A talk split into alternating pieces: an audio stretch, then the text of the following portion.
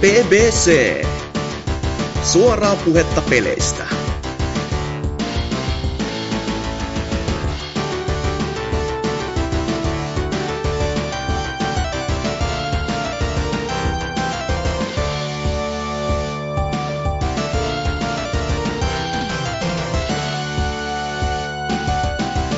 Heipä hei, PBC 237 on täällä taas.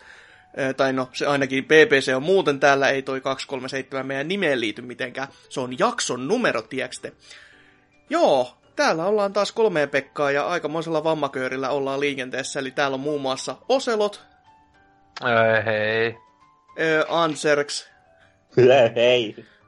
Ja minä itse allekirjoittanut. Ei mun tarvitse edes näytellä. Se meni niinku, ihmiset varmasti ymmärtää jo, että minkälainen vammainen täällä on.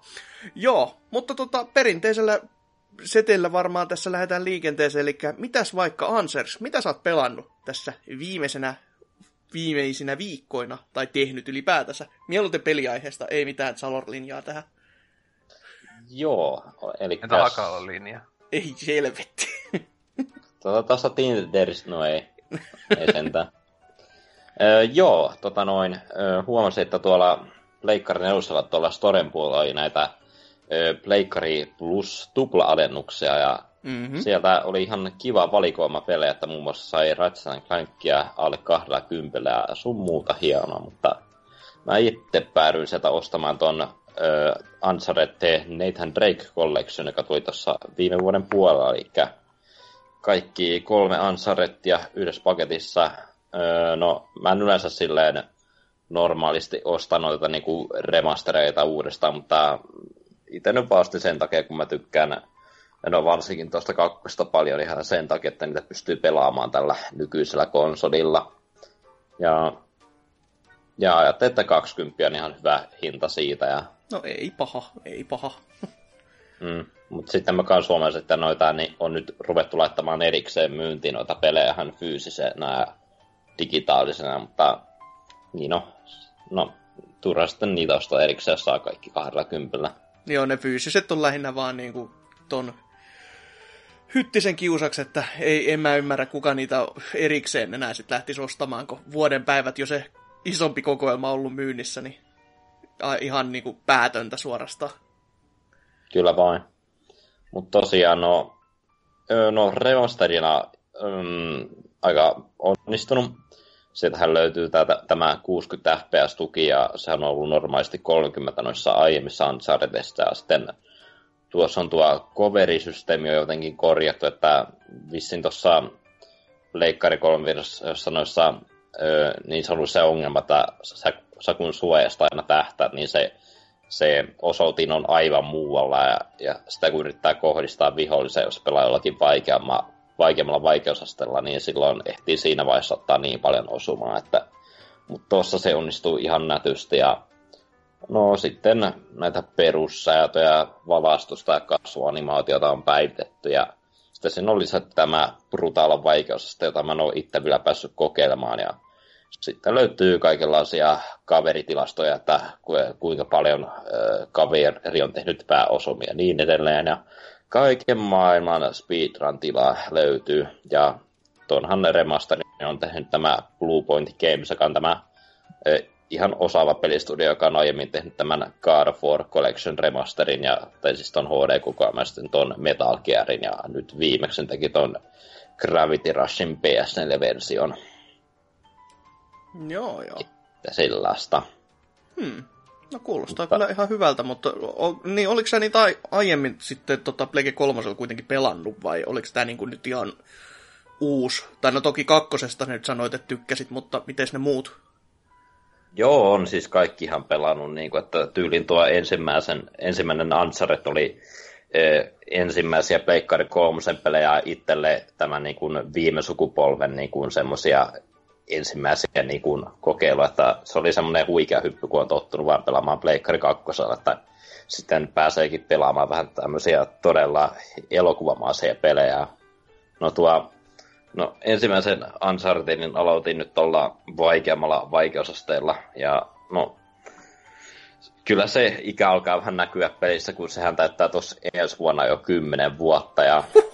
Hui helvetti. Kyllä tässä tuntee itsensäkin vanhaksi tommosille lukemille, että en ikinä olisi ajatellut, että 10 vuotta. Huhhuh. Joo, kyllä siinä näkyy silleen, että se on, niin kuin, näyttää todella niin kuin varhaiselta Pleikkari 3:n pelillä, että se, niin kuin on, se ei oikein vielä osaa ottaa sitä raudasta kaikkia irti, että se grafiikka on tosi sellaista hyvin yksinkertaista, kun siellä seikkaillaan koko ajan semmoisissa viidakkomaissa maisemissa ja temppelimäisissä rakennuksissa. Ja no, siinä on mua pieniä tommosia parannuksia tehty, että muun muassa, koska tosiaan ensimmäisen Uncharted oli niin kuin tämän ensimmäisen Pleikkarikomen 3 pelejä, joten siinä oli tämmönen vitun turha siksaksis liiketunnistusohjaus. Se oli parasta. Joo, parasta ikinä koko siksaksis muutenkin. Lear never forget. Siis tosi tarkkoja granaatiheittoja tuli aina. Niin, Aatteeko yköisessä olisi ollut nettipeli? Huhhuh. Sitten vielä tasapainottelu lankulle ja mitään muuta. Mutta tosiaan tuo liiketunnistus on poistettu kokonaan, mutta siellä edelleen on näitä hieman epäolleellisia ja turhia näitä ärsyttäviä QTE-osuuksia, jotka on vaan niin kuin, niitä on vaan jotakin 2-3 pelin aikana, mutta ne on silti sillä, että miksi tää on tässä mukana. Ja no ihan ok peli silleen, vielä edelleenkin hämmentää se loppupuoleen tämä zombimoodi, missä... Spoilers! Niin, sori. Kauheesti. Kukaan ei ole varmaan pelannut tässä Plegemassa tuommoista isoita sarjaa tyyliin, mitä Plege 3:lla koskaan olikaan, niin... No tietenkin yköinen on vähän silleen niinku, varmaan se, no se on se huonoiten myynyt osa ihan, no ehkä se, joo se Vita-osa on myynyt varmaan huonommin, mutta siis silleen niinku, jopa Suomessakin siis silleen, että kun tuntuu, että aika moni hyppäsi kakosen kohdilla sitten sarjaan mukaan, ja sitten etenkin silloin, kun mä muistan, että esimerkiksi pelaajassakin tylyisesti sanoi, että joo ei se yköinen ei kovin kummonen peli, että sama ostaa vaan kakonen, ja vaikka mun mielestä esimerkiksi yköinen on parempi peli kuin kakonen. Oho. Tosin olla... eri mieltä. No siis tietenkin se nyt, siis ainakin nyt on sanottu, että siis se just siinä Need and Drake Collectionissa, niin kakosenkin kun on ihan mukavia päivityksiä tehty, että ties sitten, mutta ainakin juoneista ja näin, kun se on niistä, kakosessa se on jo niin sitä Uncharted, sitä paskaa läppää, psykopaatti murhaa ja nakkelee samalla, kun ampuu ihmisiä, se on niin huvittava huonoa kamaa. Ja on se huvittavaa myös, kun jos niin kuin se päähahmo tekee itse tommosia vitseistä, kun jos joku tommonen apurihaamo sanoo jotain hauskaa, niin se on silleen, olipas nyt hauska juttu. Mut joo, tota kakkostakin ehdin tässä eilen läpi pelaalla, ja no se on itselle yksi suosikkipeleistä niin kuin viime generaatiolla, niin että hyvä jatkosa, että ykkösen huono puoli on, että siinä oli vaan koko ajan tämmöisiä viidakkomaisia maisemia, että tässä päästään vähän kaikkialle, että on tämmöistä, no on kas viidakkoja ja sitten päästään tämmöiseen sisällissodan myllyttämään kaupunkiin ja sitten päästään vähän loppupuolella lumisiin maisemiin, että ja muutenkin, no kakkonen teki sillä lailla niin kuin vaikutuksen, että ei ole ennen ollut hirveästi tommosia niin kuin NS Hollywood-tason videopelejä, jossa on niin paljon toimintaa ja tiukkoja tilanteita. Mutta yksi huono puoli tuossa kakkosessa on se, että tuossa ykkösessä on vähän tämmöistä niinku, enemmän niinku, pulmien ratkaisuja ja tätä aartemettästystä. Niin tässä kakkosessa sitä lähinnä vaan niinku, seurataan niinku, sivusta seuraajana välivideoiden kautta. Et siinä on harvoin tullut tämmöisiä pieniä putsoja, joita saisi sitten ratkaista. Ihan totta, ihan totta. Vaikka mä en nyt kauheasti näistä muistakaan, mutta kyllä toi vähän niin kuin soittaa kelloja, että näin kyllä asiat oli. Että on sitten kuitenkin itselläkin aika kauan aikaa, kun noihin on edes koskenut tai sinne päin kattonut. Ja plus, että niissä on niin paljon samaa muutenkin, että ne vähän niin kuin menee saattiin mössöksi jo, että mitä missäkin tapahtuu, että sekoittuu sinne. Joo, varsinkin tuo kolmannen, niin kuin, no sitä mä ehdin vasta aloittelaa, mutta se on pääasiassa sen huono puoli, että se yrittää tehdä liian paljon niin kuin samoja asioita niin kuin kakkoon, että se niin kuin uskalla niin kuin olla niin kuin, se ei uskalla tehdä oikein mitään niin kuin uutta juonen ja muutenkaan pelattavuuden osalta, että se niinku kopioi niinku aika paljon niitä kohtia, että niinku, että muun muassa niinku, että kakkossa on tämä kohtaus, missä hypitään liikkuvassa junassa ja sitten hahmo joutuu niinku lähelle kuolemaa lumisiin maisemiin ja joku tyyppi pelastaa tämän. Ja kolmosessa on käytännössä sama kohtaus, että niinku siellä mennään lentokentällä, yritetään ottaa konetta kiinni, jos se tippuu jonnekin aavikolle ja Drake meinaa sinne kuolla, mutta ei, sekin pelastetaan sieltä. Niin, että lumi vaihtuu vaan sannaksiin kivasti. Mm, on se toki graafisesti hienon näköistä, mutta ei oikeastaan mitään uutta. Sen takia mä tykkäsin aika paljon tuosta nelosesta, että se oli niin kuin hyvin erilainen peli silleen, no ihan kaikilta osaltaan, että siinä niin kuin, no kyllä tässä kakkosessa kyllä tämmöisiä kohtia, että sä niin kuin pystyt niin kuin näitä vihollisia niin kuin hiljalleen tappamaan, että se ei mene pakosta semmoiseksi räiskyttelyksi, mutta kyllä siinä kakkosessa on todella paljon pakollisia räiskintäosuuksia. Siis on, eihän siinä nyt kakkosessa eikä todellakaan tai kolmosessakaan olla siis semmoiset, että olisi ollut oikeasti, että koko alueen olisi voinut mennä hiiviskelemällä. Siis silleen niin kuin nelosessa oli aika montakin niitä kohtaa, jotka siis jossain vaiheessa niikkaa, että niin ei tulisi mitään alert-tilaa ja näin, mutta mun mielestä eikö just kakkosessa ja kolmosessa, niin monesti niissä ainakin lopussa vähintään tulee joku niin pakolle vaikka joku animaatio, että vähän spottasi sut ja sitten tulee joku 8000 aaltoa vihollisia vielä ja ainakin kolmosessa. Ainakin kolmosessa. Siitä mullekin tulee heti mieleen ainakin yksi kohtaus, mikä oli ihan jäätävä just että siis niinku just semmonen, että tässä on täyset portaat ja sieltä juoksee väkeä alaspäin, vaan se on sen pienen valtion verran. Ja sit niitä tulitetaan siihen rappusiin silleen pikkuhiljaa jostain nurkan takaa, niin ihan silleen, että joo, ehkä tän olisi voinut tehdä toisinkin. Mm. Mutta ihan mielenkiinnolla odotan, että pääsee enemmän kolmosta pelaamaan, kun silloin julkaisuaikoihin mä pelasin sen ainoastaan kertaalla ja ne oli silloin aika hieman lievysti pettynyt, kun oli itsellä silloin aika korkea hype, mutta se ei loppujen lopuksi oikein tehnyt mitään uutta, ja sitten se vaan unohtui, mutta ehkä nyt sillä, kun on vähän pienemmät odotukset ja tietää, mitä tapahtuu, niin ehkä mä pystyn tällä kertaa nauttimaan enemmän tuosta pelistä. Niin onhan siinä oli se palava talo, ja sitten oli toi, minkä sä just sanoit, se lentokone, ja jos mä ihan en väärin muista, niin siinä oli se onko se käytännössä veden päällä oleva sellainen pienois joku kalastuskaupunki vai mikäli onkaan, mutta semmoinen kuitenkin. Siinä oli joku uppoava laiva, mistä tuli paeta. Okei, semmoinenkin. Eikö se ollut kolmosessa justiin? Näin, mä muistan siitäkin. Sitä demottiin justiin tyyliin. Se oli just noin ne huikeat vesisade-efektit Pleikka 3 vehkeeksi etenkin niistä. Silloin joo, mun mielestä jotenkin ne silloin niin mainosti tätä peliä, että, niin kuin, että hei, että täällä on palava rakennus ja täällä on paljon vettä ja kaikkea sun muuta.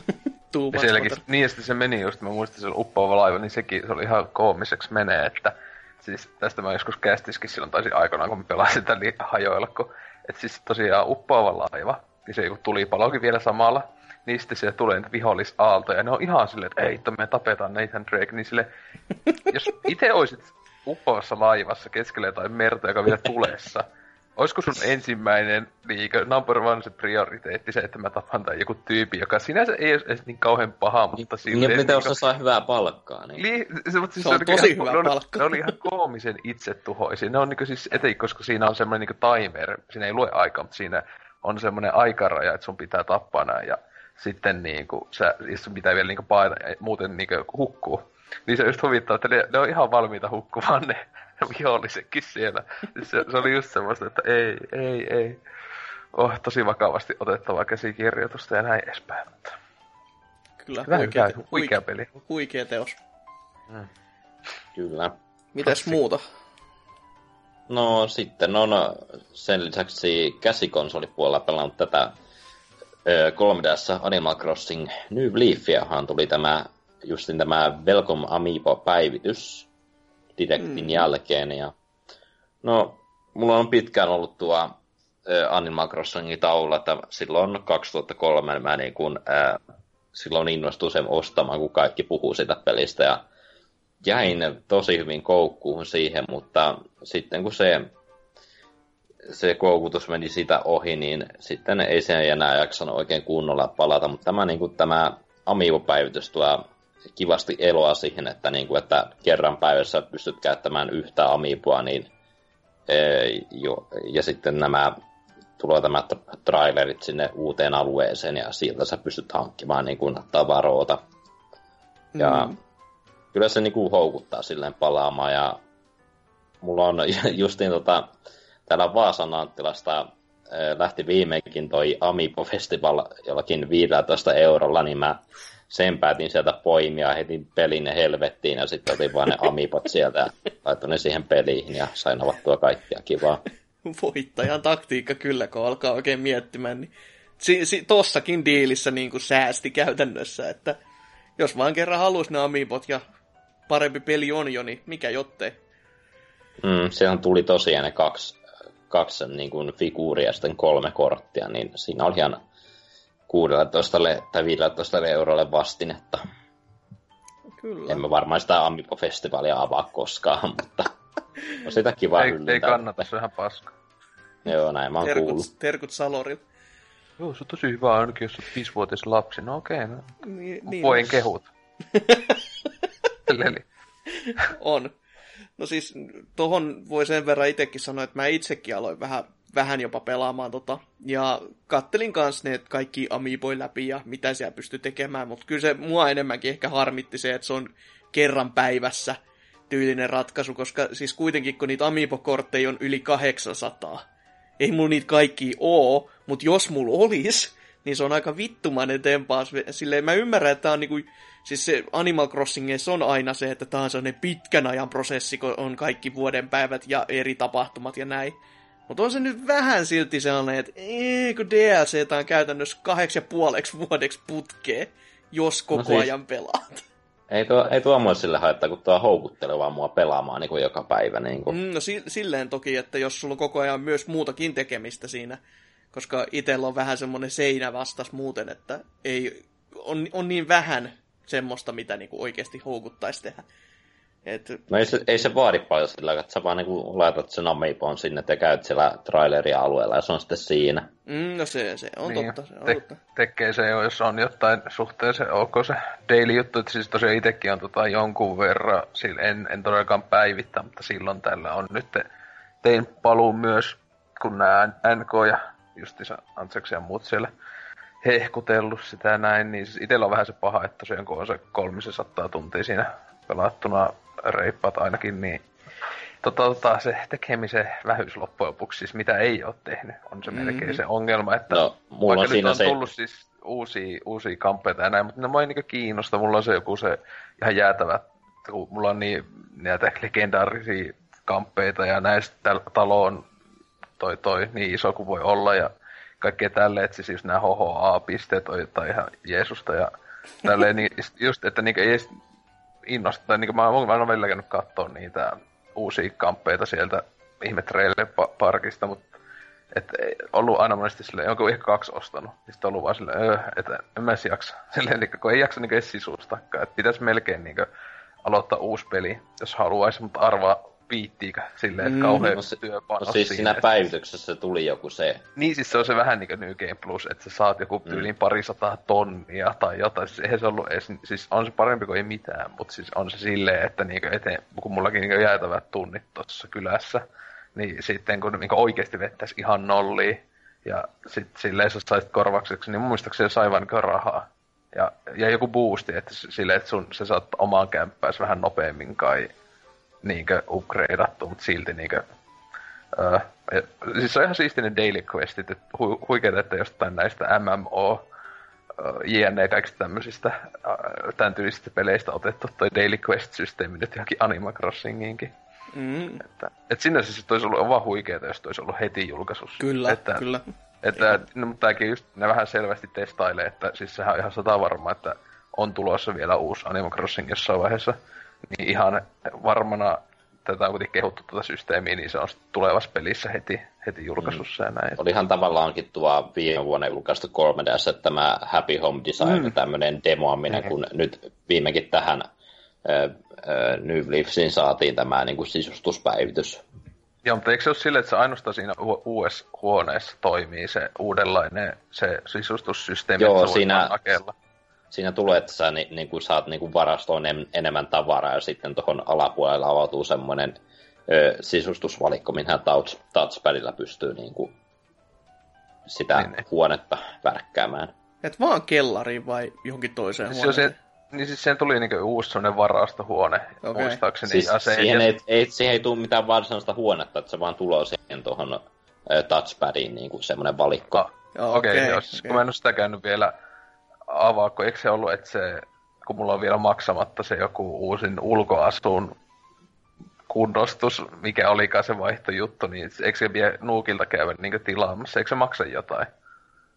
Siis kyllä se maksaa, että sun pitää niinku viedä se edellinen projekti loppuun. Niin. Paljonko se maksuseus? Onko se jotain 500,000, 2 miljoonaa? Ei mitään hoja, kun mä en ole päässyt läheskään niin pitkälle, kun mulla on taas niinku... Okay. Mulla on taas niin, että mulla on vielä paljon tekemistä, kun mä en ehtinyt läheskään silloin ensimmäisellä PLU-kerralla laajentamaan kämppään kokonaan, ja mulla on muutenkin kyllä rakennuksessa pystyviä tekemään paljon asioita. Se... Okei.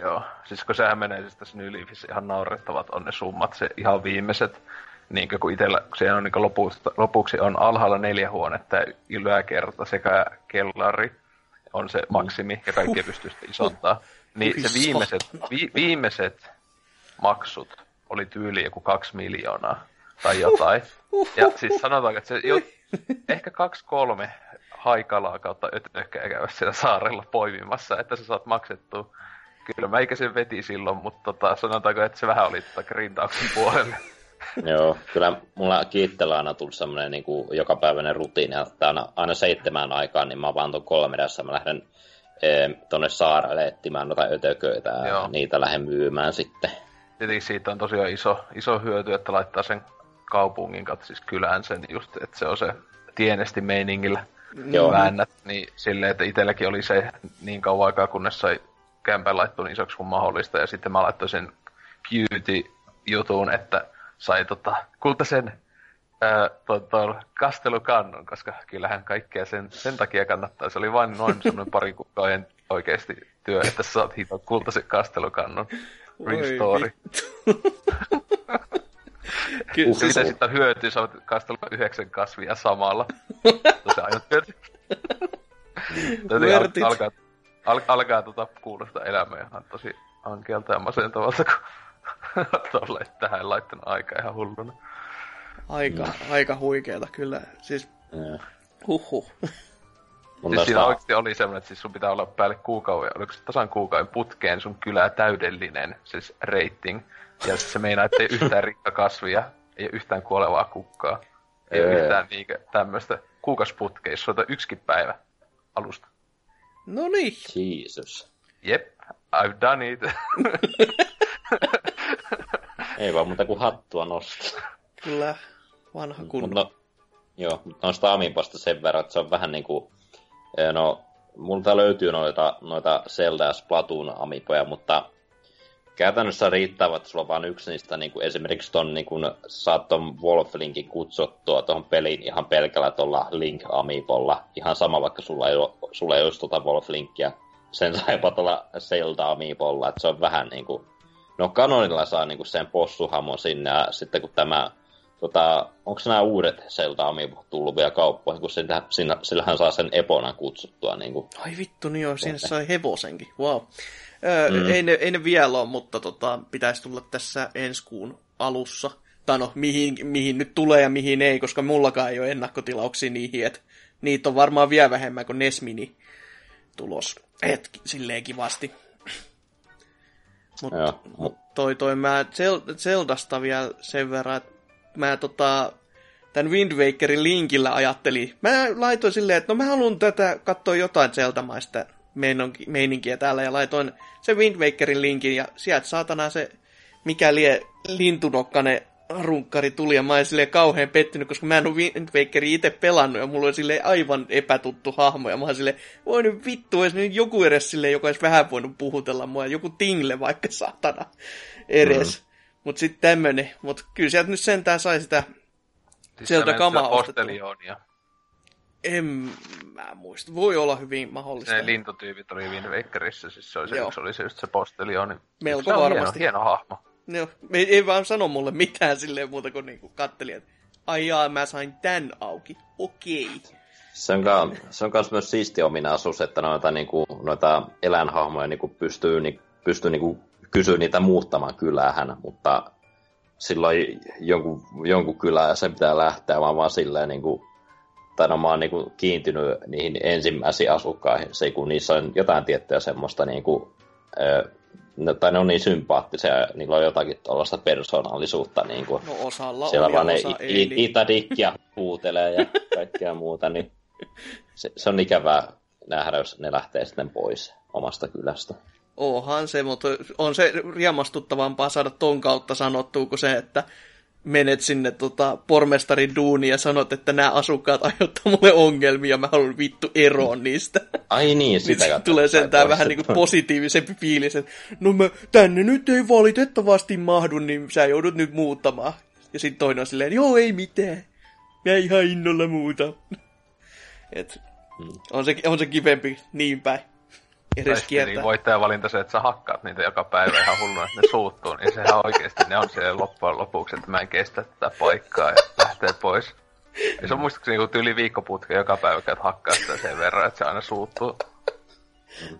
Mä justiin tässä viime aikana huomasin, että tuossa kun kävelee sinne jonnekin kauppatorin, niin siellä näkyy niitä vanhoja asukkoita. Tämä on vissiin joku, on varmaan ollut jo kauan sitten. On se ollut alusta lähtien ollut, että siis mulla se on ihan älytön, kun siis niitä on ollut niin paljon, niin mä nytkin viimeksi kävin, niin oikeasti se oli kuin 7 niitä pois muuttanut tyyppiä samaa aikaa. Mä olisin, että miksi te kaikki olette täällä? Ja siis se on vähän lame, kun niiden kanssa ei voi enää kunnolla keskustella. Sä vaan voit puhua, niin ne sanoo aina joku, no tuli vaan kattoo vanhoi huudei, lololo, ja sitten ei voi mitään muuta silleen. Tavallaan ihan siisti. Joo, mutta se on ärsyttää, kun ne vaan joka päivä siellä kiertää. Niin, ja siis että niitä on niin paljon välillä. Siis, tietenkin tuo vähän semmoista elävän kaupungin fiilistä siihen, että on jopa NPCtä siellä, mutta en mä tiedä. Tylykylko on se potkinut sieltä asukkaat ulos, niin ne on joutunut sinne ulkoruokintaan ja siellä kaupungin kaduilla vaan skumpailee menemään ja kerjää muilta rahaa. Siellä limpona ne ei pääse ikinä pois. Mavikka. Ai. Mutta viimeisen vinkkeen, että kannattaa käyttää tätä Villager Amiiboa tuossa New Leafissä, sillä saa hienoja palkintoja avattua.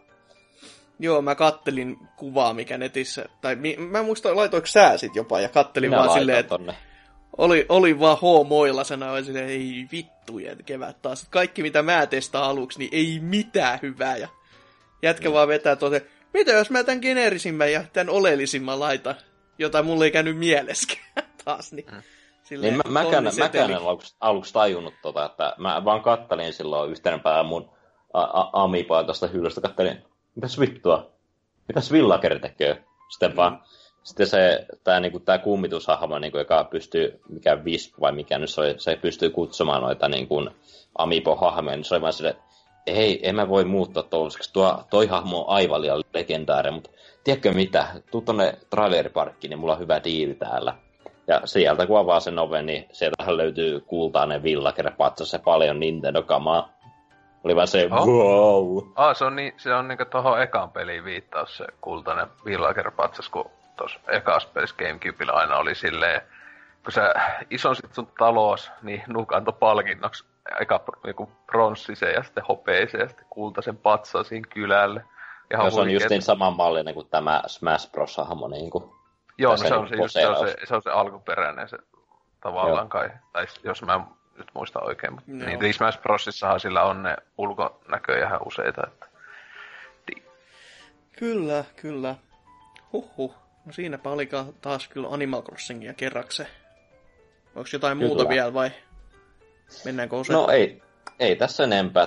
Pokemonia odotan tuossa, kun se nyt ensi viikolla julkaistaan, niin silloin voi laittaa Animal Crossingin hetkeksi tauolle. Näin niin kuin heti alkuun kysymys, tai alkuun loppuun. Vituttaa koko eurooppalaiset saa taas kärsiä viikon verran? Ei edes viikkoa, 5 päivää. No onhan se aika ikävää. Eurooppalaisia syrjitään. Niin, digitaaliset versiotkin silleen siellä vaan, mutta ei täällä. Mitä eroa pelissä? Kivaa on. Mikähän siinä on, niin olisi siistiä kuulla se syy tähän. Nintendo, se on se ongelma tässä. Siis niin etenkin digitaalisessa myynnissä, kun siinä ei pitäisi olla kyse jostain, että ei ollut kappaleita, ei saatu painettua. Ei saatu koodeja tarpeeksi nettiin. Parashan onko siis CD-onikin ilmoitti nyt tässä vähän aikaa sitten, että jos sä olet ennakkotilannut sen, ja ne laittoi sen viestin, jos tää sattuu saapumaan sulle ajoissa, niin otathan huomioon, että sä et saa pelata sitä. Silleen, hä? Hyvä, kun tyypit niinkö uskois sitä silleen. No niin, just silleen, no en mä sitten varmaan vielä, en että jos... Niin. Toivottavasti vaan läpällä Twitterin kuvaa hashtag cdon.com, kiitos. Ja... Bänniä odotelles. Kauheat syytteet tulee cdonille Nintendolta. Kyllä. Mut niin, mites Oselot? Mitäs sä oot duunaillut? Niin, no joo, mitäs tässä tuli mukavasti telattu itsensä loppuvuosi saikkuu. Niin, silleen teit sen frontside ollien ja ei mennytkään ihan putkeen. Joo, käytiin siellä 51 kodin keikalla ja eka biisi puolessa välissä oli pakko hypätä portaata alas. Ei kestänyt, mutta kiitit Salon. Ei, mutta siis joo, niin tässä nyt jotain, laittaa nyt vapailla, mutta...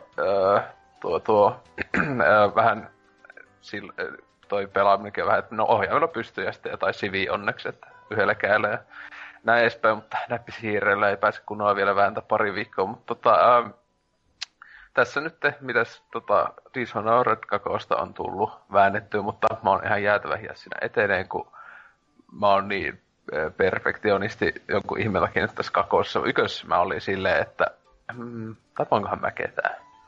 En mä sieltä tainnut siinäkään tappaa ketään, mutta niin siinä mä olin silleen vähemmän välitin siitä, jos tuli nähdyksi, niin spotatuksi, mä vasta juoksin piiloon tai jotain, mutta nyt mä en niin halua edes tulla spotatuksi, niin et ei kun nyt se jopa pleikalla se on se, just se quicksave loadi systeemi on sen verran hyvin tehty, niin ei ole mikään vaiva, mutta niin mä tiedän siis nyt, noin ehkä vähän päälle puolessa välissä pelitunteja päälle 10, että huvittaa, että samaan aikaan sitten katsoi, oli tullut, joskus tällä viikolla tuli se joku, että puolessa tunnissa joku vetänyt Dishonored 2 läpi.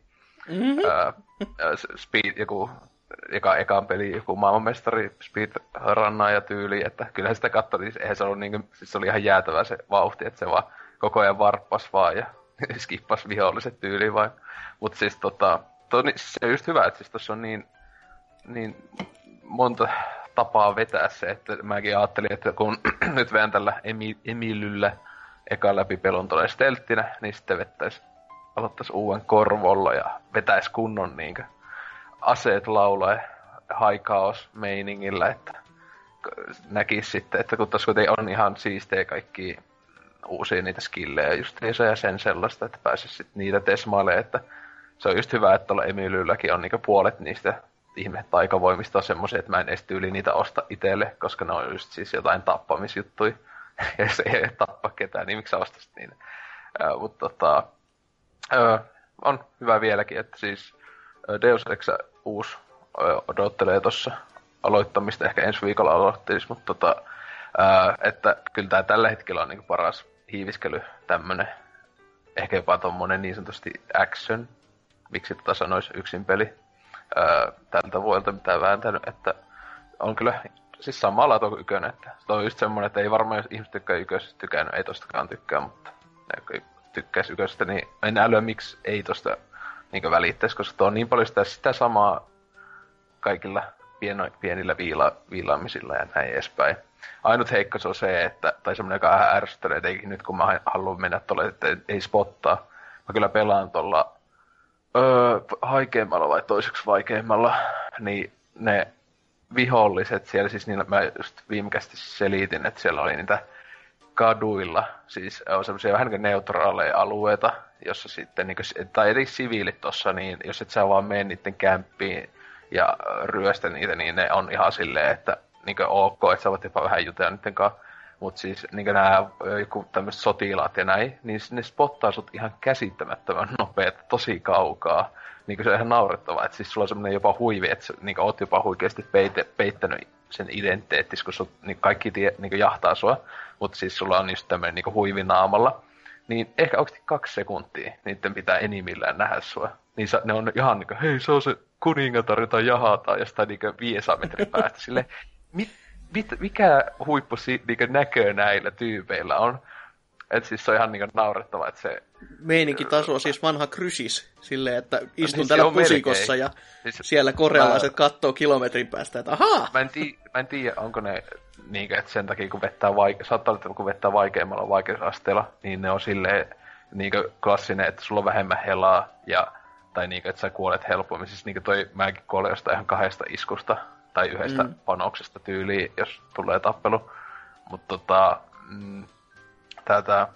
niinkö, että onko ne silleen tosi tyhmästi vaikeuttanut peliä, että joo, viholliset spottaa sut ihan heti, silleen niin tosi realistista. Tietenkin eihän nyt peli ole mitenkään tosi kovin realistinen, mutta on vähän semmoinen välillä ottanut päähän, että ihan liian nopeeta. Siis etenkin kun miettii, että esimerkiksi MGS-t ja mun mielestä tuossa yköisessäkin Dishonoredissa, ne monesti oli jäs, ne niinkö näki niinkö vilahuksen tai näin, niin oli aluksi silleen, että hei, kuka toi on, ja sitten ne niinku lähti tutkimaan. Tässäkin ne tekee sen, jos ne niinku ihan pikkasen vaan näkee sut. Ihan siis, että sä vaan kuitenkin teet sen ihme hyppytaijan tai jotain. Mut silleen, että no, muuten ne on tosi nopeeta heti silleen, ei se on se, lähtee pyssyt laulaen jahtaa. Että niin, mutta eipä siinä. No sitten on lisäksi, että tässä oikein muuta pelipuolella on nyt kummempia, kun tuli tossa just tänään toi... Tesmalta, kun ilmaisviikonloppu ei varmaan enää kästi tule ketään kiinnostaa, tai se toi paljon hyötyä, että Overwatchissa kaikilla vehkeillä, niin justiin se tuli vähän koneetta päiviteltyä, niin pystyn nyt koneellekin se ihan hyvillä mieli hommaamaan, niin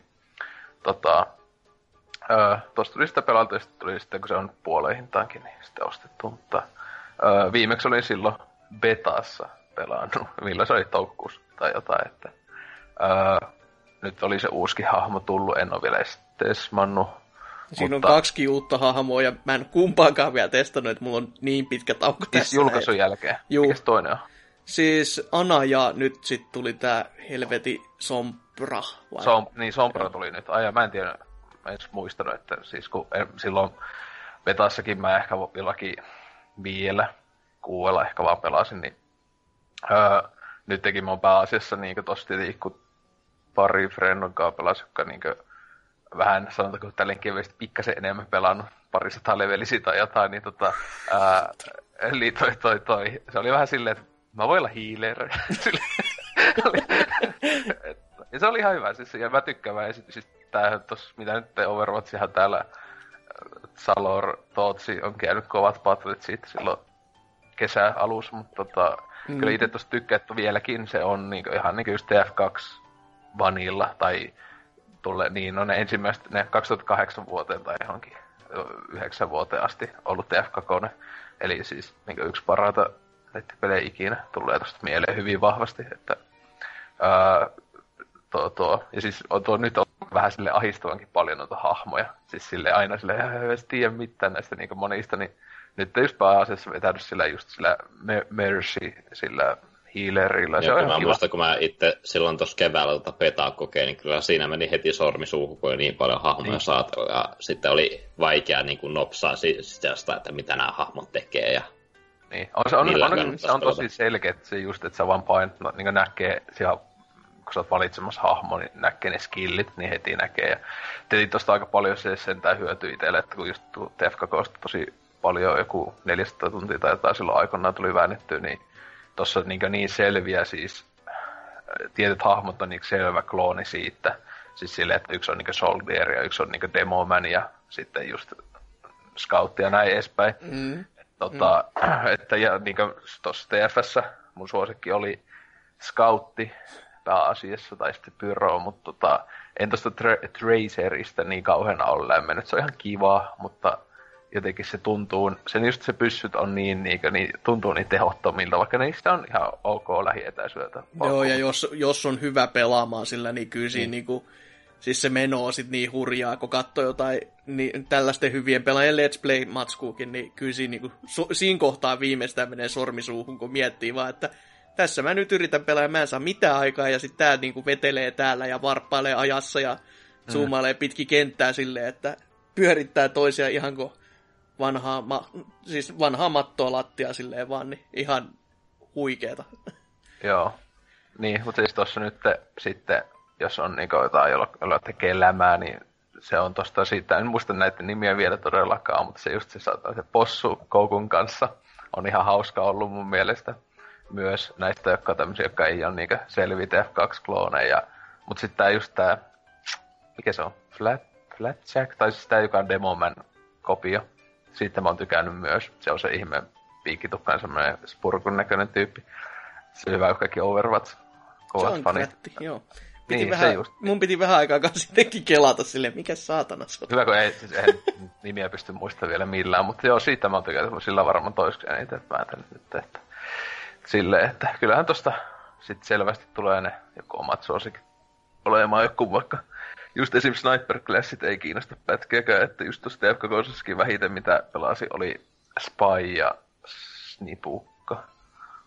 Että ne on aina vähän siellä, niin esim. Tää just tää uusi hahmo, niin se on vähän niinkö Spy, joka on siinä siis sinänsä se ainut juttu kunnolla, mitä tossa just niinkö oli, että se on se näkymättömyys, mutta sehän muuten on niinkö tämmönen lähempänä niinkö Traceria, niinkö että se on niinkö se on tosi nopea myös, ja sitten sillä on se niinkö semmonen vähän samaan tyyliin, kun se on se yksi Submersin kani ja näin, mutta en tiedä, että tuunko siitä kauhean välittämään, mutta joo, ei se, kun kästi tulee, niin pelin pitäisi olla kaikilla alustoilla vielä silloinkin aleskai, niin se kyllä onhan tuo niinkö ihan odotettavissa, että aika paljon jotain palkintoja tulee vetämään loppuvuodesta ja näin edespäin. Että, melko varmasti. Itsellä ei ole mitään nyt tarvetta millekään muulle kilpailullisille FPS:lle koko varmaan johonkin vuoteen, että ei nämä loppuvuonna tulleet, ei kiinnosta pätkääkään, kun Titanfall 2 on jo, kuinka semmoinen niin floppi. Tootsi veti jo housuja, kun kutsui sitä kilpailulliseksi pelkästään, niin ai, mitä on? Tietenkin. Siis eikö kodi ole kaikista realistisia kilpailuisia ainakin? Niin, no. Niin. Sekin. Joo, ei mulla kummaisempia muuta. No selvä. No onneksi sitten meikäläisellä riittää, koska siis tässä on kaiken näköistä helvetin ohjelmaa ja ohjelmistoa ollut, että mitä on tullut tehtyä. Ja jos vähän nyt lyhykäisyydessään joitain, niin no siis ensinnäkin mä oon Bäfää pelannut entistä enemmän lisää. Koska mulla se 10 tunnin demoraja tuli täyteen, ja silloin kun Game Expoilla oltiin, niin oli silleen, että tämä maksaisi 50. Se on sama kuin missä tahansa sopissa, paitsi että se on vähän vähemmän. Että se taisi nettikaupoissa siinä kohtaa olla 52 €, ja mä ajattelin, että mulla on tässä nyt rahaa, ja tuossa on toi peli, niin mä perkele, antaa mennä, ja sitä mä oon sitten tässä takkonut aika mukavasti kuitenkin. No, en nyt mitään ihan huimia määriä kuitenkaan, mutta aina pari peliä silloin tällöin tuolta täältä. Ja sitä on niin kiva, kun on just kahdella eri koneella mä pystyn pelaamaan sitä, että jos mä oon lohjalla tai mä oon täällä itse ihan niinku omilla huudeilla salossa, niin mä pystyn sitä tahkoamaan. Niin se toimii siinä mielessä ihan kivasti. Ja sit, kun siinä ei todellakaan pelit kestä, kun siitä se parista 10 minuutista sen 40 väliltä, niin sitä on sellainen pienissä. Siinä, jos sä huomaat, että se tulee just sellainen tunnin setti, mitä se, tai apaut vähän alta, niin siihen on hyvä aina vetää yksi tai kaksi päfämätsiä, niin se on ihan hassu hauskaa meininkiä, että vielä kun saisi vaan enemmän sellaisia tasoja päälle, missä olisi noita ajokkeja, koska kyllä niillä kanssa se meno on itselle se juttu, että en vedä tootsina, eli siellä Rambona jalkasotilaana, koska se toimii, mutta ei mulle. Siinä kohtaa tulee hyvin nopeasti nappinaulaa ja ei ole kivaa kellä. Sitten sen NK-linjan valitsin tuossa pari viikkoa takaperin, eli lisenssipeli ja Plege 2 alustana ja niinkin huikea teos kuin Teen Titans. Tuli tuossa co-oppina lämästyi läpi. Se oli tämmönen peli, joka sattui vaan olemaan tossa, ja AD ajatteli, että no mäpä testaan, ja sit se testaaminen päätyi siihen, että me pelattiin sen putkessa läpi. Eikä niin, oliko sitä joku mukavan 2 tunnin pituinen? Joku tämmönen, oliko se jopa 4 tuntia? Beat'em upi ihan niinku siis, ois saanut loppua aikaisemminkin, että se kesti vähän niinku liiankin kauan, tai siinä ei niinku sisältöä oikeesti ollut niinku enempää kuin se ehkä 1,5 tuntia, mutta ihan hauska beat'em upi kuitenkin, ja no se on kaikki sarjan oikeat ääninäyttelijät ja teema oli oikeasti toimiva, niin mikä jottei. Ei nyt mikään siis semmonen, että semmoinen, että niinku toivoisin, että HD-remasterointi tulisi, mutta tommoseksi lisenssipeliksi PS2-ajalta, niin ihan kiva. Jos siitä olisi jotain niinku oikeasti yli 20 silloin pitänyt maksaa, niin olisi saattanut hieman harmittaakin. Mitä toi nyt on ehkä niinku 4 tai 5 euroa kustantanut, niin siihen ihan niinku ajoasiansa. No sit totta kai huikea peli, josta mä en voi sanoa, että onko se pelikään. Ei oikeastaan, mutta Miitomo. Sehän tuli tässä vähän aikaa sitten myös Suomen puolelle auki, ja sitä nyt, siis todellakin kun ei sitä voi sanoa peliksi, kun se on jumalauta Ask FM ja joku Tomodachi laittiin niin, risteytymä. Kyllä, just näiden kahden risteytymä, ja siinä vaan vastaillaan kysymykseen ja pidetään kaverilistaa yllä sille, että vastaillaan typeriä kysymyksiä ja sitten katsotaan, mitä kaverit on vastannut niihin typeriin kysymyksiin, ja sitten se vaan se jatkuu, ja se jatkuu niin tasan tarkkaan niin kauan, kun sitä jaksaa, ja itse jakso niin kuin ehkä 2 päivää. Silleen, että vastaili silloin tällä, kun ei yhtään mitään muuta ollut, ja sitten silleen, joo, mä vastailen näin, ja sitten kun muut näkee, että kun mä oon vastaillut jotain, niin ehkä nekin lähtee vastailurumpaan, ja sitten se vaan niin kuin, se luuppi ei lopu. Olisiko tosi hyvä, on todella hyvä. Siis jo ihan Hitko ei kännykällä saa sitä, voi hitsi. Hitsi. Lähtee kyllä nyt iPhone 7 ja kaikki tilaukseen heti tämän takia. Kyllä, Galaxy Note 7, niin voi räjähtää tämän parissa sitten. Ihan niinku, ai. Mut ihan tommonen, toisi nyt ihan hauskaa, että se saatiin tännekin, mut pikkasen ehkä silleen, en mä ymmärrä, että miksi nyt niinku näin kauan kesti, koska onko siinä mitään semmoista, mikä viittaisi, niin kuin, että olisi jotain edes lokalisoitu? Koska mun mielestä ei. Siis no käytännössä vaan se, että sä niin kuin pystyt käyttämään noita Miitomo-pisteitä niin kuin noissa tuossa My Nintendo-palvelussa. Eikä siinä muuta ole. Niin, no onneksi sekin tuki vaan siihen Nintendo Storeen tuli niin kuin aika päiviä sitten, mutta mikäs siinä sitten? Kivaahan näin tai noin. Mut sitten tuo myös... Itse on siis Miitomoa kans silleen päivittää niinku vaan jotakin... Siinä on se, että pitää jotain 3 kysymystä päivässä niinku vastata sitten se päivän kysymys, niin saa niitä pisteitä kerättyä. Joo. Mut en mä nyt tiiä. Tuohon niinku nopeasti kyllä sitä niinku verrattuna Pokemoniin. No varmasti. Mut sit toi huikea viime viikon laite, elikkä siis Nintendo Mini. No sitä mä en saanut. Mutta PS4 Proon mä kyllä sain ihan niinku näppärästi Saunikselta tänne kotosalooni, ja sitä availin ja sitä laitoin kiinni ja siirtelin dataa ja kaikkea tämmöistä perinteistä. Datansiirto oli ihan paskaa puuhaa, kesti ihan järkyttävän kauan, eikä millään halunnut toimia mulla oikein, mutta se on osittain omaa vikaa, mutta syytän laitetta kuitenkin, koska paskalaite ja Sony. Mutta toi... Ajattelin sitten, että mitäs mä tällä double-decker-sandwichillä sitten lähtisin niinku oikeasti pelaamaan jotain, olisiko joku vaativaa tai sellaista, niinku, että nähtäisiin... Joku... Joo, just tämmöisiä, että olisiko jotain semmoista, mikä laittaisi niinku koneen huutamaan suorastaan, koska sitähän on sanottu, että se on kauhean hiljainen vehje.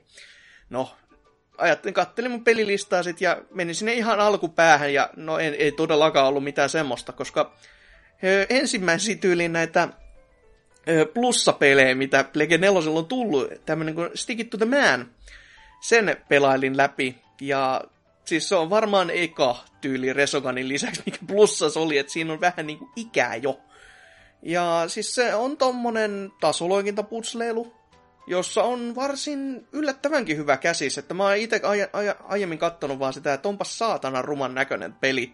Mutta sitten kun pelin oikeasti käynnisti ja katteli, niin se paperiukkomaisuus ja sellainen ulkoasu, niin se alkoi näyttää oikeastaan jopa aika niinku miellyttävältä. Silleen siinä kesti joku niinku 0,5 minuuttia tai minuuttia, ja toi silleen, ei. Sitten alkoi pikkuhiljaa, no joo, vois tää toimiikin. Ja siinä niinku käytetään käytännössä, tai siinä koko pelin idea on se, että tämän tasoloikintapusleilun lisäksi, niin sun hahmos pystyy lukemaan muiden hahmojen ajatuksia silleen kivasti, että sä osoitat, kenen hahmon mieltä sä haluat vähän kuunnella, ja sit se ääni kuuluu ohjaimen kaiuttimesta PS4. Ja no, osahan tätä nyt haukku viime viikolla, mutta mä en kyllä yhtään ymmärrä, koska se on niin saatanan siistiä mun mielestä, että se immersio laajenee oikeasti. Ei. Olet niin väärässä. Viillä mä ehkä ymmärrän sen, koska siinä oli oikeasti kaiutin tosi paskassa. Siis sähän tunsit olevasi aivan kuin Link, kun lähti heti tuossa Twilight Princess. Ring! Niin kuin joku jollakin perunalla niin kuin nauhoitettu, ja siitä kaiutin on joku hito omenataso paskat. Hei, pelkästään No More Heroes ja puhelinsoitto, ja laitat sen viimoten korvalle, että sä kuulet sen kaiuttimesta, niin se oli kyllä semmoinen saavutus jo, että mä en niin kuin, siis se ääni tulee sieltä ihan kuin puhelimesta olevinaan, mutta kun se kaiutin oli siinä niin huono, niin mä en ymmärrä sanaakaan. Mutta PS4 kaiutin nyt on oikeasti ihan semmoinen, että siitä niinku, kyllä se toimii sentään. Et se ajaa asiansa ihan kivasti. Ei se mikään pakollinen ominaisuus tässä olisi olla, että kun tää on kuitenkin PC:llekin ja oliko se boxillekin. Mutta se toimi ja oli oikeasti ihan kiva ja siis se käsis todellakin mut yllätti, että mä ajattelin, että se tulee jotain ihan vaan jonninjoutavaa roskaa, mutta sit kun aletaan niinku Nesin Silver Surferilla niinku pilailemaan siellä pelin keskellä, niin oli kyllä 5/5 kamaa, että se otti mut otteisiinsa hyvinkin vahvasti. Ja melkein pitäisi katsoa, tästäkin on fyysinen olemassa, ne, oli se niin hyvä, että se pitäisi melkein hommata ihan sen takia, että nyt olisi sitten hyllyssä sekin. Mä oon aina katsonut, että näyttää törkeän paskalta peliltä, en halua ikinä edes aloittaa. Siis niin minäkin, sen mä myönnän. Se on maailman rumiinta artti ikinä. Niin, niinpä. Sen takia mä itekin olin niin hämilläni siitä, että kun ajattelin vaan, että no se on mun listan kärjessä, että mä alan varmaan tästä pikkuhiljaa katsomaan näitä läpi, että niistä mistä mä tykkään, niin voisin pikkuhiljaa poistella. Ja se, toi on silleen, että mä palasin mielulle ihan. Se fyysinenkin versio, jossa just tässä CD-onin aleissa oli jollakin 10 tai jollain niin halvemmallakin välillä, niin viime jouluna muistan, että kattoi sitä, että hyhyjä, en niin ilmoitteeksi melkein halus. Joo, en tuomitse yhtään, koska itsellä oli ihan täysin sama fiilis niin kuin aluksi, että sen takia tuntuu olevan joku tosi pienen poppoon tekele ja hämmentävän hyvä käsis. Siis silleen niin kuin kantaa alusta loppuun ja vitsit on oikeasti mainioita ja toimii.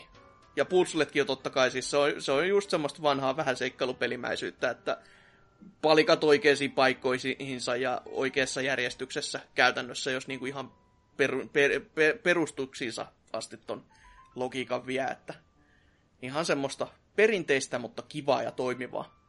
Mutta semmoista sitten taas ei tarjonnut tää mun toinen plussapeli, jonka mä vetäilin läpi, eli Counter Spy, jonka aikoinaan piti olla sellainen kauhean hieno vakoiluseikkailu jossain Neukkulassa ja Usassa ja siltä väliltä. Ja pelillisestihän se ihan toimii. Siis silleen se rakenne toimii siinä ihan kivasti, että sä meet saa sen vihollistukikohtaan ja ammuskelet väkeä matalaksi ja keräilet vähän salaisia tietoja ja meet sen tason loppuun. No sitten tuli sellainen pieni kiva tieto, että hei, kaikki tasot on random generoitu. Joka on heti saaneet, ajan siis ne on paskoja vai, koska niitä ei ole suunniteltu. Joo. Ei ollut yhtään kivaa enää sen jälkeen. Että se on aika semmoista puuduttavaa yksin, siis ei niinku, siinä ei tapahdu oikein mitään ihmeellistä. Et se on koko ajan vaan sitä yhtä ja samaa ja jokainen taso kaiken lisäksi on vielä sitä yhtä ja samaa. Paitsi ihan viimeinen taso, joka on vaan niinku, ihan vaan mulkku. Ihan vaan ollakseen mulkku. Et siinä oli tämmönen niinku, jos sä jäät kiinni tai sä kuolet, niin se on niinku, oliko se 1-5 oleva niinku, tää hälytystaso, joka käytännössä toimii vähän niinku sun elämänä sit siinä samassa, että jos sun hälytystaso siellä paikan päällä on 5, niin sulla on niinku 5 yritystä, kunnes sulla tulee sitten ajastin, joka kestää, oliko se minuutin vai 30 sekuntia. Varmaankin se minuutin, että sun pitää juosta sinne tason loppuun ja sitten se resetoida se ajasti silleen, että sähän ehdit niinku oikeasti finissoimaan se taso. Mutta ihan viimeisessä tasossa sulle annetaan hälytystasoksi 1, jotenka 1 ainoa kerta, kun sä jäät kiinni, niin se olisit siinä. Ja kokonaan kaikki muut tasot sä pystyt silleen kikkailemaan, että sä saat se hälytystaso aina sinne johonkin 3 tai 4 tai jopa sinne 5 ihan helposti. Silleen, että sulla ei ole mitään isompaa ongelmaa, niin se viimeisessä sitten oli jo ihan semmoista, että Hoi voi, ohjaan oli kärsimässä kyllä hätäpäivää, kun se oikeasti kävi hermoille. Et se oli niin sellaista rassaavaa paskaa. Ja rassaavasta paskasta puheen ollen Velocity 2X on toinen semmoinen plussapeli. Näitä laatu plussa. Kyllä, kyllä. Joo, itsekin tein silloin joskus se virhe, että aloin käymään niitä silleen, jostain Pleikka 4, silleen, mitähän täällä näitä on. Ja se on kyllä just semmoista kunnon 75% ihan niin oikeasti sonta. Joo, siis tässä oli munkin idea just se, että mä nyt edes testaan, ja koska siis sieltä voi löytyä jos tommosin niin toistikin tuota mään, joka mulle niin oikeasti löi pallaa ja oli silleen, mitä helvettiä, tämähän on hyvä tyylisen ratkaisun, niin se ehkä heikensi mun kynnystä näiden kanssa.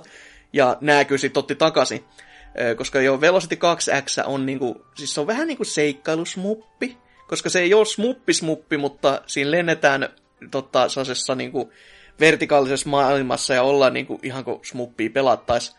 Mutta aina väliin sieltä tulee semmosia niinku miten etenemiskaavoja, missä sun pitää tietyt, siis se muuttuu sellaisen helvetin matikkarakettipeliksi, että laita nämä oikeat numerot oikeassa järjestyksessä ja sit sä voit edetä tyylisiä juttuja, joka on hyvinkin hämmentävä mekaniikka, mutta mikä jottei. Mutta sit se aina silloin tällöin välissä on sellaisia, että nyt sä oot vaikka tällaiset 3 numeroa ottanut tästä ja seuraava numero on vaikka 6, niin 2 sun pitää mennä tämmöiseen erikoispaikkaan tai näistä numeroista niin kuin ampumaan, ja sieltä se muuttuu tämmöiseksi niin kuin 2D-tasoloikintaa räiskyttelyksi, joka, siis missä niin kuin sen sijaan, että sä menisit missään sillä niin kuin aluksella, niin sä juokset ihan siinä M-muodossa menemään ja räiskytellen silleen kivasti, mutta tää on kaikki sellaista niin kuin vähän sellaista jonninjoutavaa. Se niinku siinä on kuitenkin, se heittää heti aluksi, että hei, sulla on 50 tasoa. Ja okei, se on aika paljon, mutta sitten kun sitä pelailee, niin ei se kauhean sitten mullistava lukema on, että siinä kestää varmaan joku oikeasti 5 tai 6 tuntia, jos sä haluaisit sen loppuun asti päästä se peli. Ja se on saasta taas niin kuin, että aivot nolliin meininkiä, että pari bossia sieltä täältä tulitetaan menemään. Mutta sitten niin kuin, niitä oikeasti huonoja asioita pelin kanssa on se, että niin kuin, ensinnäkin se on ihan saatanan epävankka. Siis kun sä lataat uuden tason, niin mulla on niin monta kertaa siis se niinku peli kaatunut vaan, että se ei suostu lataamaan mitään, että sun pitää resetoida koko paska. Siis niinku, siis lukemattomia kertoi. Siis melkein, siis varmasti niinku 2 käden sormilla laskettava määrä. Ja reippaasti ylikin. Että semmoisia, että sä laitat, että mä haluan tähän seuraavaan tasoon, ja sit se vaan niinku jämähtää. Ei toimi. Se ei kauheasti naurata siinä pelatessa yhtään. Ja sit kun siihen on kuitettu myös tunkea joku hieno ja tosi syvällinen juoni, josta mä en ymmärrä niinku en sanaakaan. Siis se on niinku niin saasta Dr. Bullshittia ja niinku skifi-jonnijoutoa, että niinku se ei esittele hahmoja, se heittää vaan niinku uutta asiaa koko ajan myllyä, ja sä vaan oot silleen, että häh? Mä en muista, oliko se siis tosi jatko-osa vai? Joo. Joo, kun mä taisin sitä yköistä pelata PSTV:llä vuosi sitten. Siis se tuli tyli PSTV:n mukana, se yköinen. Joo, tulee. Niin, mä siitä joskus kästiskin taisin mainita just silleen, että se oli just semmonen niinku... No siis ettei niinku totaali paska se yköinen, mutta se oli vaan just semmonen, että siis mä sitä silloin yhtenä iltana jonkun aikaa väänsin ja sit unohin koko homma. Siis se on näin tää Kahonen. Ei ollut mitään syytä koskaan palata enää siihen. Ja kyllä mä muistan, että jälleen joku perustontsa kävi kommentoimaan, että mä pelasin joka vittuun laitteella läpi, ihan paras peli ikinä. Ja sitten silleen, okay. Se Kakonenkin on niinku oikeasti, onhan siinä se pelillinen puoli, se on ihan jees. Se on just se, että se on ihan jees tasoa vaan, että ei siinä ole mitään samasta, minkä takia sun pitäisi niinku muistella monien vuosien päästä silleen, että hyvän viini ääressä, että oi että kun se oli hyvä peli, että ai, niitä... Kaiholla muistelen niitä muistoja sen kanssa. No, se kohta oli tosi hyvä, jos mä lensin. Ammuin pomoja ja laskin niitä numeroita. Koska se mitä? Pomoja ammuin jo, ei. Pomoja. Siis todellakin siinä yksikin isompi taistelu, missä niinku, Siis se hämmentää mua vieläkin, koska sun ympärille tulee pelkästään sellaisia numeropalikkoja. Ja sit sun pitää oikeesti vetää niitä, että tässä on tätä vihreätä nyt, niin sun pitää kaikki vihreästä ampua vitoseen. Sit sä voit siirtyä siniseen ja silleen, mikä vitu design tää tällainen on? Tässä on mitään niinku, oikeesti, siis se on niinku niin köyhä, että sitä ei ole koetettu edes piilottaa minkään isomman jutun alle, vaan se on vaan, että tässä on numerot, ammun niitä, ole hyvä. Ja mä en ymmärrä, että minkä takia oikeasti tämmönen setti on valittu. Ja sit se oikeasti ärsyttävä puoli, mikä yleensä varmaan Tootsin suusta pitäisi kuulla, on se, että tässä on tosi vittumainen tää tasorakenne, siis sinne loppuun kohde, että siellä on aina, kun jokaisesta kentässä voit tietyn määrän saada pojoja niinku suoritetusta ajasta ja kuinka paljon sä oot kerännyt sitä roskaa sieltä kaiken näköistä ja kuinka paljon sä oot ampunut vihollisia, tämmöisiä niinku perinteisiä.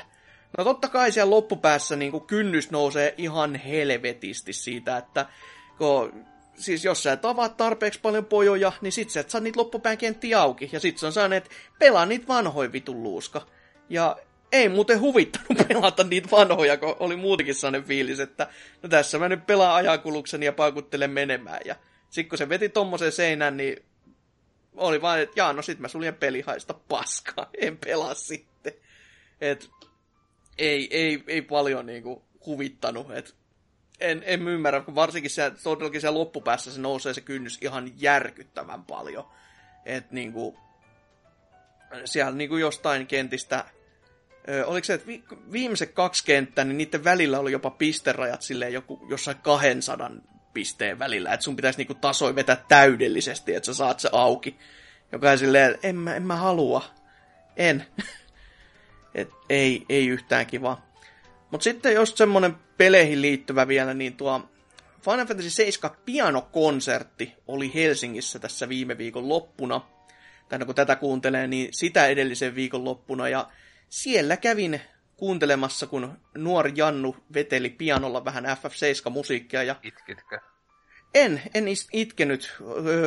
Osa biiseistä oli vähän niin kuin sinne päin, ja niiden kanssa olisi ehkä pitänyt itkeä, jos olisi ollut oikein mulkku. Mutta osa oli kyllä soitannallisesti niin sitä 6/5 kamaa, että oikein niin kuin, hengestä otti kyllä. Että oli silleen, että herranen aika, että kyllä piano saa kyytiä jumalauta. Että, tai flyykeli vai mikä olikaan sillä, millä. No kai se piano oli, en minä katsellut niin tarkkaan. Mutta toimivaa settiä kyllä, että kyllä toivon, että tällaista saisi niinku lisääkin Suomeen, että ei aina vaan sitä, että tullaan soittamaan se Marion intro ja meillä on nyt pelikonsertti tässä, että hieno homma pojat. Kai se soitettiin nämä kaikki ja suosikin niinku tämä Chocobo Racing teema ja sitä huvipuistoteemaa. No kyllä, totta kai Gold Saucer siellä, tai kultainen makkara siellä soi ja Chocobo-teemasta oli tämmöinen funkahtava pianosovitus, niin sekin oli ihan niinku toimiva.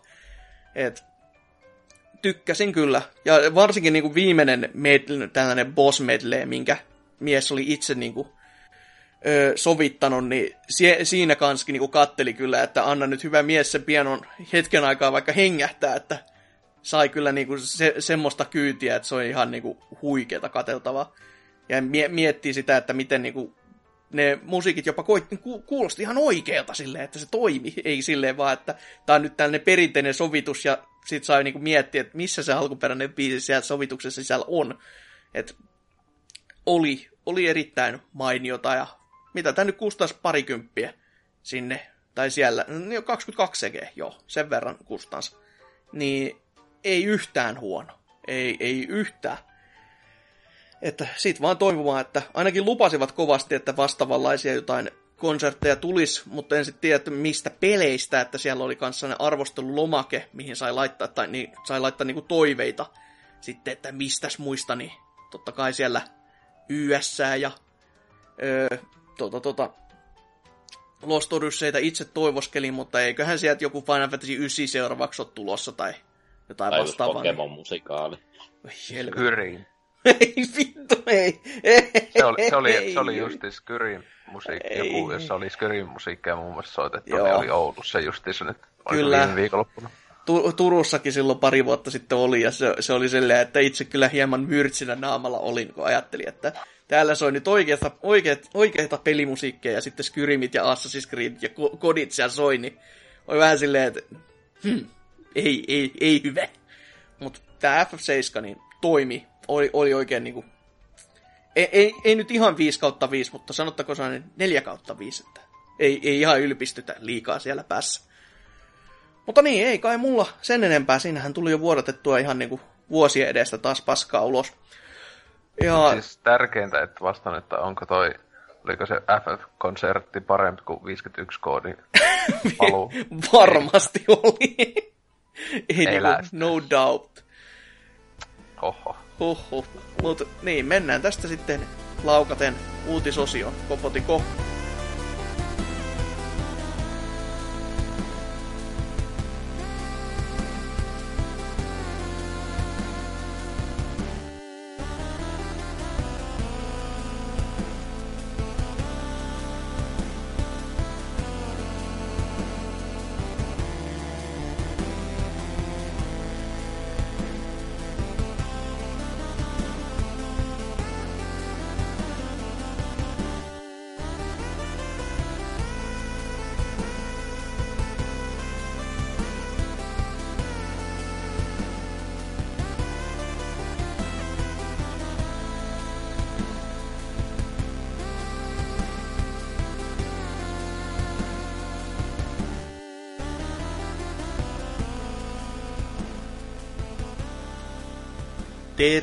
Terve taas uutisosiota pukkaa ja taas käydään näitä huikeita uutisia, mitä tällä viikolla on tapahtunut ja sitä rataa. Ja aika paljonhan on tuossa tapahtunutkin, että ihan tämmöisiä mullistavia juttuja. Ja mitäs vaikka Oselot, mikä sun mullistava juttu on? Joo, no semmonen, että Halo Helsingin tulee, ei kun vittu Halo Helsingin. Tästä tästä oli puhetta, ei pop-musiikki-uutisia, mutta muuttui ihan salauriksi, kun asuu Joisussa. Mutta joo, Pokemonista, eli joen pohjassa saat. Häh? Joen pohjassa näyttää asuvan melkein. Kyllä, ojan pohjassa, mutta tosiaan se nyt julkaistu Jenkkilässä ja ensi viikolla täällä meillekin pakanoille tulee uusi Pokemoni, niin on mahdollisesti kauhea spoiler saamassa kolmannen tämmöisen ultimaattis-versio pelinsä ensi vuonna huhujen mukaan, ja se tulisi vielä Switch-konsolille, ja se olisi nimeltään Pokémon Stars. Ja siis tosiaan, eihän tässä niinku mitään uutta todellakaan ole, että sinänsähän kaikkiin muihin, paitsi just XY-geniin, tuli tommonen niinku kolmas osa siihen saman geniin sinänsä. Että se on jännä, että mäkin luulin silloin, kun ostin Yn, silloin ihan julkaisun aikoihin, että oliskaan kannattanut vaan odottaa sitä seuraavasta parempaa, tai siis eihän se pakolla parempi, mutta on se mun mielestä, koska siis, jos et halua ostaa kumpaakin, niin siinähän on monesti ollut, niin että esimerkiksi saattanut saada, tai ei ollut laajempi se Pokemonien määrä ja näin edespäin, tai pikkuviilauksia, että, mutta niin, että tosiaan, ja sitten tässä on tietenkin hieno, että jos tulisi Switchille, niin se olisi hienommalla ulkoasulla, ei varmaan mikään nyt överi siistin näköinen peli, mutta siis sille ei mikään niinkään vuoden grafiikka. Kyllä mä oletan, että se voisi olla sen saman näköinen, se on vaan skaalattu silleen nätimmän näköiseksi. Niin, että se on just Full HD ja näin edespäin, että kun sehän 3DS-pelihän on jotain 240p, mitä ne on, eikö ne ole jotain sitä luokkaa? Mutta niin, että niin kyllähän ne joutuu sitä graffaakin varmaan hieman hiomaan, että se ei näyttäisi esim. TVlle ihan okolta ja näin, mutta ja miten sitten se kahden näytön puoli, niin kuin miten se sommiteltaisi vaan yhteen näyttöön, niin sekin on vähän silleen jännä kysymys. Olisi yhteen näyttöön. Mutta joo, siitähän sitä oli monet, että se voi niin sille keinotekoisesti jakkautuu kahtia se yksi näyttö. Siis silleen, että se tulee vaan se on aika iso, se on yksi. Ei kai se olisi mahdotonta. Eihän se nyt ihan mahdotonta ole, mutta kyllä se aika typerää on. Ohjaamme sivuttaa, niin siinä on kaksi näyttöä. Miten se muuten toimii Wii U:lla? Siis just niin. Just sille. Just sille, ainakin siis tää muistatko siis DS-pelejä pelaa Wii U:lla edes TV-näytöllä? Mä en oo varma. Siis toimiko ne ainoastaan sillä Wii U-motella? Siis DS-pelit, jotka on Wii U:lla. Siis se toinen näyttö on TV-ssä, se touchpad on siinä gamepadilla. Joo, okei, se toimii normaaleissa DS-peleissä näin, koska siis toi Brain Trainingi ainakin laittaa silleen, että sä voit pelata niinku pelkästään tuolla Gamepadilläkin. Niin, gamepadi, niin, mikä onkaan, niin. Okei, joo, no mutta siis niin, että jos se on jo silleen tehty silloin, niin... Mutta siis tässähän on just se, että kun Switchissä nyt ei ole sitä tukea, että sä voisit tehdä niinku Wii Ulla, että sulla olisi niinku... Onko se sanottu jo niin, niin teknisesti vai? No siis sehän oli ainakin siinä, että silloin kun sulla on TV-ssä kuva, niin sä laitat sen sinne helvetin telakkaa kiinni ja et sä silloin siihen näyttöön pääse käsiksi. Et siltä kantilta kun miettii, niin en tiedä. Niin, no tietenkin tässä sitten, että oletettavasti, koska tämähän olisi siis tosiaan mitä huuhtu, niin tosiaan taisi Switch Exclusive, ettei tulisi 3DS:lle. Ollenkaan, niin sittenhän ne on voinut sen niinku päivittää ihan kokonaan niin, sellaiseksi, että se ei käytä sitä kahden niinku näytön kikkailua mitenkään, että siinä on jotenkin ne on muuttanut sitä, joka tietenkin olisi se olettavasti fiksuin systeemi tehdä, eikä mitään. Yhdellä näppäimellä silleen, että vaihda ruutua. Silleen joo, kauhean säätössään taistus, joo, aina niin, en mä tiedä, mutta tosiaan tosta on jopa Kotaku on saanut niin tästä uutisoinut, ja Eurogamer, ettei ole tosiaan mikään Next Gaming Weekly tai joku, en mä tiedä mitä lähtee joku keksii päästä, siis on monesti joku huhut, kun lähtee liikkeelle, ne on joku siis ihan never heard jotain tämmöisiä niin tason, että joku tyyppi kävi sanoo Redditissä huhuja, että nyt kuitenkin ihan tämmöistä ihan peliala isointa uutissivustoa on kumpikin samantyylisistä huhuista, ja niin on kuullut lähteiltä samaani, että ihan hyvät pohjat tähän voi olla, ja tietenkin, eikö sitä sanottu jo jossain vaiheessa joku niitä, että siis, että joo, Pokémon-peli ollaan tekemässä Switchille jo. Joo, siis ihan tämä Pokémon Companyin tämä niin. Päätyyppi, tai Game Freakin, no ihan sama kuitenkin kommentoin, että joo, Pokémonia tulo sinne ja jatkossa. Niin, että tässähän just, että siis niin, että tässähän sitä just olisi, ja näin edespäin, että... Niin, ja sitten siis siitä oli sen, että se tuli niin, että tulisi jo ensi vuonna ja jopa siinä suht piakkoinkaan itse koneen julkaisun jälkeen, niin siinä saattaisi olla melkoinen myyntitykki tolle itse konsolille, että sehän nyt, jos tää ei ole 3DS:nkin, tai nämä pelit on nyt jo ei sitä myydyimpiä, mutta niinkö, siis ennakkotilatuin peli ikinä, niinkö 3DS. 10 miljoonaa. Niin, yli 10 miljoonaa toi yhteensä, että... niin, että siinä Prince Money ja näin edespäin, että eipä itse uutisissa sen kummempaa, mutta että onko sitten mietteitä asiasta, ostaisitteko Switchille? Nyt kun me kaikille taitaa olla tulossa se boksu ensi viikolla. Kyllä. Kyllä, pitäisi ainakin olla.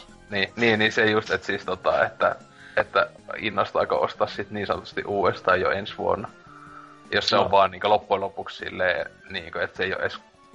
Että se on vaan vähän hienomman näköinen, että ei toimii Switchillä, että siinä ei ole siis niinku pelillisesti esim. Paljon uutta. No jos se tulisi julkaisuksi, niin en mä välttämättä silloin, mutta jos joskus myöhemmin ja siinä tulee jotain uusia ominaisuuksia, exluboksuja tai jotain tollaista, niin mikäs siinä? Joo, kyllähän siellä varmaan ainakin se tasan yksi eksklusiivi uusi tulee, että esim. Näissähän aina kun on tullut se just joku Platinum ja näin, niin siinä on se kansipokemon ihan oli niinku uusi eksklusiivi. Muista oikein ainakin näissä yleensä on ollut, että hui, että kyllähän sitä nyt 50 voi maksaa yhdestä uudesta Pokemonista. Kyllä. Mutta oishan se hauska nähdä sitten kuitenkin niinku Switchilläkin ja silleen just, että miten se siirtymä tässä niinku tapahtuisi. Että... Ja sitten jos se oikeasti on just näistä peleistä se kolmas versio, eikä sieltä tule joku niinku Pokemon Stadium 3, jossa on minipelejä. Silleen, niin oishan se sitten semmoinen... Oikeesti, että sitä voisi niinku tukeakin, eikä vaan olla silleen, että hei, mä voin ottaa Pokepankissa nämä Pokemonit tähän Switchille ja pelata täällä. En mä halua. Niin tosiaan, tosiaan huhujen mukaan niin tossa tietenkin oli just se, että tukee Pokemon Pankkia, että pystyisi ihan sieltä Red ja Bluesta asti tunkemaan niitä bokseja tonne vaan. Helvetti. Siinä on kyllä, se on kyllä aika siistiä siinä, kun miettii, että eka keli boksat vaan pankin kautta uusimpaan. Eikö periaatteessa pitäisi toimia tällä hetkellä kaikista, koska mä en muista mikä se ensimmäinen peli oli, koska Hardcoldi ei varmaan tukenut, mutta sä pystyt siis siirtämään kuitenkin sitä seuraavaan ja silleen niin kuin, mut... No siis 3DS on se joku DS-softa, mistä saa kaikki niin, siis ainakin Black vai Tykönen ja Kakonen on tuettuna tohon Pokepankkiin, sen mä ainakin tiedän. Joo, ja näin mä muistaisin, että näissä... Saattaa olla, että siis Platinumkin saattoi olla tuettuna. Joo. Se on kuitenkin silleen... Sä oot ollut jopa ensimmäinen, tai niinku vanhin, jos muistatkaan. Vähän joutuisi hyppyjä tekemään, mutta kyllä pitäisi olla ihan niinku mahdollista. Niin. Onhan se ihan semmoinen, että jos haasteen haluaa itselleen tehdä ja ei ostaa mitään muita pelejä koko vuoteen, niin se onnistuisi siinä aika hyvin. Et... Ainakin niinku trifu. No, ainakin tekemistä riittää, se ei voi kiistää. Et... Mikäs siinä, jos tykkää. Mutta ihan hauskaa kuulostaa ja näin, että... Ois se varmaan semmoinen aika kiva myytitykki siihen julkaisuun, että... Julkaisuikkunaan, epäilen, että ei varmaan julkaisupäiväksi ehdi, mutta just siinä ekan 3-4 kuukauden aikana ei olisi varmaan ihmettä. Ei nyt jäätäviä töitä varmaan, niin kuin just tosiaan, jos meinaisi pitää edes saman pelimoottorin, niin ei nyt vuosien pituisia mitään säätöjä uskoisi olevan. Jos tosiaan sen huhujen mukaan sitä niin kuin konsolin hinta niin kuin pysyisi siinä 200 kohdalla ja vielä kun se on sen konsolipundlen Pokemonin kanssa, niin sehän kyllä se saattaisi myydä aika paljon. No joo, mutta kyllä toi hinta on kyllä, siis jos se oikeasti on toi, niin se on kyllä mun mielestä vähän, se on vähän jopa epäilyttävän halpa, että siinä on nyt niinkö, ihan oikeasti siis silleen. No siis on huussa, että on 102 mallettu, jos on vähän enemmän muistia, niin se menee lähemmäs sitä alle 300. Se on just tommoinen, että kuka haluaisi sen halpismalli. Että ei kun se olettavasti se hintaero olisi ehkä 100 euroa tai jotain. Totta. Mut jos ei siitä enempää, niin mites Ansers? Mikäs sun huikaiseva uutinen tältä viikolta on? No tässä viime aikoina tämä Suomessakin suosittu tämä, tai Suomessa suosittu ollut tämä Late Night Talk Show-juontaja Conan O'Brien teki uudessa showssaan tämän Clueless Gamer-formaatin uuden jakson, ja tätähän formaattia ei ole koskaan niin kuin yritetty Suomessa tehdä. Lakko.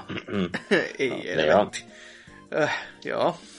Mutta tosiaan tuossa uudessa Clueless Gamers ne pelasivat tätä Final Fantasy 15 ja Elijah Wood oli jostain sitä mukana sitä pelailemassa ja ne siinä sitä pelaali ja no tuttuun tapaan Konani kommentoi kaikkea hauskaa pelistä, että joo, nämä tyypit kävelee aavikolla nahkapuvut päällä ja...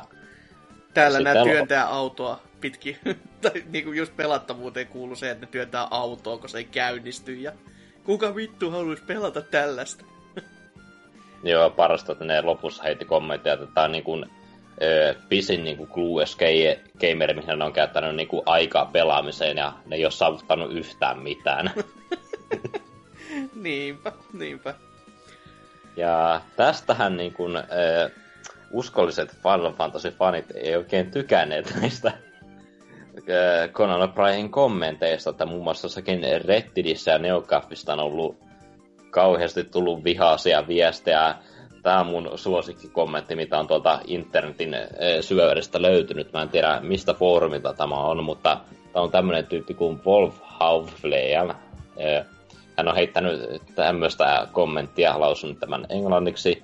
Is there anything we can do to stop this? Final Fantasy 15 is too important to be sabotaged by little informed rants of uncultured western talk show host. I felt sickness just seeing all the hard work of Tabata-San and others being insulted like this. Vitun Tabata-San. Oi jumaliste.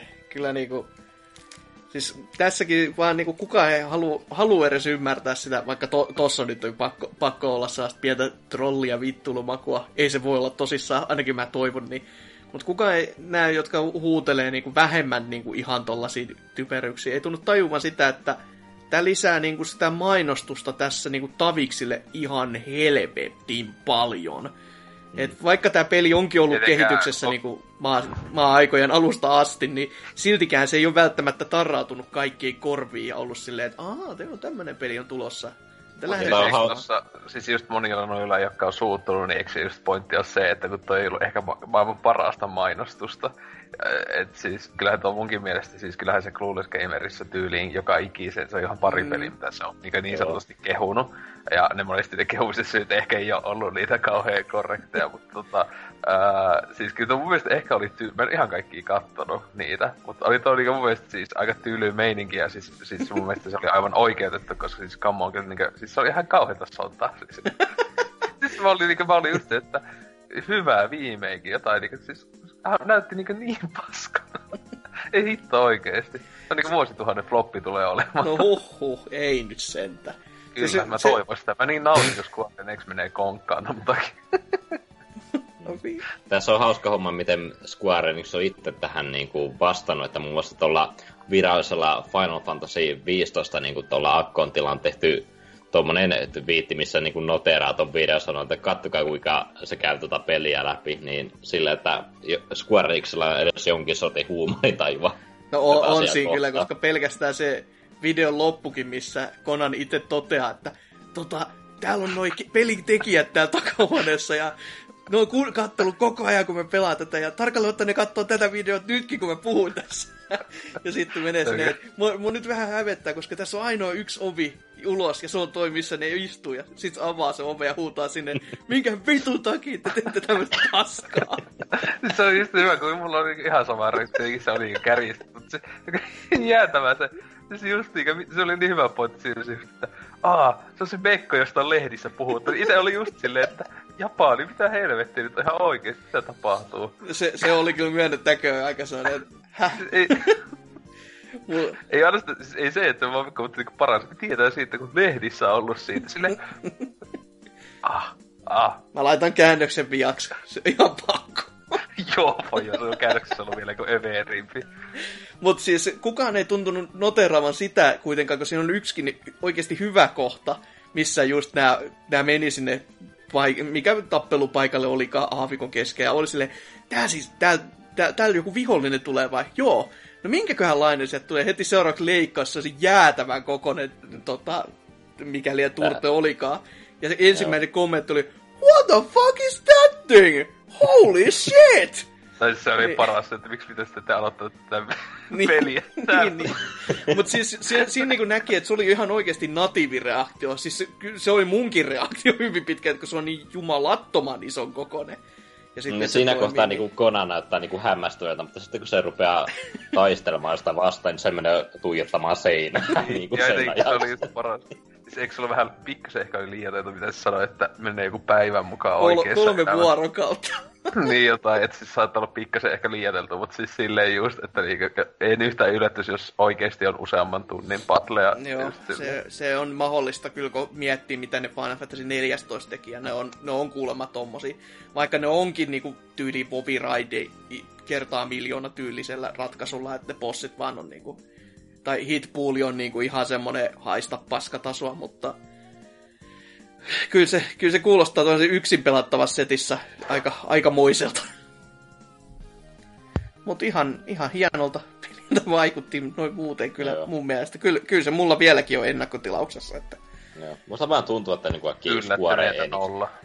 Square Enixin fanit on tämmösiä niinku tosi herkkiä tommosia tosikkoja. Niinku, esimerkiksi musta on tosi hauska lukea niinku kun Ikään niin kirjoittaa jotakin Kingdom Hearts-uutisia, kun Kingdom Hearts-yhteisö niin on aina ollut suuttunut Ikänä hommista, kun on joskus niin kuin haukkunut Roxas-hahmoa, että se on ihan vitun turhaamo, jota se todellakin on. Niin siitä ihan hirveät niin kuin kommenttivyörä tuloa, niin mä vaan syön poppareita käyn katselmassa, mitä matskoina on sinne kirjoitellut. Siellä on fanitytöllä paikat kosteena, niin ei sille voi mitään, ja sitten kun tuommoiset sanoo, niin tulee paha mieli. Pakko laittaa jumalauta helvetti ja mylly päälle. Mutta kyllä myllyistä ja kaikesta muustakin kosteista paikoista päästäänkin meikäläiseen uutiseen. Eli Watch Dogs 2 oli tässä uutisissa ja aika jännittävillä kuvioilla, koska siis mun pitää oikein niin kuin ottaa henkeä, koska mä mietin, että miten... Jännittävillä kuvilla. Kyllä, siis koska joku hahmo tai joku kävi sitä peliä pelaamassa ja ampui vahingossa, tai oliko se, että ajoi jonkun naisen yli, ja siitä näkyy... No vahingossa totta kai, siis se on meidän niinku claimer tässä. Mutta toi katteli sitten siitä vaatteiden läpi, koska siitä vaatteiden läpi näkyi, ja siellähän naisella oli mallinnettu toosa paikoilleen. Se oli alapäät ihan kunnossa, ja siis tarkalleen ottaen sinne oli joku vetänyt mustan viivaa ja silleen, voi jumalauta, herranen aika. Ja sitten oli hämmentynyt tästä, oli silleen, oho, onpas jännittävä temppu. Ubisoftilta, laitanpas tästä kuvan tonne Twitteriin tänne sarejutun kautta. Laittoi kuvan Twitteriin ja Sony suuttui ja laittoi bännit päälle. Silleen, että no sulla on nyt tämmönen, onko se viikon bändi vai jotain tällaista. Ja eikö se ollut jopa ihan kuukauden bändi? Ei ollut vielä kuukauden bändi. Sehän se juttu olikin, että oli ensin tämmönen pienempi bändi ja sitten mies meni tonne NeoGaffiin kirjoittamaan, oli silleen, kirjaili hienon otsikon I found a vagina in Watch Dogs 2 and Sony suspended me. Että kaikkien siis klassikkopostausten. Oli. Ja totta kai siellä ensimmäiset oli heti totta kai se Big Star or Never Happened, tai just tällaisella tyylillä. Ja sitten kun ne kuvat tuli, niin ihmiset olikin silleen, että häh, mitäs helvettiä, mitäs täällä tämmöstä?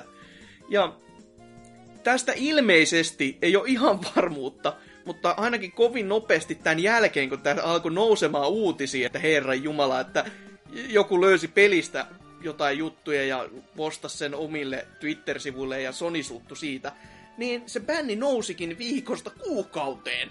Oli silleen, että olikos pojat nyt ihan viisas temppu niinku heittää ensimmäiseksi niinku sen bensan sijaan, niinku, jos heittäisi vaan bensaaliekkeihin, niin okei, se on vähän niinku typerää, mutta silleen, että heittää napalmia sinne, niin se on vielä tyhmempää. Se ei toimi.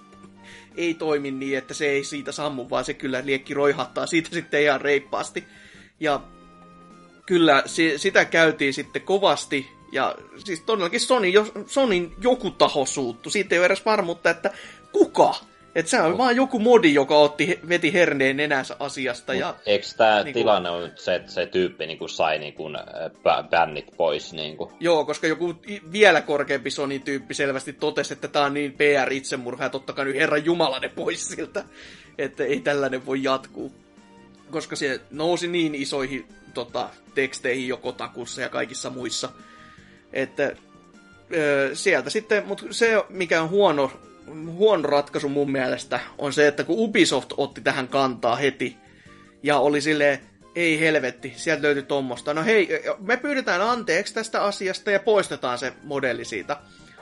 Ja siis tästä tekee niinku uskomatonta se, että kukaan ei pahoittanut mieltään oikeesti, ketään ei haitannut. Pelissä on K18-leima kaikkialla, ja se on todettu jopa siellä niinku reitingeissä, että täällä on alastomuutta hahmoilla. Asia homma ok.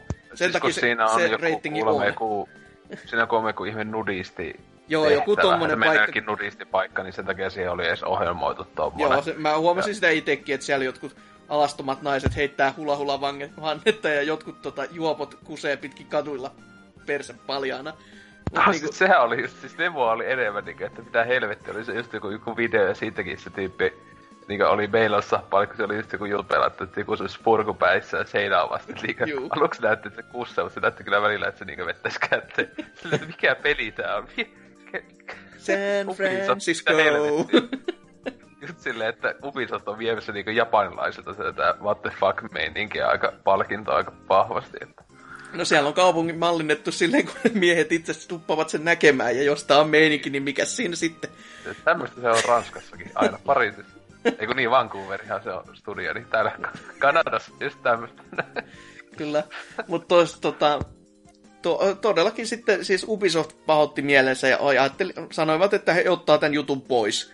Ja mä en tiedä millä aikavälillä, ja onks ne jopa tehnyt sen jo, vai eiks ne oo tehnyt, mut silti, niinku, siis onhan tää niinku jäätävän typerää, että ylipäätänsä asiasta, joka ei haitannut ketään ja joka on niinku, siis se on tosi pieni juttu. Mutta sitten kun jos niinku tämmöisestä jo, että joku sanoi netissä pahasti, en tykkää, niin sit ollaan heti niinku pyllistämässä ja ollaan silleen, että okei, otetaan pois äkkiä, ettei vaan niinku kellekään tuu paha mieli.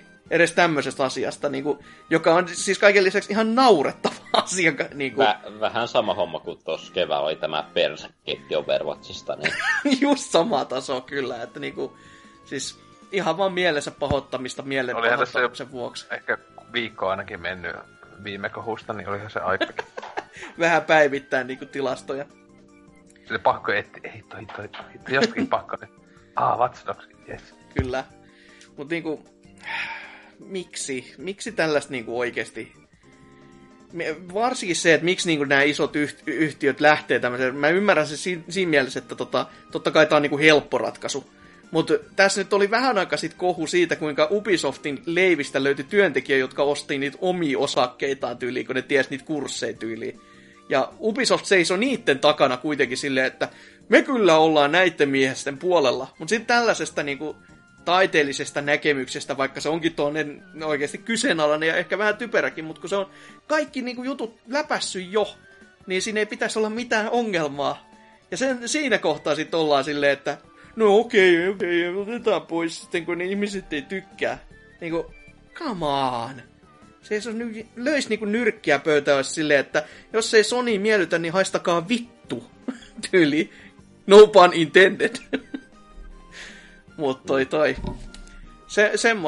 Semmosta todellakin Watch Dogs 2 maailmassa, että jännä äärellä ollaan taas, että se peli, missä voidaan kiroilla ja tappaa ihmisiä on ihan fine, mutta siellä jonkun perse vilahtaa, niin ai jumalauta.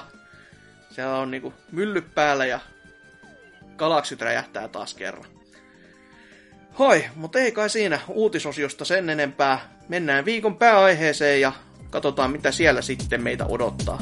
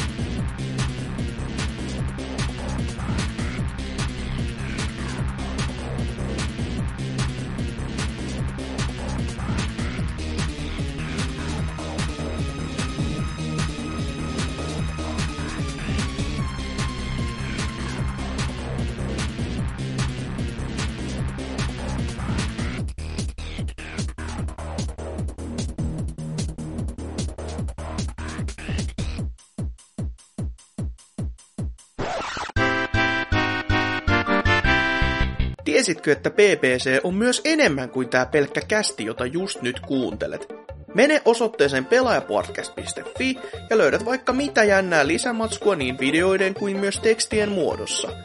Jos taas haluat jutella meidän kanssa henkeviä 140 merkin rajoitteen, niin käännä katsesi meidän Twitter-tilin nimeltä PBC Podcast. Ja jos taas olet löpenkyllästynyt meidän verbaaliseen ulosantiin, niin on meillä Instagram-tilikin nimellä PBC Podcast. Tervetuloa mukaan!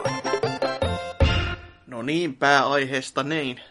Päästään puhumaan, ja tällä viikolla se on Game Awards 2016. Ja tämähän on meille tullut jo pikkasen ehkä kausiluonteiseksi tavaksi, että näiden sitten mitä parhaimmiksi peleiksi on niinku lueteltu aina Game Awardsissa, niin käydään vähän niinku niitä läpitse, tai mitä niinku tänne on ainakin annettu nämä pelit listattu, että mitkä voisivat tämän setin voittaa. Ja puhutaan vähän sitten niistä meidänkin mietteistä, että mikä olisi se näistä peleistä sitten se, mikä tittelin ansaitsisi. Ja ensimmäinen setti on Most Anticipated Game, eli innolla odotetuin peli. Ja täällä on... Tätä voi myös kotoa käsin äänestää. Kyllä, wow, että sinne vaan kaikki innokkaasti äänestämään. Mutta täällä on esimerkiksi uusi God of War, Horizon Zero Dawn, Mass Effect Andromeda, Red Dead Redemption 2 ja Legend of Zelda Breath of the Wild. Mitäs teille? Mikä kutkuttaa kikiä eniten? Tämä on kyllä vähän vaikea tosta vaita. Ei ainakaan Horizon Zero Dawn. Se kiinnostaa aivan zerona. Ai. Padon Chin. Siis Zelda jonkun verran, mutta... Mä tiedän, se on joko toi God of War tai sitten Red Dead Redemption varmaan. Silleen niinkö... Näistä niinkö... Mä tiedän, mä ehkä ootan enemmän jotain, en osaa sano mitään, mutta että... Siis toi Mass Effecti... alun perin kiinnosti enemmän, mutta kun se taitaa olla aika lailla vaan täysin joku action-peli, jossa onko ollenkaan ropea vaikutteita tai mitään, niin siitä on hypeä lähtenyt ihan totaalisesti nyt viime aikoina. God of War sentään koittaa jotain uutta, niin siitä plussat, niinkö siis sarjassaan. Ja itseltäkin ehkä jotain, mutta... Horizon ei sulle maita. No ei vittuus. Vittuuttaa se ihan törkeinä vieläkin se. Oh my god, that was a close one. Niin helvetti, me vittuun saadaan. Mä ostan sen pelin vaan, että mä voin tappaa itseäni siellä pelissä se muijalla vaan koko ajan. Selvä. Aika räväkkää teksti. Mut mites sitten se on? Se on ihan hyvä peli, mutta ennakkomasku näyttää niin paskalta. Musta on tosi niinku hauskaa niinku esimerkiksi näistä niinku Mass Effectistä ja Red Dead Redemptionista ei ole kunnolla nähty mitään gameplaytä, jotain vitun kliseistä story, trailer, paskaa. Niin no, ja Massista jopa näkynyt gameplaytä, Red Dead Redemptionista sinänsä. No, niin siis siitäkin vaan niinku, no, että tää näyttää tämmöiseltä villislännessä. Niin, Massista oli vaan tämmönen teknologia-demo ja kävelysimulaattori. Jei. Mut siis kyllähän niinku näistä siis semmonen tosi ainut niin sanotusti turvallinen jatko-osa on toi Red Dead, koska siis se ihan satavarmasti on niinku Red Dead Redemption 1, mut niinku paremmilla grafiikoilla ja sitten kaikki on vaan lisää ja näin edespäin. Koska en mä nyt usko, että ne mitään niinku kauheena siis tämmösiä niinku perus Rockstar avoimen maailman juttuja niin niinku tulee muuttamaan siitä, että ei se yhtäkkiä oo joku vitu monivälintäinen tarina, jossa kaikilla mitä teitä on tarkoitus. En mä usko, että se on joku tosi lineaarinen silleen, että me hakkee tehtävä, tee toinen, näin edespäin. Että niin. Mut siis itsellä oma valintani on Zelda, mutta en oikein usko, että voittaa tuota palkintoa, että väkisin menee jollekin Mass Effectille tai Red Dead Redemptionille. Ja helposti isoimmahan. Siis se oli niin iso juttu, että Switch julkaistiin samaan aikaan, se julkistettiin, niin Red Dead melkein enemmän sai jotain huomiota, niin jossain Twitterissä ja näin. Ja se on kyllä tosi surullista. Että kyllä mulla oli itsellä sama homma, mä Zeldaan kääntysisin, mutta Red Dead sen vie. Vaikka mä en niinku oikeesti edes ymmärrä, että okei, se on Rockstarin peli, hieno homma, mutta kun siis ekaakin Red Dead Redemptionia on niinku kehuttu niin maasta ja taivaaseen, että se on niinku Jeesuksesta seuraava joissain piireissä jopa. Ja mun mielestäkin se on just niin kuin, että se on hyvä peli. Mutta onko se semmoinen, niinku, että oikeasti niin hyvä peli, kun muut antaa niinku ymmärtää, niin ei. Siis no ei se niinku vikakaan ole, ja se on niinku omanlaisensa niinku tämä länkkäriteema, jota ei ole niinku ylikäytetty, joka on niinku plussaa. Mm. Mutta niinku, ei se siltikään ole semmoinen, että just tämä, mitä mä aikaisemmin käytin, että viinilasin kanssa muistelen vanhalla kaiholla että sitä, että kuinka oli niin hienoa. Toki olihan se ihan hauska, kun puuma tuli ja surmas, mutta ei, niinku, ei muuten mitään sellaista. Kyllä se itselle Red Dead on viimeinkin niinkö Rockstarin peleistä niinkö tavallaan paras. Kyllä mä niinkö GTA Vitosesta niinkö sinä tykkäsin vielä enemmän, mutta niinkö mutta siinä sitten ajattelin, että GTA Vitosen paras versio on se tämänhetkinen PC, joka ei nyt sinänsä ole enää niin viime geni, mutta kyllä se oli ja mun mielestä siis tykkäsin ihan törkeänä silloin, kun se tuli, että jauhoin mielelläni se 100% läpi ja näin edespäin. Eihän sitä nettipeliä nyt pelannut kukaan, mutta niin kuin, valitettavasti sehän tässä nyt onkin vähän pelo kai odotukset, että kun niin kuin heti mainitsivat, että jotain nettipeliä, jotain tosi ennennäkemätöntä ja näin, että ei vittu jos siinä niinkö, kunhan siinä on niinkö semmoinen täysin yksin peliin omistettu kampanja, siis semmoinen niinkö mikä ekas pelissä oli, niin mulle ihan sama mitä ne tekee sen netin kanssa, siis silleen, että mua ei tuu kiinnostaa se nettipeli vittuukaan. Silloin sä voit elää virtuaalista elämää, sä oot joku kaupoityttö ja sä siellä ajelet hevosilla. Ja oot siellä junaraiteella makaat vaan, koska sut on kaapattu ja sit on sidottu siihen. Mä jo näen sen, niin kuinka se online tulee tuhoamaan sen silleen, että hei kattokaa, mä sidon tähän kaikki tähän raiteelle ja nyt mä ajan junalla tsuutsuus meiningillä, että katsotaan, että mitä käy, että pysähtyykö juna. Ei pysähdy, videonetti ja miljoonat taskuun.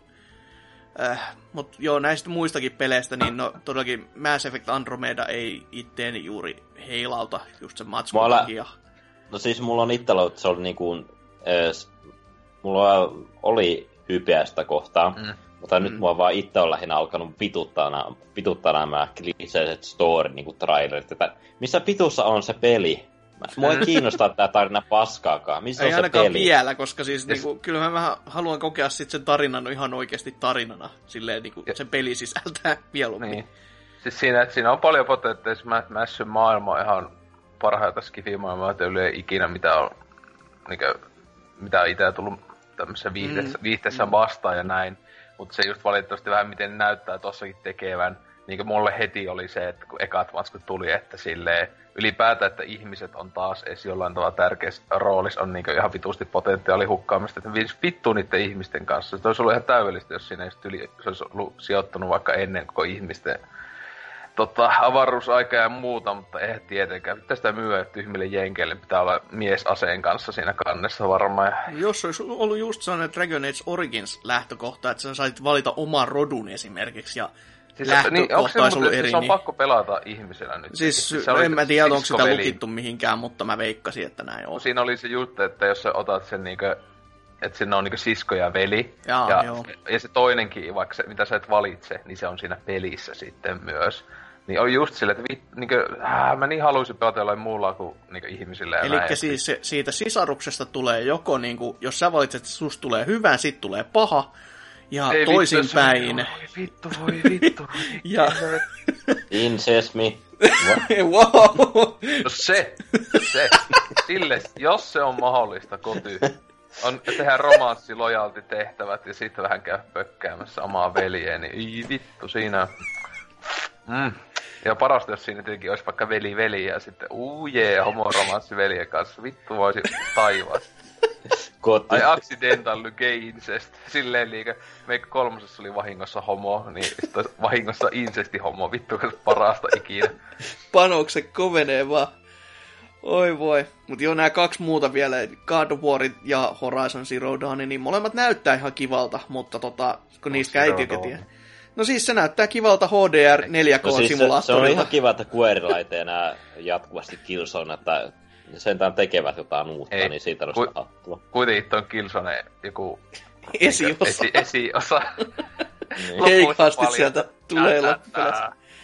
Helkästi tuloa.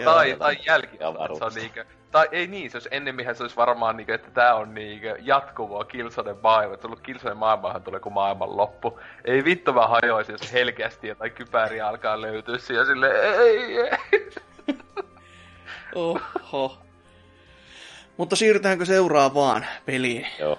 Elikkä paras multiplayer-peli.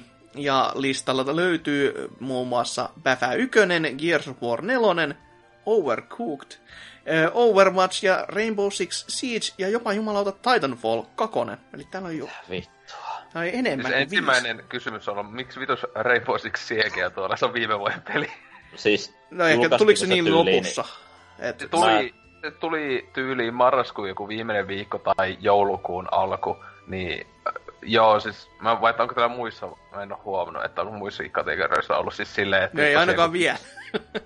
Siis on, koska se on mun mielestä aina jälleen vitun tyhmää pitää mitään Game of the Year-juttuja, kun vuosi on vielä menossa. Etenkin vielä, kun se on silleen, että se on joulukuun alussa, joulukuun aikana tulee vielä aika paljon pelejä. Joo, ihan totta. Että se just mun mielestä pitäisi aina niinku alkuvuoteen säästellä vähintään tämmöset listaukset. Kyllä. Niin. Mutta joo, siis kyllä minusta mitä itse kattosin, niin no Rainbow Six Siege on pelannut, se on ihan kiva, vaikkakin kyllä just PS4 ei mikään paras alusta sille. Mutta kyllä varmaan siis Overwatchinuista. Mä luulin, että Overcooked olisi se. Siis en ole sitä pelannut, siis onko se oikeasti niin hyvä? En mä tiedä. Siis voi hajottaa. Kaikki muut on mies- ja asepelejä, tai no, Overwatchissa jopa muitakin hahmoja, mutta siis silti, että mut on räiskintä. Ja sitten kun vittu Overcooked se on. Mitä vittua? Mikäs siinä? Kai se on sit niin hyvä. Itsehän on tosta Gears of War 4 pelannut, mutta mä en itse ainakaan digannut sitä multiplayerista yhtään, kun se on sitä haulikkohippaa. Ja toki sieltä löytyy se co-op ja kaikkea muuta kivaa horde-moodia, mutta ei se nyt oikein riitä nousemaan ykkössiä. Se on muuten ihan hienoa, että Call of Duty ei ole ehokkana. Se on aika tyly lyönti niinku ranteille kyllä semmonen, että nyt joku opitte. Overcooked on. Kori. Joku vittu Titanfall 2, ei mitään. Joo. Se olisi kyllä paras, kun Titanfall 2 voittaisi tämän silleen, kun kaksi ihmistä ostanut sen. No kyllä, varmaan Black Fridayssa, kun saa puoleen hintaan, niin sitten alkaa myytei tulemaan. Silleen, että yli äänestys jo loppuun, mutta siis Mitä epäilen, niin näistähän varmaan Overwatch tai PF1 voittaa. Et mun mielestä näillä muilla ehokkailla ei ole edes mahdollisuuksia. Kyllä, about näin. Silleen, et ihan selvästi Overwatchia oli se päälle 10 miljoonaa myyty. Ja sit PF1stäkin on varmaan samaa kohtaa ainakin, että... niinku ihan pelkästään senkin takia tietää, että... Mut kyllä mä näistä melko... Jos mä näistä kähdestä kääntyisin, niin kyllä mä varmaan Overwatchiin kääntyisin. No se on sentään ollut kauemmin markkinoilla, niin silloin yhteys on paljon isompi kuin Battlefieldillä. Ja niin. Siis ja on se siis aktiivinen fanikanta ja sitten siis on se myös, jos ajatellaan, niin jopa arvosteluissa ja tälleen paremmin pärjännyt. Ja kuitenkin PF1 on kuitenkin aika paljon kaikki heittereitä vitusti.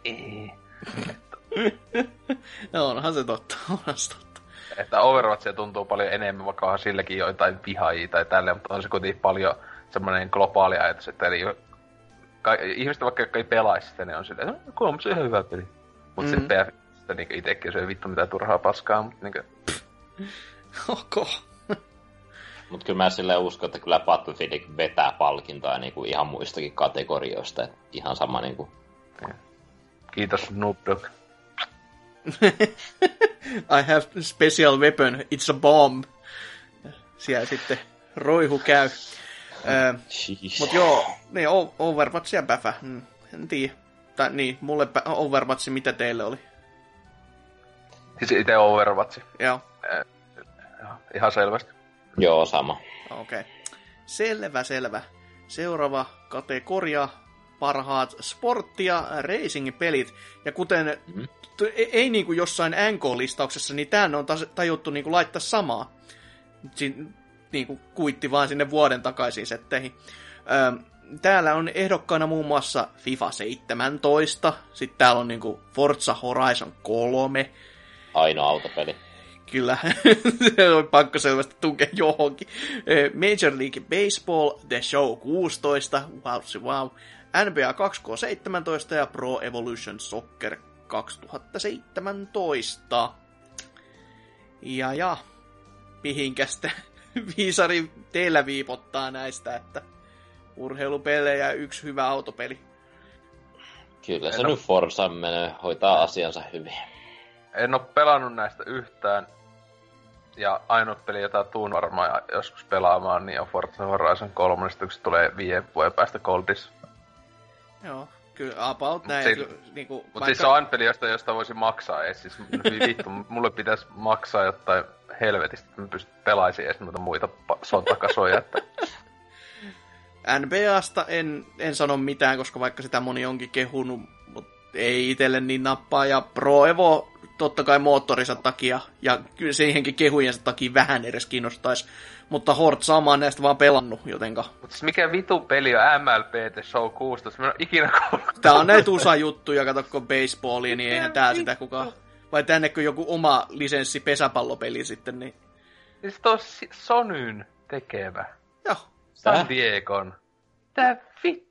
Se myy niin paljon, että kannattaa tehdä varmaan. Mikäs siinä? Se on vähän niinku Madden, mutta ihme muuten, ettei Madden ole lista. Huhhuh. Mutta joo, seuraava varmaan, koska Forzaa se oli kaiken täynnä. Paras strategiapeli. Aukeas nyt lista. Täällä on muun muassa Civi 6, Fire Emblem Fates, Banner Saga 2, Total War Warhammer, XCOM 2.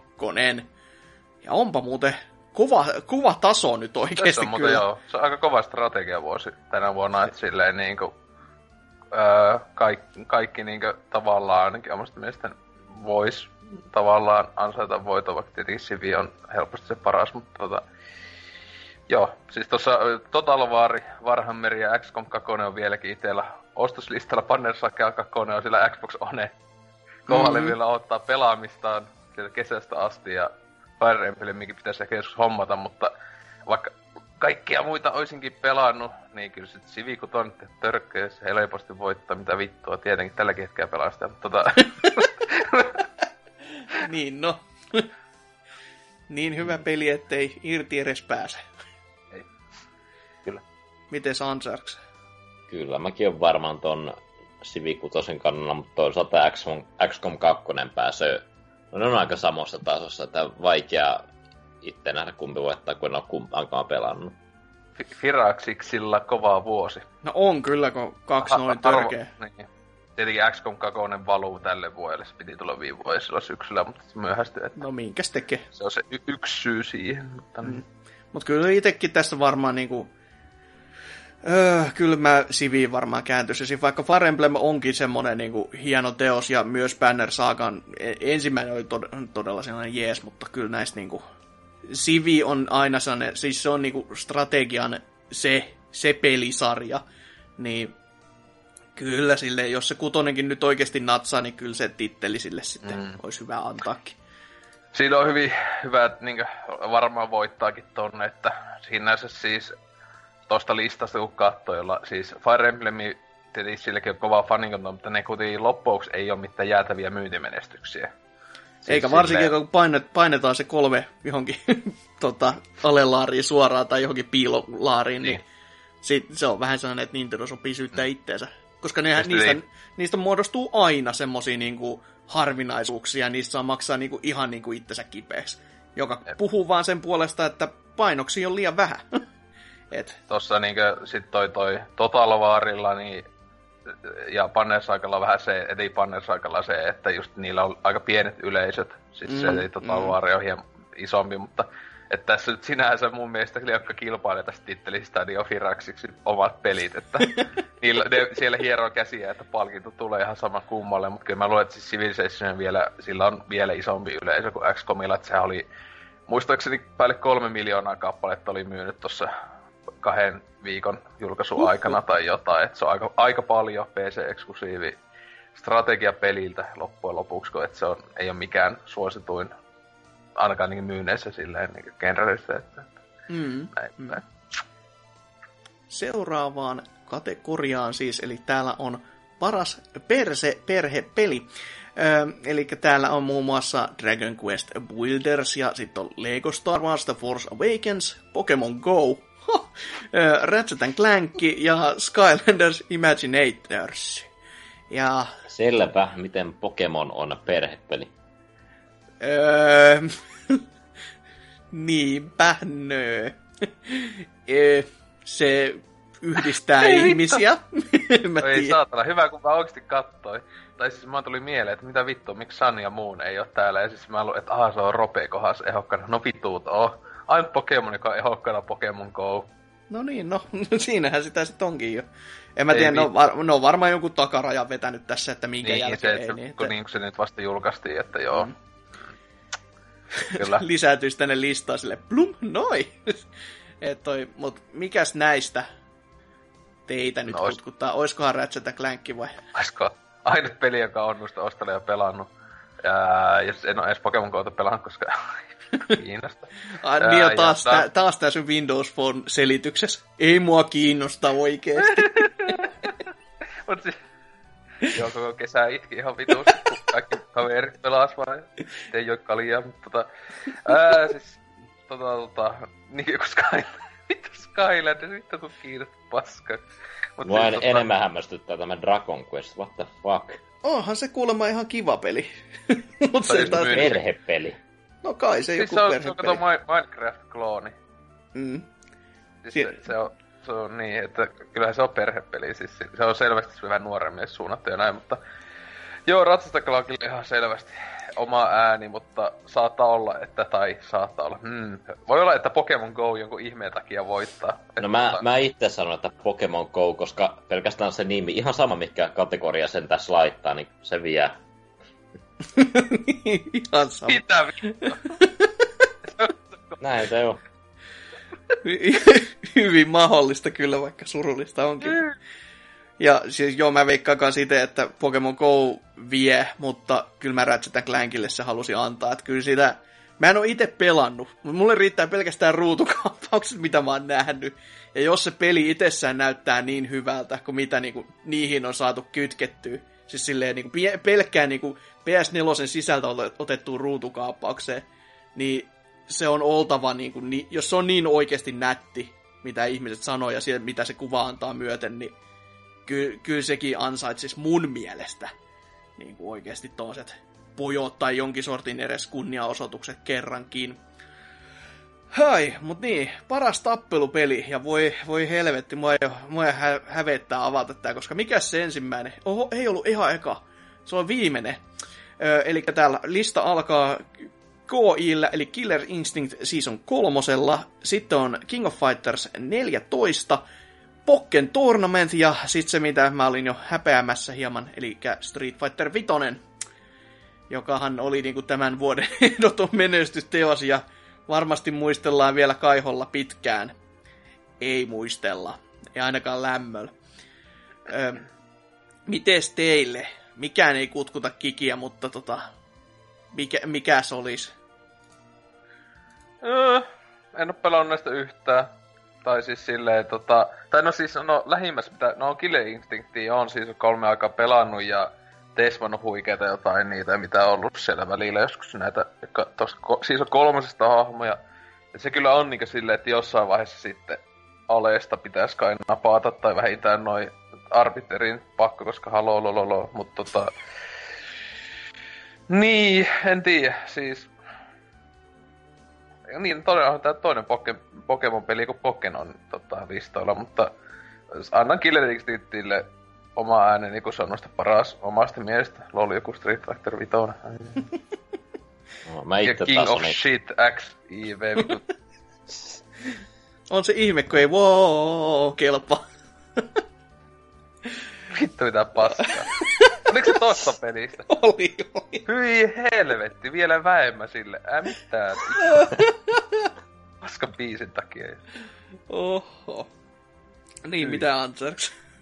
Niin, itse olen tosin Street Fighter 5 tossa keväällä pelailu, mutta se oli silleen, no, kyllä mä äänestäisin, mutta itse oli vaan niin paljon ristiriitaa tuon pelin kanssa sillä, että se on niin kuin, no, mä en oo aiemmin silleen paljon Street Fighteria, mutta mä ajattelin, että toi vitonen voisi olla, että tällä voisi niin kuin aloittaa, mutta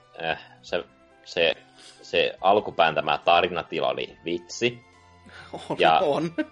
Onko se vieläkään tullut sitä oikeaa tarinaa? On, mutta sekin tullut. On ihan yhtä vitsi. Okei.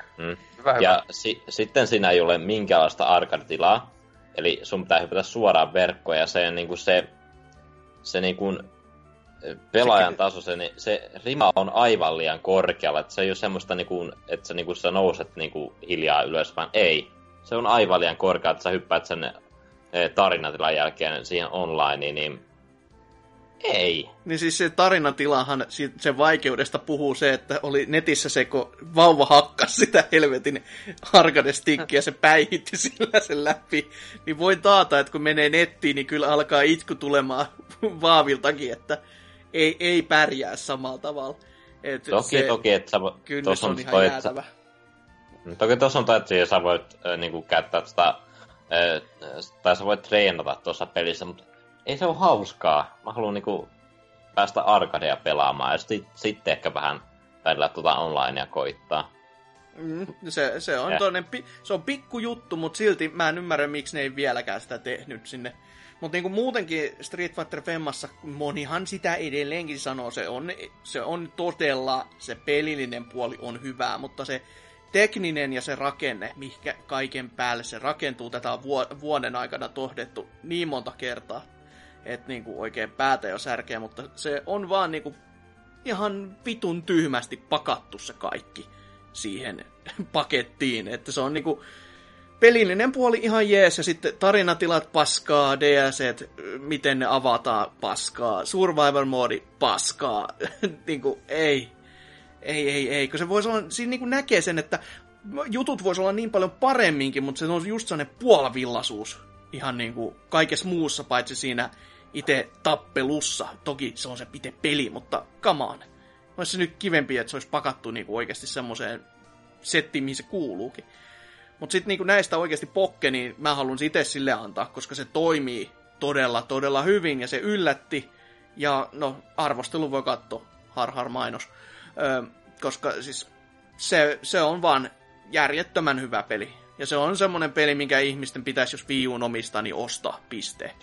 Kyllä muakin tavallaan tuo on ruvennut kiinnostamaan, kun mä silleen alkuun olin, että no joo, tää on tämmönen niin kuin Naruto-peli, tämmönen tappelumekaniikolta, että ei oikein kiinnosta, mutta kyllä mä sitä on pitkään seurannut, niin kyllä tavallaan tekisi mieli hommata osaksi omaa Wii U-kirjastoa. Ja siinä on Lutsa Pikachu, niin 5/5 piste. Mutta joo, paras roolipeli sitten vuorostaan. Täällä on muun muassa Dark Souls 3, Deus Ex Mankind Divided, Witcher 3, Blood and Wine lisäosa, Vovin Legion ja Xenoblade Chronicles X, tuo pisteitä ja todellista menestystä kerännyt peli sekin. Missä on Skyrim vittu editiona 2016? Se on kato kotuehdokkana. Ei vittu. Mites näistä sitten? No, meneekö lisäosalle? Kyllä. Et siis, se on kyllä sinänsä huvittaa, että se on tässä listalla on Legionkin, joka on lisälevy. Ja, tai osa, ja siis etenkin kun tää Blood and Wine tosissaan on se...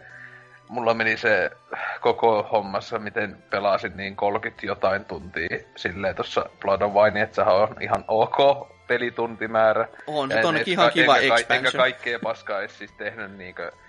Ihan kaikkea siis sen keräneen näin, mutta sit siinä ihan niinku oikeeta kunnon matskua Jonesta, ei vaan mitä kerätävä näin, niin on se plus 20 tuntia, mutta et tyyli joku Deus Exenkin pelin pituen verran, mutta et sille ymmärtää, niin kyllä sille siis se on ainut näistä, jonka on pelannut läpi. Deus Ex tosiaan oottelee tuolla kovalevyllä aloittamista vaan, mutta epäilen, että siis ainakin mitä huhuja kuuluu, tai ei edes huhuja vaan näitä, että sehän just tää Mankind Dividedhan just juonellisesti on vähän heikkoa kamaa. Ja itse ainakin ropeissa yleensä siitä eniten välitän, ja just Blood and Wine oli jotain ihan niinkö, ihanaa. Voisin rakastella sitä levyä, jos vaan se... Toi reikeitys niin iso, mutta Too much kyllä. Information! Mutta Xenoblade ei kiinnosta vittuukaan. Vovi vois kiinnostaa, jos mulla ei olisi elämää, mutta joo, Dark Souls ehkä joskus 4 vuoden päästä päissään, mutta joo, Witcher 3 todellakin. Okay, joo, Game of the Forever. Itsehän en ole pelannut mitään näistä, mutta mä kyllä veikkaan, että Dark Souls 3 vetää tämän. Tai Dark Souls ja Deus Ex on nämä isommat ehdokkaat tässä, mutta kyllä mä pidän Dark Soulsia isompana nimen, että kyllä se varmaan tästä justiin ottaa itselleen. Kyllä itsekin jo epäilee, että siis se, joka sitä voittaa, niin etenkin kun siis Deus Exillä on, jopa fanit on jakanut vähän sille, että siis sille sai se on niin sanotusti niin kuin, siis etenkin juoneellisesti huonompi peli kuin Human Revolution, vaikka se... Eikö se muutenkin toi Deus Exin hinta on tippunut aika monesta paikkaa jo?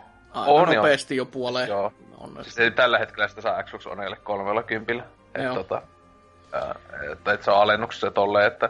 Vaikka peli on vasta pari kuukautta vanha, ja näin, tietenkin itsekin osti 15 euroa sen tossa pari viikkoista, mutta mutta joo, Dark Soulsilla on kuitenkin, se on niin mainstream-peli nykyään, että sillä on niin helvetisti faneja ja muuta, että se kyllä voittaa sen, että... Mä en uskalla lukita oikeesti, mulla on niinku tosi vaikea sen, että onko se Dark Souls 3 vai meneekö se tohon Witcheriin. Vaikka se onkin vaan expansion pack, mutta se on niinku, Witcher on pyörittänyt niinku tätä ja viime vuotta siis niinku ihan jäätävällä tahdilla. Siis silleen just, että jos on vaan palkinto ja siinä on Witcher-ehdokkaan, niin kaskummaa, sinnehän se pamahtaa. Niin kyllä tässä on niinku, ja Witcher on kuitenkin, jos näistä kahdesta pitäisi miettiä, niin miellettäisiin enemmän ehkä oikeasti roolipeliksi. Koska Dark Souls on kuitenkin vähän niinku action-roolipeli. Ja siis joo, Witcher 3 on yksi puhtaimpia roolipelejä, mitä varmaan on tullut nyt ikuisuuteen. Siis. Kyllä, näin. Vaikka mä näistä jo todellakin Dark Souls 3 on pelannut ja ihan tykännytkin, niin kyllä mä vedän se jännä pallo, että mä heitän tuohon Witcherin expansioniin. Kyllä se. Ei näillä pisteillä kukaan mitään merkitse, ettei mitään jumalauta lottoa tässä lähdetä täyttää tämän jälkeen, mutta helvetis. Näin mä tohdin veikata, että se on se, joka palkinnon vie. Joo, paras action- ja seikkailupeli. Ja täällähän sitten onkin vaikka mingosta peliä. Täällä on Dishonored 2 jopa, joka näin niinku, se on varmaan ihan viimeinen listan ehdokas, joka on päässyt läpi. Sitten on tää Hitmanin, mikä lie se Season 1, mikä tämän koko vuoden aikana on tullut. Hyper Light Drifteri, jota netissäkin tai YouTubessakin muun muassa Arvo Dyna kävi pelaamassa. Sitten Ratchet and Clank ja Uncharted 4 Thieves End. Mites nämä sitten vuorostaan? Dishonored Red 2 itsellä vasta puolessa välissä, mutta se on silti jo parempi peli kuin Uncharted 4. Ja siis Uncharted 4 oli vielä... No silloin julkaisunsa aikoihin, niin se oli itselle... Tämä voi paras peli, minkä olin pelannut, mutta että on ton jälkeen nyt tullut noita parempiikin. Ja sitten just tosiaan Ratchet and Clankkikin oli aivan kiva ja näin, mutta kyllä Dishonored näistä itselle on oma suosikki. Toinen sitten, että mikä näistä sitten voittaa varmaan Uncharted ihmisten mielestä, mutta niin. Hitman on kyllä, siis sitä tälläkin hetkellä saisi puolella hinnalla sitä Season 1 Steamissä. Ja siis se on ylipäätään, se on kaikilla siis, sitä on saanut jo aika kauan aikaa, eli tosi halvalla, niin kuin laittele, niin se ei jotain myyä ihan kauhean hyvin. Se on sinällään just harmi, koska se kuitenkin, kuulemma sitä peli on kuitenkin kehuttu, että tässä vaan just näkee sen, että se julkaisumalli oli ihan paska. Mm. Koska sitä niin kuin, kuluttajat heti katsoo, että tää on epäselvä, mä en tiedä, mä en tajuu. Ja sitten kun alkoi tajumaan, niin oli silleen, miksi mä en saa vaan koko peli, mä ootan, että mä saan koko pelin, ja nyt niin käy. Ja sitten kun se koko peli olisi tarjolla, niin sitten se onkin silleen, että oho, puoleen hinta. Niin just sanoin, että oliko nyt viisasta pojat, oliko hyvä temppu? Sehän kun on niinkö paras sitten, tai se on niin sanotusti sitä voisi melkein kutsua Blood Money kakoseksi kuulemma. Että se kuulemma on niinkö oikeesti niinkö Blood Money, niinkö siis et pelillisesti, että kun juoni on ihan niinkö nakkaa seinää vaan kammaa, mutta se, että pelillisesti ja tälleen se on kuulemma niinkö just, että se on paras Hitmani, mitä on ikinä tullut. Että itekin ihan yllätyy, kun siis sitä on yllättävän vähän ylipäätään kuullut. Tai niinkö just esim.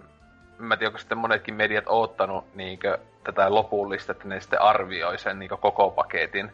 Mutta niinkö, jotenkin mä oon missannut edes näiden episodien arvostelut aika pahasti. Silleen, no siis se on että... varmaan, mäkin oon kuullut vaan siitä ekasta. Siis silleen, eka joo, eka oli... kohta, mutta sitten niinkö mä en edes tiennyt, että se on, nyt on tullut jo ne kaikki ulos. Siis ei... Se sanoo jotain tosta, että ei ole ihan niinkö ehkä mainontakaan mennyt Squarella ihan nappia. Varmaan nyt ovat silleen, vittu tää ei myy ollenkaan ja Hitman pelisarja... totaalisesti vaan tapetaan nytten tän jälkeen. Mitä IO lähtee sen jälkeen tekee vittu lisää Keenan Lynchia? Kolmonen. Vittu kun ois tiukka. Yköisestä riimekki. Kakosesta riimekki vielä paremmin. Ai. Mites Ansers näistä? No näistä mä olin Ratchetia ja Anserettia pelannut, mutta... No itsehän veikkaan Ansarettia voittajaksi, mutta kyllä mä ihan itsekin tosta tykkäsin ihan näin niin kuin seikkailupelinä ja toimintapelinä, että no just sitä henkeä, että pääsee niin kuin räiskimään porukkaa, hyppimään, seikkailemaan ja kaikenlaista. Se on hieno peli, edelleen oma suosikki tämän vuoden päästä, mitä on itse pelannut. No siis, en mä lähde tuomitsemaan, koska kyllä se itsellekin aika korkealla siellä on, ellei jopa korkeammalla tittelillä. Et kuitenkin Uncharted 4 toimii niin hyvin, siis se on kaikki niin kuin kohdalla. Mä en keksi semmoista, mikä mua oikeasti olisi harmittanut sen kanssa. Se on tahditukset kohdillaan, se toimii hyvin, se kuulostaa hyvältä, se pelattavuus on nice. Ja siis kuten sanottu, se tahditus ennen kaikkea. Siinä ei tuu, ainakaan mulle ei tullut missään kohtaa semmoista, että nyt on jotain juttua liikaa. Että jos se oli actionia liikaa, sit se vähän veti jarruu ja sit saatiin niinku tasapainotettua sitä ja selleen niinku just hyvässä balanssissa.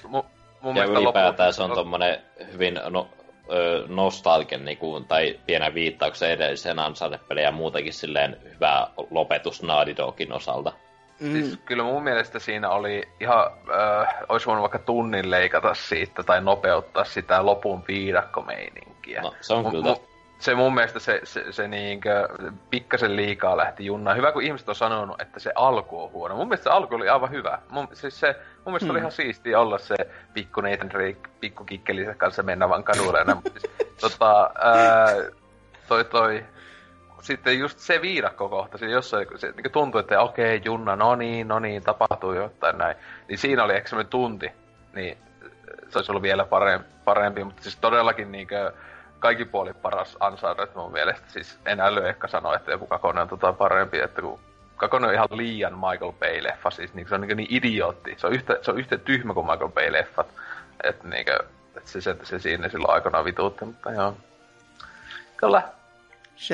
Selvä. Menemme tällä.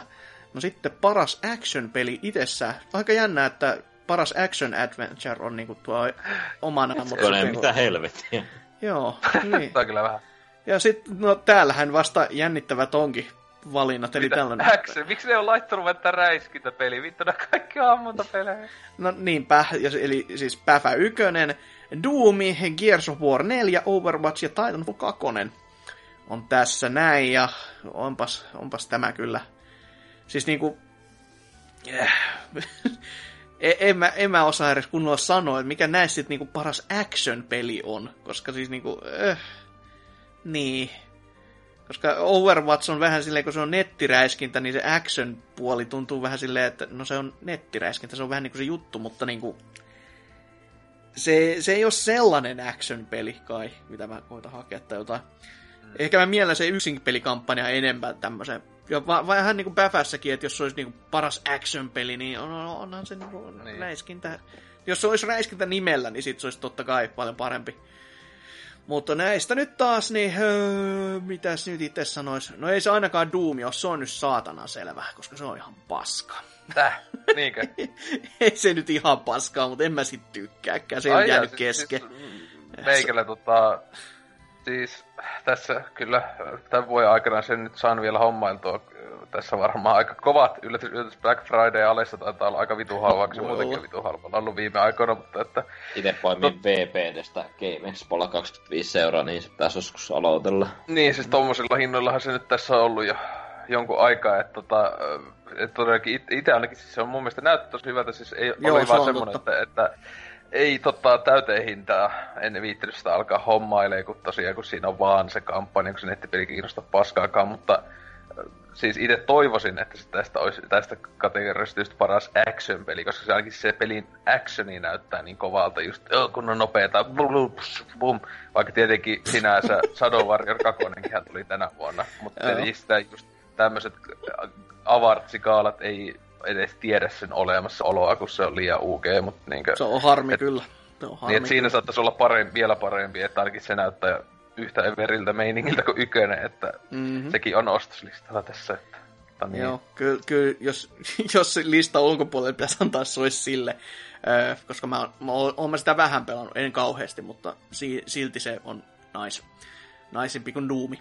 Mutta joo, Doomissa on vähän vaan se, että se, niinku, siis se teknisesti taas on tosi jees, kyllä, ja pyörii kivasti ja näyttää kivalta ja on niinku moottorista otettu ja koneesta kaikki irti, mitä irti voi vaan ottaa, mutta silti niinku, jotenkin niinku, mä odottaisin, että siinä olisi enemmän sellaista niinku, vähän väärä sanoa, että sen pitäisi olla enemmän dukemainen, mutta siis sellainen niinku, että se olisi miesmäistä menoa, mutta se on jotenkin sellainen munato, vaan niinku räiskyttely. Joo, siis niin, en ole pelannut, mutta se näyttää niin vitu siistiltä. Siis potkii ja repii paskaksi ja ampuu ihan vituusti siis ja kauhean se on ehkä just isoin ongelmas just sen lyöntimekaniikan kanssa, kun se stoppaa sen actionin totaalisesti. Joo. Ja sulle ei voi tapahtua mitään. Niin se, jotenkin se on niinku, se on toisaalta hyvä idea ollut, mutta jos siitä olisi saatu jouhevampi, että se ei ole vaan semmoinen niinku action bait, että paina näppäintä, nyt tapahtuu jotain. Että se olisi vähän ollut niinku Shadow Warrior ykössä, eikö siinä kuitenkin ollut, kun siinä pystyi vaan silleen, okei, nää niinku ihan siinä ampumassa ajassa vaan yhtä kiveä niinku kahteen kuin tyypin vaan, ja sitten silleen, että se ei niinku, ei tuu... Tai Bulletstormissa, että se olisi niinku jouhevampi se, että se tuntuu, että mä teen nyt sen jutun, eikä se niinku se satana animaatio. On voittaja. Tuleeko se vasta ensi vuonna? Mä muistan, voi olla, että se on tullutkin jo, who knows? Ei se mun mielestä. Okay. Sitä muistaakseni onkin sitä edes, että se on virallisesti, että se on vaan niinku liikannut, että se pitäisi tulla. Ja... okay. Hyvä, sille ei ole etukäteen palkinta. Joo. Mut joo, ehkä näistä nyt sitten... No, kai mä voin tällä kertaa antaa vaikka Päfälle, who knows? Se voisi olla sellainen kiva. Siinä on kampanja. No siis, on siinä ainakin hienoa, niin kun nämä, justi nämä, että ympäristöt tuhoutuu. No niin se on totta kyllä. Ja niin, no. Muutenkin kentässä tapahtuu koko ajan jotain silleen. Joo, niin... sodan tuntu on läsnä, kyllä. Realistinen ensimmäisen maailmansodan tuntu, mutta kaikki ne sarja tuli aseineen ja... Kaikki ne vitu everit meininkeinen. Ja... Hevoset kestää enemmän kuin moottoripyörät ja... tämmöstä. Ei vittu mikään sontala ja heiskalla. Mites Jote, noin niinku näistä? Niin, Anseksi, mikä sulla se oli tosta? No, Tämä on silleen tosi hämmentävää kategoria, niin vähän vaikea niin kuin vastata, mutta... On. No siis itse on vähän tuota Gears of War 4-peliä, mutta se on loppujen lopuksi vaan sitä... No samaa Gears of War-räiskintää, mutta toki siellä tulee tämmöisiä pieniä kohtia, missä niin kuin päästään ammuskelemaan moottoripyörän kyydessä ja kaikkea tollaista, mutta... No, kyllä mä varmaan itsekin asiaa äänestäisin, mutta kyllä mä uskon Battlefieldin viemään tämän, kun mitä tosiaan mainittiin tuossa, että hienosti ympäristö tuhoutuu ja kaikkea sen sellaista. Niin edelleen. Joo, no itse se just tosiaan toivon, että sitten, että Doom minusta olisi, että ton nimensä mukaisesti, että näistä niitä on pelannut, niin toi, että itse sillä Overwatchet tavallaan antaisin, mutta että mun mielestä tälle tittelille, mikä tää on kategoria, niin se Doomi olisi ehkä paras. Niin, seuraava. Selvä. Luin kategoria ja hajosi. Koska tästä tulee herkkua. Paras VR-peli. Batman Arkham VR, Eve Valkyrie, Job Simulator, voi nyt vittu. Res Infinite ja Tumper. Miten Soft-simulator voittais? Tää on vittu vaan paskitasottaa ikinä, ei vittu. Joo, no jos VR-peleinä itsessään haluaisi äänestää, se olisi Eve Valkyrie, mutta kun mä haluan äänestää hyvää peliä niin kuin kokonaisuutena, niin se on Resi, piste. Onks nää kaikki PSVR? On ne ainakin, joo on sillä toimii ainakin. Ihme, että tossa ei lue, että sponsored by PS, PlayStation tai Sony. Siis tänä vuonna on tullut ihan vituusti VR-pelejä. Tietenkin se just, että joo, PSVR on ehkä vähän eniten niinkö, siis että on paljon tullut tämmöistä indie-kamaa niinkö Steamin pullollaan.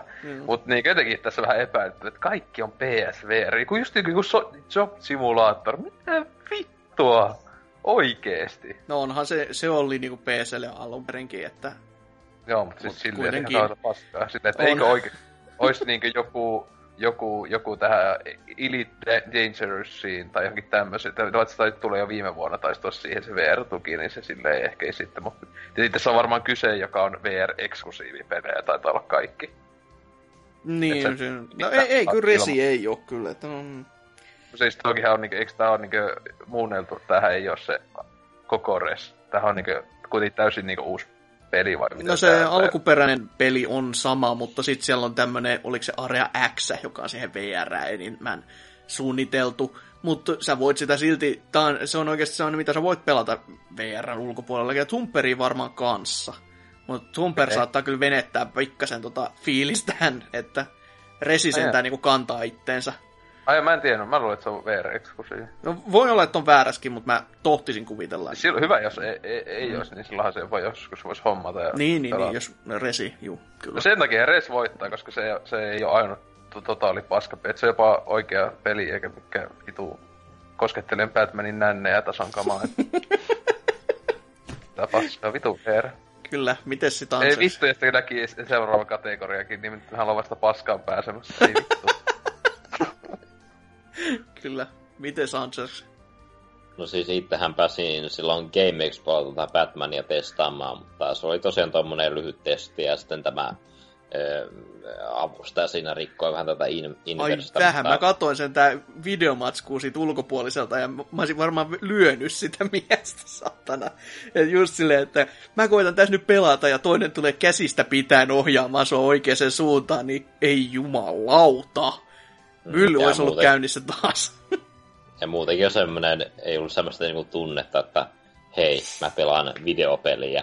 Joo. Mä sanon, että no mä oon vaan tässä kääntelen päältäni tälleen ja heitän patarangeja. Yeah. En mä tiedä, ihan kiva. Pahan sanoa näistä muista, kun on testaillut. Resiä kannattaa aina pelata, se on hieno peli. Saa 360-sellekin ja voi laittaa vaikka 4 ohjanta pärisemään kaikkiin. PS2 tai mikä, eikö Dreamcastille, kun se on se ihan... Kyllä, aika. Kyllä. Dreamcastille vaan, ostako koko Dreamcasti vaan sen takia, että vitu. No en mä nyt sano, ettei se arvoinen olisi, mutta kun se boxilkaan löytyy halvemmaan, niin mikä siinä. Niin. Ja, mutta näin, joo, todellakin. Joo, paras mobiilipeli. Ja toki myös kannettavan käsikonsolin peli. Ja otetaan pelit esille. Oi vittu. Supercellin Clash Royale heti ensimmäiseksi. Torille. Kyllä, esittelee tässä. Siis, mitä? Häh? Joo, siis Clash Royale ensin, sitten niinku tämmönen pienempi kuin Fire Emblem Fates, ja sitten vielä pienempi Monster Hunter Generations, ja sitten Pokémon GO ja joku, mikä lie Severed. En oo. Mä aluksi katsoin, mä luulin, että se hyvä aloi, kun sä olet Fire Emblem Fates, mä olin silleen, mitä vittua, onko se tullut kännykälle? Kun mä luulin, että oli pelkästään mobi, niin kännykkä menee, että aah, sentään handheld. Joo. Jälleen silleen, oiskohan Pokemon ollut ihan ok, siis oikea Pokemon, tähänkin hyvä ehokas, mutta niin, pitää olla vittu joulukuun alussa, jos saattaa paskaa varsin. Joo. Mutta eiköhän näistä Pokemon Go ottaa se, niin kuin Ansers sanoi, ihan sama missä kategoriassa ei, se on, niin... Kyllä. Niin, joka voittaa, niin todellakin. Joo. Niin, sitä meidän. Itse eniten toivoisin, että se olisi Fire Emblemi, mutta se ei vituussa kuin Pokemon Go, tai joku vitu Clash of Shit on siellä, niin... Vitu Suomi-paskaa. Häpeäisivät Supercellille. Kyllä. Joo, ite, jos mä itse oikeasti halusin toivoa, niin saisi jännää, että Monster Hunter voittaisi. Se olisi sellainen, niin kuin, pakka kääntyisi silleen vähän niin kuin toiseen suuntaan, että nähtäisiin, että yleinenkin konsensus olisi... äänestämässä.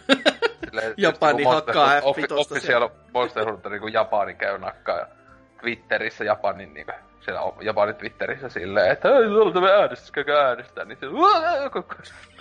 nettisuvun kaatunut siellä. Kaikki äänestämässä ihan mielessä. Sitten tässäkin ihan oikeasti saattaa käydä niin kuin on käynyt useastikinhan jossain just tämmöisten mobiilipelien kanssa. Hän oli tää Clash of Clansin kanssa, kävi monestikin, että ne just sillä globaalilla maailmanlaajuisella Twitteriä tai Facebookia laittaa silleen, voi me ollaan täällä ehokkaana, voi käydä äänestää kukaan vaan, niin sitten kun se oli tässä jossain Suomi siinä avartissa tai näin, eli sitten jotain miljoonia ääniä saanut. Eli maailmanlaajuisesti kaikki vitun jonnet ja muut perheäänit ja muut käynyt siellä äänestämässä silleen, oi joo, oliko pikkasen vitun reilu tää kilpailu, kun muut oli jotain trials. Joo. Onhan se. Että voi nytkin käydä silleen, ei sitä tiedä. Onhan se kyllä. Mut... Niin, on Anserskin sen kannalla, että Pokemon Go on se. Kyllä, on se ihan hauska pelikin silleen vielä, kun sitä jakso pelaalla. Etenkin talvella Suomessa. On. Se on niinku se sunkin tekosyys, että sä oikeesti kuitenkin pelasit sitä ja sit se talvi yllätti. Ja sen takia sä oot saikun. Sinänsä mä oon vielä nähnyt ihan niinku joskus, tässä, kun oli ihan lunta tullut, niin oli jotain penikoita, jotka mun mielestä pelasi Pokemon Gota tuolla. Oli siitä vähän silleen liikaa, että oli jotain 10 pakkasta siellä paljon käsivään, tai silleen melkein respektit, että... Ruukut alkeen pakastumuksesta. Silleen vittu, kauheen vittu sormet kuoliot tulleen, kun siellä... Mitä sä teet? Oit jossain retkä pelasin Pokemon Gota. Hei pojat, kattokaa, mun sormet saa aloha-muodon, nää muuttaa väriin. Siis miten noiden kännykät kestää tuolla pakkassa, muun kännykkä ainakin hyytyy tuolla heti, jos sitä käyttää vähän niinku... Ne on pitänyt sitä varmaan pidempään päälle, ne on taustasovelluksia, että se kuumenee silleen sopivasti, että ei pääse niinku ottamaan liikaa jäähyä. Housuihin tunkee se aina palleja vasten aina vartiksi, niin kyllähän se siitä... Lämmittää mieltä ja kehoa ja pokemoneja. Oi helvetti. No... Sitten täällä paras indie-peli, ainakin näin mä halusin ymmärtää sen. Katsotaan taas, mitä sieltä löytyy. No, täällä on Overwatch, Hyper Light Drifteri, Inside, Stardew Valley ja Witness. Ja jaapa jaa, mitäs näistä nyt sitten sanoiskaan? Jos mä siirrän pojot teille ja sanon, että sanokaa te nyt ensin, hyvät miehet. No siis... Valitettavasti en ole näistä yhtään pelannut vielä. Sinänsä kaikki näistä on semmosia, jotka on ostolistalla, etenkin Witnessini ollut, että tässä vaan jos sanon aikaiseksi, oli aina joko huonosti rahatietoja tai muuta, vaikka se ollut pienessä alesokeissa kummussa ollut, mutta eli no, Firewatch nyt näistä vähiten kiinnostanut, ainakin kaikki pitää siis toi, ne kommentit mitä kuuluu, mutta etenkin Witness ja Inside on tärkeyttä sitä, mitä haluaisin vääntää, mutta kyllä, nää jo ennakkomatskojen perusteella, niin kyllä mä Witnessille sanoisin, että oma pisteet antaisin, mutta on kyllä tosi hankala sanoa, että mikä vittu nyt näistä voittaa, kun ei näistä yksikään peli ole siis mikä jättimäinen myytimenestys. Eikä silleen niinku ylitse näiden toisten silleen niinku selvästi ainakaan, että... Silleen niinku muistaakseni Witness oli, siis nehän oli silleen just jopa kehu, että hei meidän peli maksaa 36 €, se onko Pleikalle niin ja näin tuli niin, että meidän peli on myynyt jopa, se oli joku eka kuukautena, joku 100 000, niin et silleen, et siis kuitenkin, että niinku, olivat saaneet niinku joku tyyliin massit melkein takaisin, että kun peli oli niin kallis. Niin siis silleen, että moni muu tämmönen indie-peli olisi pitänyt myö useampi 1 000 000, joka on vaikka 10 tai jotain, mutta niin, en tiedä, siis tässä on kyllä tosi hankala sanoa, että esimerkiksi kun Star Drive Valley, niin silläkin on aika kova fanikunta. Ja kantaa, jos se Steamissä kun katsoo, niin siellä on enää edespäin, mutta itse toivoisin Witnessille, mutta... Mites sitten Ansers taas kerran? No vähän samaan linjalla, että en ole pelannut mitään näistä, eikä mikään näistä ole mun ostoslistalla, kun ei kiinnosta vittuakaan, mutta... Mikäs on vikana? Tylyä! I don't care! Jätkä pelataan vittu Pokémon GOta ja... Vihaa. Tänä vuonna tulleita indie-peleitä montakin pelannut läpi. Ja monesti tykännyt, mutta silleen, että yksikään niistä ei tässä ehokkaana. Ei se missä vittu Old Boy. Vittu. Hyvä kysymys. Firevatsi Vatserin tilalle, saatana. Firevatsi on vaan jälleen 1 miljoonista kävelysimuista. Et silleen, niinku, että siinä ei mitään niinku kummempaa. Siinä on vaan markkinointia kovempaa Sonin takia. Niin, se just. About näin. Jälleen sponsored by Sony. Anyway, mutta itse uskon Witnessin viedään tämän palkinnon, koska silloin kun se julkaistiin, niin sai tosi hyvän vastaanoton ja oli muutenkin, jos on ollut niin pitkään kehityksessä, niin saisi jotain palkintoa. Niin. Näissä niin itse ehkä 2 pelin välillä, vaikka niin Dyna kehuski Hyperlightia, niin se on joko Inside tai Stardew Valley. Ja Inside mä oon näistä pelannut läpi.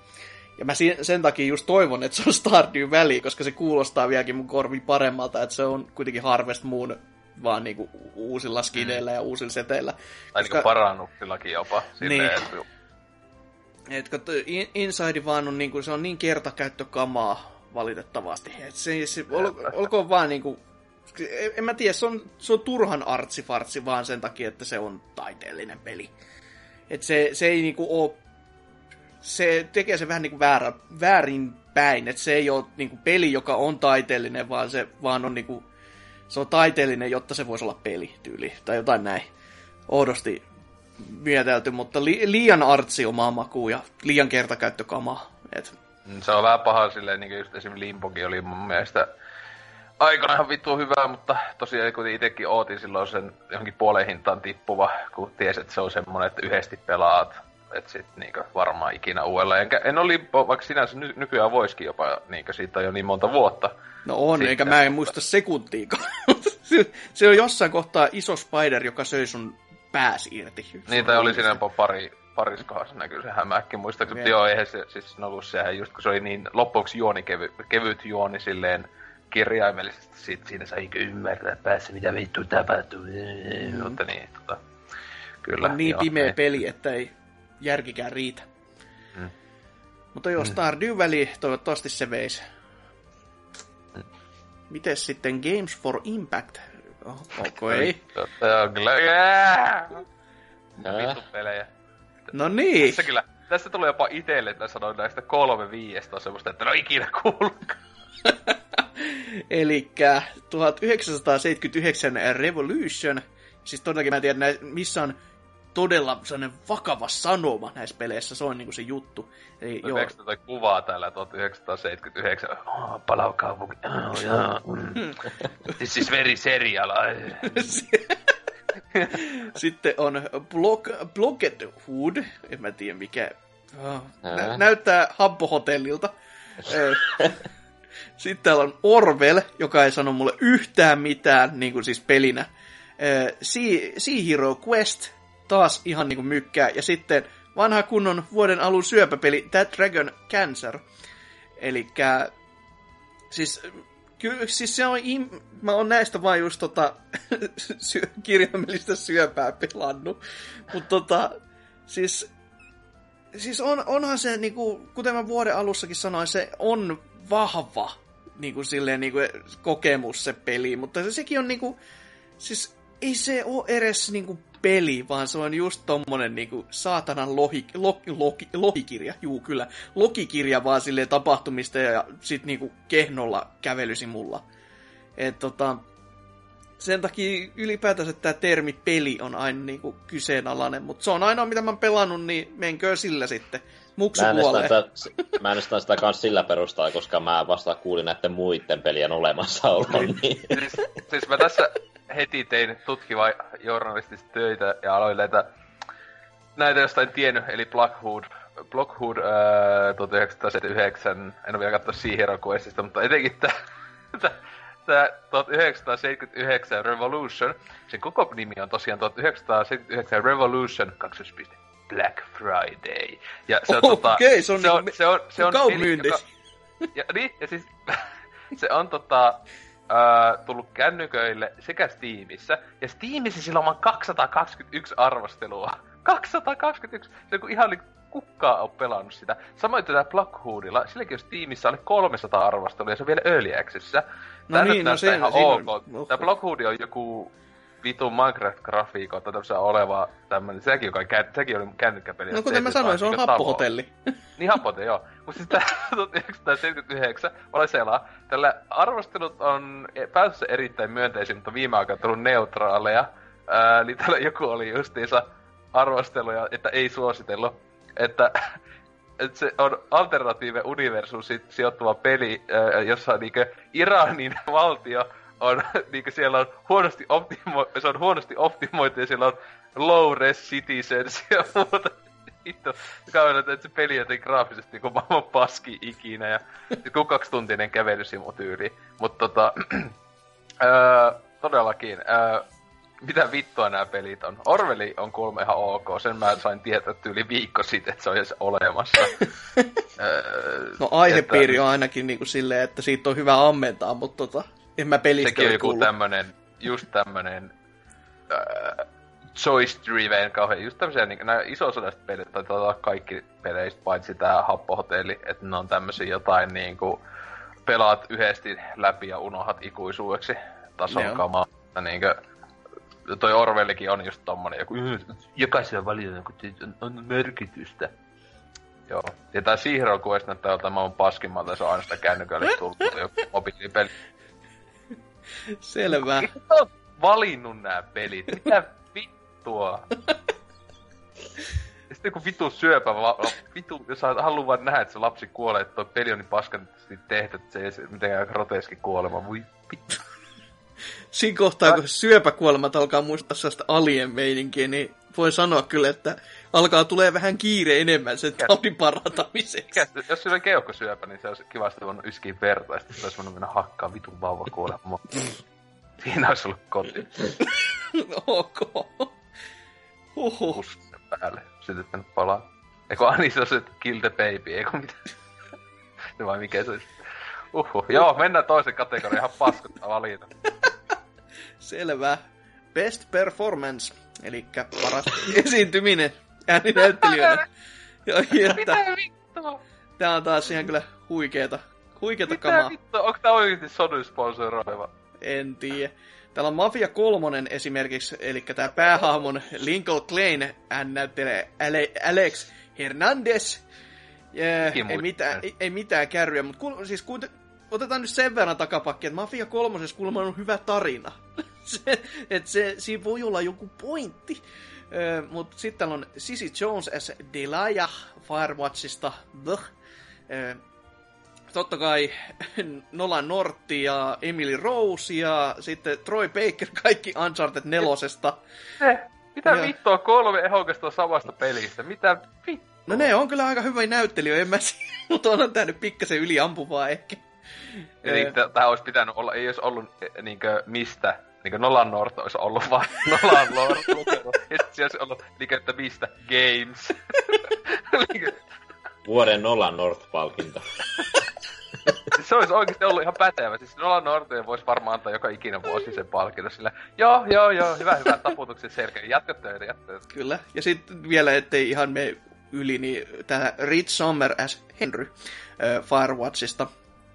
Ja kaksi on Firewatchista ja 3 on Unchartedista. Ihan älytön tää kategoria. On. Siis, kyllä tässä niinku vuoden aikana niinku muitakin storypohjaisia saa siinä niinku vaikuttavampia niinku ääninäyttelijä on ollut, mutta totta kai niinku Nolan North ja Troy Baker niinku aina sinne kuuluu, ei siinä, mutta on se vähän naurettavaa, että ne kaikki niinku tässä samassa läjässä sitten. Esim. Tämä Adam Jensenin ääninäyttäjä Deus Exestä pitäisi olla taas, koska se on sama tyyppi, joka oli tässä ekassa. Ja mitä mä oon jotain klippejä nähnyt, niin se on täysin samaa loistavuutta kuin Human Revolutionissa. Just semmoista vitun hällä väliä meiningillä. Vittu, I'm too old for this shit. Tässä on kommentteja. Sille olisi pitää antaa pisteet heti, mutta siis Nolan North tietysti. Ihana Nolan North. Mm. Kyllä näistä 2 vaihtoehdosta. Mä käännyn tällä kertaa Troy Bakeriin, koska kyllä Sam Drake oli hieno hahmo. Se, niinku, se myös, mitä se esitettiin, niin toimi. Olin innoissani ja toimi. Mm. No joo. Mites sitten, Ansers?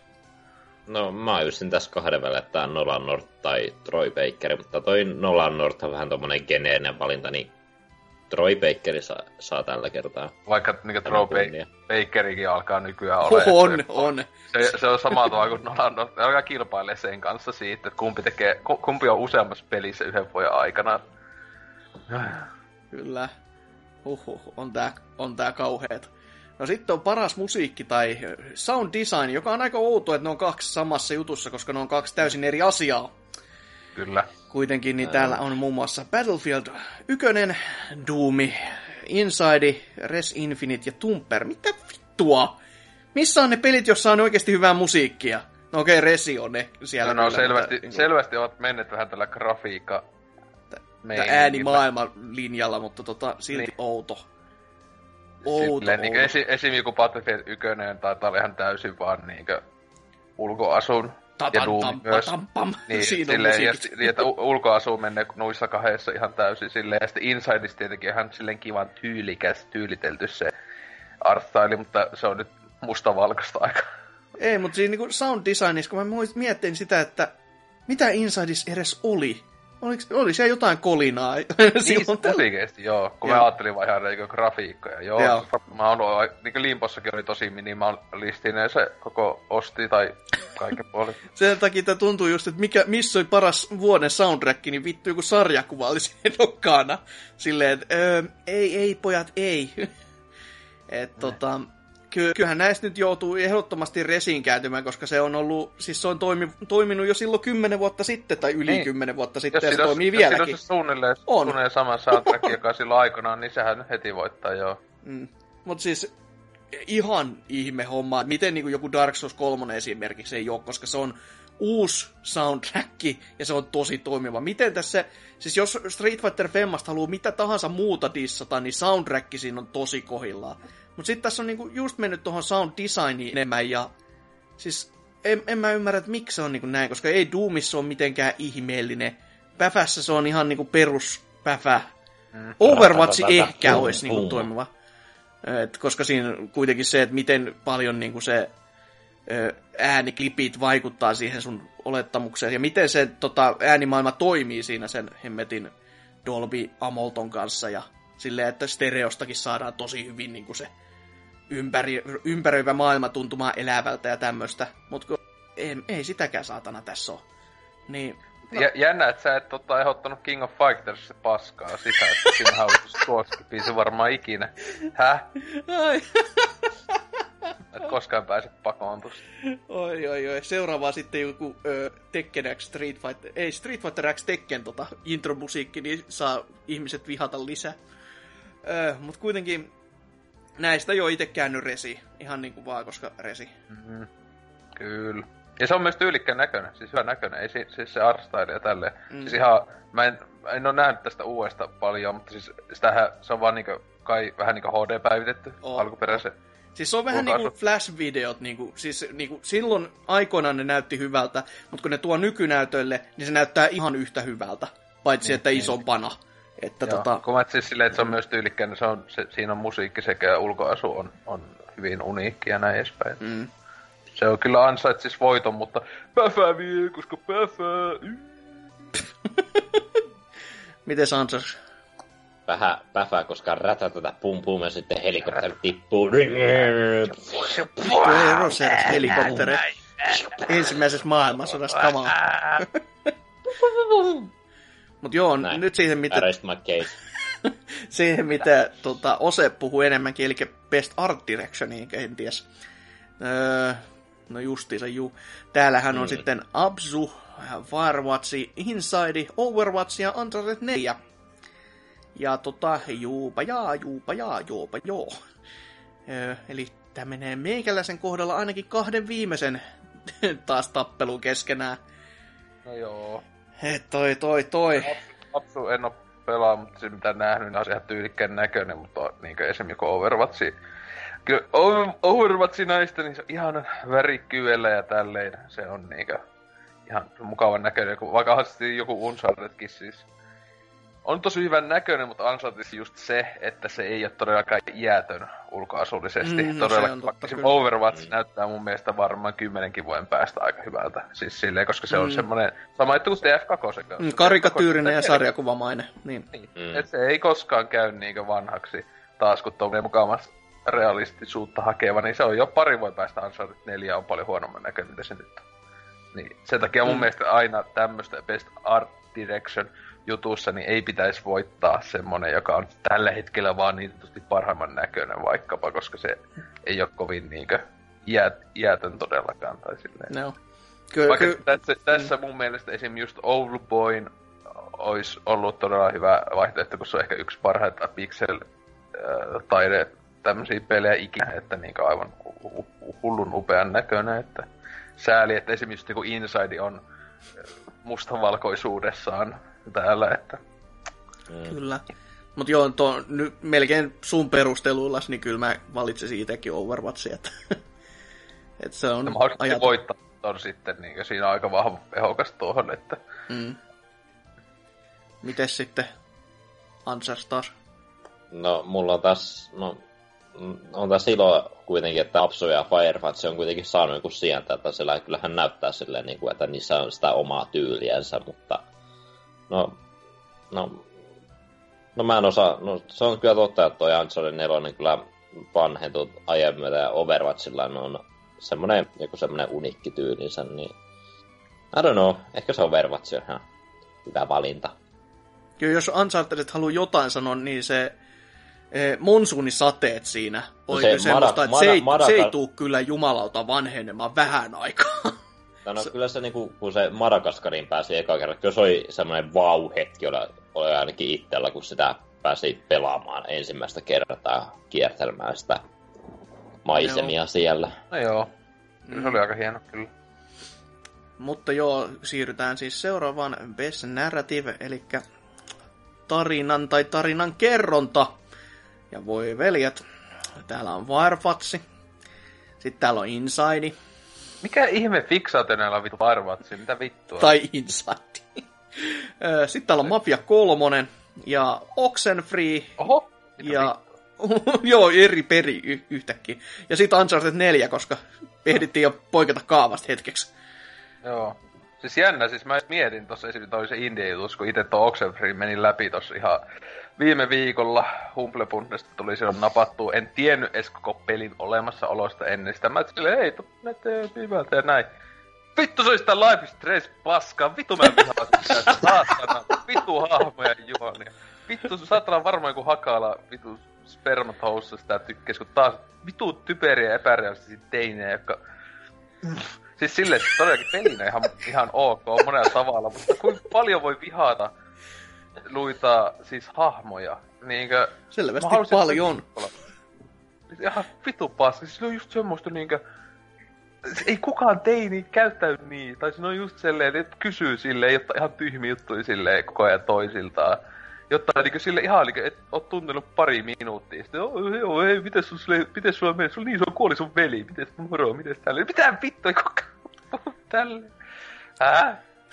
Joo. Selvä. Sille ei alkaa pahintaa. Se on niinku yksi lajattu sentään pois.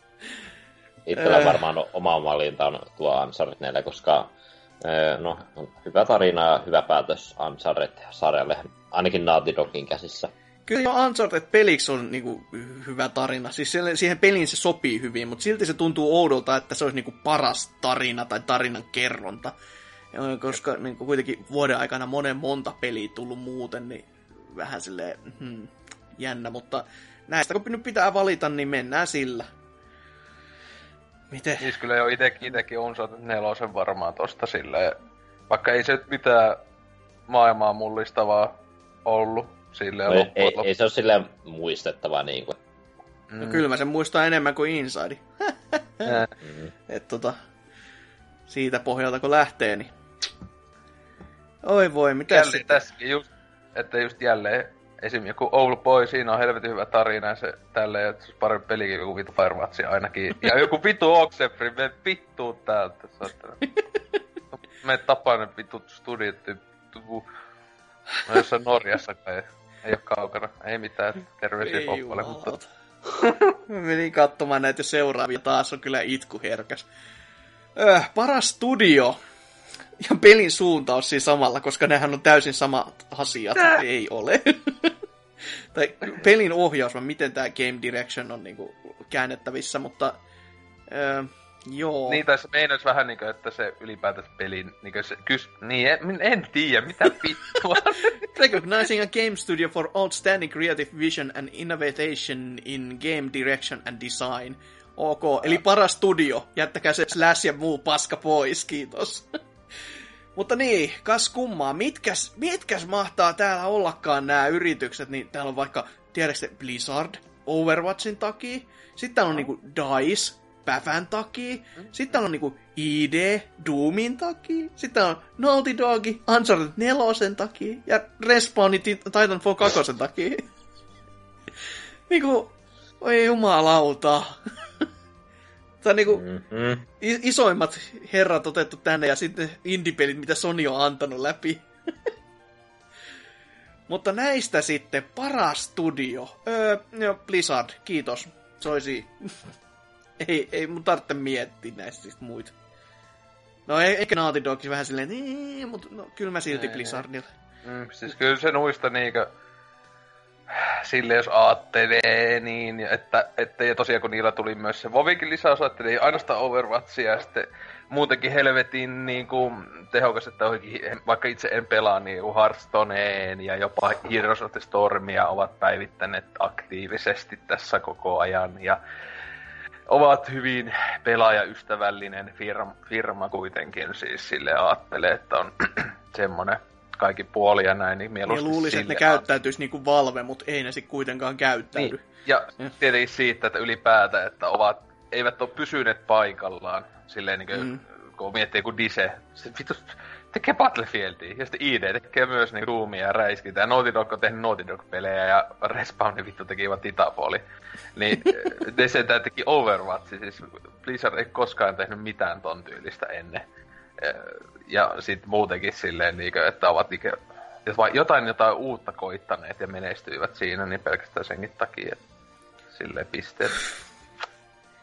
Kyllä. No itse nyt on tykkään Naughty Dogin meiningissä, mutta Blizzard on silleen, että harvoin ne tekee paskaa peliä. Niin. Tai ei nyt Naughty Dog teekään kanssa, mutta kyllä se jakaa silleen mielipiteitä aika paljon. Osa niitä. Kyllä Naughty Dog on tehnyt paskoja pelejä. Leikkaa yksi ajoista lähtee. Tiedätkö se semmoista peliä kuin Crash Bandicoot? Nyt kaivataan lusikkaa esille jo. Rikkelet.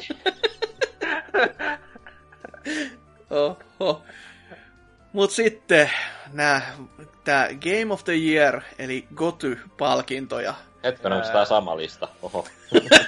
Melkein. Oikeesti melkein, yhtä peliä vaille sama. Niin, Doomi, ei, Inside, ei. Overwatch, ehkä. Titanfall 2.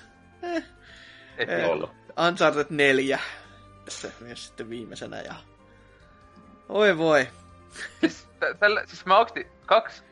Okei, näillä on pari ihmeitä. Inside, siis mun mielestä se on ollut aina Game Awardsissa, että niillä on aina ollut Game Tier-ehokkaana tahalleen yksi joku indie-peli, joku tämmönen kehuttu, että ne vähän saisi mukavasti ehkä liittimiesten respektiä näin, että ei ainoastaan tungeta Call of Duty ja Maddenin sinne.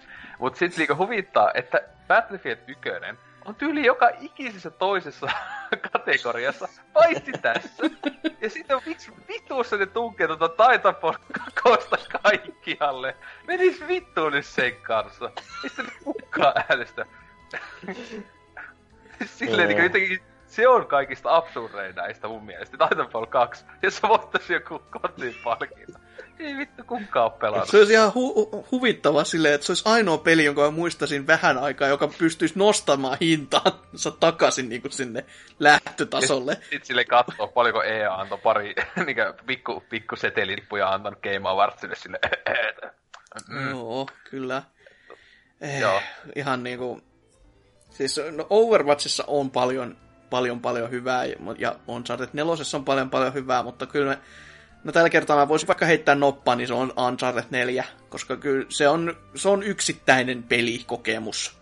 Kyllä. Että niinku, Overwatch on kuitenkin siis se on just kun se on multiplayer ja näin poispäin, niin mun on aina vaikea katsoa sitä, just saatiin tiivistää sitä, mikä se peli itsessään on, niin Uncharted 4 kuitenkin. Niin ja hei, Uncharted 4:ssäkin on nettipeli, joka on ihan vitus. Ei oo. Niin, siis tosiaan joo, kyllä mäkin niinku, siis itse näistä jos laittaisin, niin kyllä vaikka en ole vielä Overwatchin kauheena pelannut, niin kyllä mä luulen, että Overwatchin näistä itse antaisin. Mutta joo, mikä luulen voittavan, niin voi olla aivan hyviä, että Uncharted vie. Mutta Overwatchilla myös, eli se on vielä suositumpia näin. Tässä se muuten on jännä. Jos Inside voittaa, niin mulla menee striimi kiinni. No, siis ei silleen mitään. Walking Deadin vaan muistelle. Siis tässä oikeesti on ainoastaan kaksi vaihtoehtoa Overwatch ja Uncharted. Siis näillä kolmella muulla ei mun mielestä ole mitään mahdollisuuksia voittaa. Ei siis mitään mahdollisuuksia, koska tää on kuitenkin... siis eikö tää kuitenkin siis... Ainakin tää kotyy... Siis... Onks tää täysin ihmisten äänestämä? Tai siis silleen niinkö, vai onko se vaan yli puolet äänistä ja sitten joku kriitikot antaa loput, joku tämmönen systeemi? Mä muistan, että aikaisemmin täällä oli ainakin se, että just saatiin... Show niinku... your support. Niinkö? Siis se ei oo vähän... mikään äänys, siinä pystyy vaan jakamaan, että joo, mä haluan siitä tää voittaa. Niinku. Niin, että sinänsä silloin, jos oikeesti ihmisten äänillä ei nyt niin paljon edes väliä, niin saattais olla, että joku... Titanfallkin jopa veis, koska siinä on niin vitun hyvä se vitun tarina, se on lie. Joo, todellakin, mutta siinä on niin vitun hyvä se rahasumma, joka meidän konttoripäällikkö kerää tuolta pankkitililtä, että... Ja sen takia ensi vuonna voi julkaista Game of the Year Edition Titanfall 2. Mut se voitti yhden maksetun palkinnon. Mut siis mä oon tosi hämmentynyt, siis nyt kun aattelen, siis Call of Duty ei ollut yhtään ehokkana. Ei missään. Ei missään. Ja se muuten jännä, että se ei ollut ees ehokkaana tässä näyttelyjutussa. Siis siinä se olisi voinut olla vähintään tää Jon Snow-tyyppi. Ihan vaan sen takia, että se on iso näyttelijä. Esimerkiksi Kevin Spacey sentään oli, sekin oli ehokkaana silloin näissä jutuissa, kun se oli kodissa. Mutta siis Call of Duty ei ole missään ehokkaan. Onko vielä mennyt joku sukset ristiin? Se on muutenkin ihan naurettavaa, kun siis siitä oli niin paljon kaikkea vihaa heti aluksi, että vittu avaruus, ihan paskaa. Ja sitten kun se peli tuli, niin just se miten Tootsi sanoi, että no tää on ihan jees, mutta se vanhan pelin remasterointi on vähänkin paskempi. Niin silleen, niin, että ei se ollutkaan oikeasti niin paska, kun niinku haluttiin antaa niinku ymmärtää heti sen alkuvihan takia. Et ne teki ihan oikeasti työtä se ero tai eteen, että on vähän silleen vähän jopa silleen, että joutuu miettimään silleen niiden jätkien puolesta, että sääliksi käy. Ja muutenkin Jon Snow ei tiedä mitään, niin. No siis sinänsä mä yllätyin, tässä tuli vaan mieleen, että minkälaisia arvosanoja on saanut, niin joo, on tullut jopa alle 80, 78 on konsoleilla, ja PC:llä on vielä vähemmän, vaan jotain mitä 70. Että siis silleen, että okei, onko ne kattonut silleen melkein jonkun yhdellä tavalla, esim. Jollakin Insidella on joku saatana 90 se metakritiikkiä tälle, että on kyllä kattonut melkein kuin metakritiikkaa, paljon Titanfallilla on mulle mitään hajua, mutta siis joo, siis jännä, ettei kodi oo, siis ihan hyvä vaan, siis täysin hyvä, mä en oo mikään kodi, mutta siis se ihmettelen, koska esim. Just Game Awardsissa, mä muistan silloin joku, etenkin joku MV2 kun oli tullut, se voitti kaiken. Siis se oli ihan naurettavaa, kuin vitusti joku MV2 vei palkintoja. Siis se oli just hyvä, etenkin kun se katsoi livenä, jotta katsoi just tätä Game Awardsista. Niin silleen, joo, tauon, kun ne annoi, tauon aikana on annettu niitä vähän pienempiä palkintoja. Niin silloinkin kodi oli voittanut ne. Ei vittu. Hei, Titanfall 2 on 89 metaskore. Oho. Mitä? Kai se on vaan niin hyvä sit se 89, on. Mitä helvettiä. Se on vaan just se, niinku se julkaisuikkuna, mihin se oli valittu. Sen takia se niinku falee ja vahvasti. Jaa. Niin. Vittu oikeesti ei ole idiotti. Niin eikä tätä niinku nähnyt kuin kaikki vain, paitsi itse studio, niin. Jolla on niinku ne massipussit käsissään ja on silleen, tämähän jää sinä, ei ne kilpaile samasta yleisöstä. Sitten silleen, oho. Niin. Nehän kilpailu samasta yleitystä. Siis sinänsä, okei, siis jos ne on esim. käyttänyt sitä, niin onhan se niinkö tosi... Et siis saattaa, en yhtä ihmettä, että ne ois niin idiotta, saattaa olla täällä, jotka on tehnyt nää listaukset, että ne on silleen, katotapa, niinkö metaskoreja ja näin edespäin. Mut joo, silti ei Titanfallilla mitään voittomahdollisuuksia, siis tuntuis ihan järjettömältä, jos se voittais niinkö tyyliin mitään. Ei vittu. Kyllä. Huikee listaus ja kaikkea. Mutta tohon vielä tää itsellä Uncharted 4 olisi tuo oman valintaan ihan, no hyvä peli ja paras minä on tähän vuoteen mennessä pelannut, mutta kyllä mä itse uskoisin, että Overwatchin veisi tämän palkinnon ihan sen takia, koska se on ollut varmaan puhutun pelin tänä vuonna ja silloin isot yhteisöt niin kuin eri puolella ja niin poispäin. Ihan mahdollista sekin kyllä, että en niin kuin ihmettelisi yhtään, jos näin kävi, että täysin mahdollista. Mutta siinä oli meidän Game Awards-katsaus, ja eihän siinä mennytkään kuin ihan helvetin kauan, mutta olipa tässä nyt jotain viihdettä ainakin. Mutta edetään täältä äkkiä pois ja mennään tonne viikon kysymykseen, ja katsotaan siellä sitten vähän lisää, että mitä sinne kuuluu, mutta musiikkia ensin, hoho.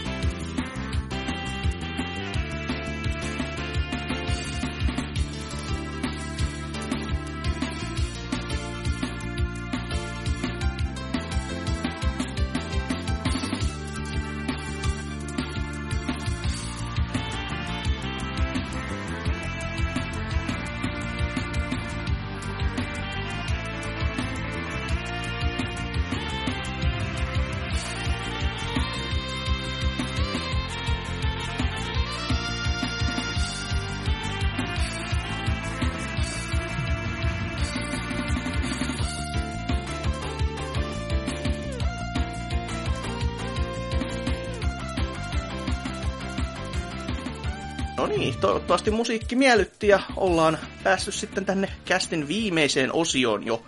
Luojan kiitos. Viime viikolla kysyttiin tällaista kuin, hyvinkin positiivisen merkein taas selvästi, sellaista kysymystä kuin PS4 Pro osoittautui paskaksi, kuinka paskaa Scorpion uskot olevan? Ja teiltä tuli 7 vastausta tähän huikeeseen kysymykseen, niin mikäs siinä... näitä sitten lukiessa. Mutta täältä vaikka ensimmäiseksi Hentai Unelma, joka on kyllä nimellään semmonen naisveto, on toteaa täällä, että Lionheadin heittämä kommentti koskien Dynan tilitystä oli yksi typerimmistä pitkään aikaan. Sen suurin perusteleminen minusta tuntuu pahalta argumentilla on älyllisesti täysin epäpätevä. Joo, ehkei munkaan sydäntä lämmitä ajatus jonkin jostain keski-ikäisestä viiapuusta runkkaamassa fiktiiviselle teinitytöille, mutta hei, sillä ei ole väliä. Mitään samalla tavalla on olemassa tuhansittain kukkahattupäisiä ihmisiä, joiden sydäntä ei lämmitä ajatus teinipojasta pelaamassa väkivaltaisia räiskintäpelejä. Sinänsä joidenkin helvetin pikineiden kauhistelu on helvetinmoista hurskahtelua pelaajille, jotka kuitenkin pelaavat GTAta, Witcherin tai Call of Dutyn kaltaista väkivaltapornoa. on se jännä, miten sama ihminen voi oikeuttaa kansanmurhaa roolipelissä, mutta jonkun pikkutuhman pervopelin pelaaminen vasta jo hyväksikäyttöä. Ja koska kyseessä on fiktiivinen teos, niin on loppujen lopuksi yksi vitun hailee, tarjoaako seksuaalista sisältöä piirretyt teinitytöt tai vaikka rämehait. Ja jotta päästään vielä syvemmälle tähän aiheeseen, niin voitaisiin miettiä asiaa siitäkin, että moraalisesti fiktiivisten hahmojen katsominen on parempaa kuin vaikkapa normaalin pornon, jossa on usein vaarana, että näyttelijöitä on joillain tapaa hyväksikäytetty, kiristetty tai pahimmassa tapauksessa ovat ihmiskaupan uhreja.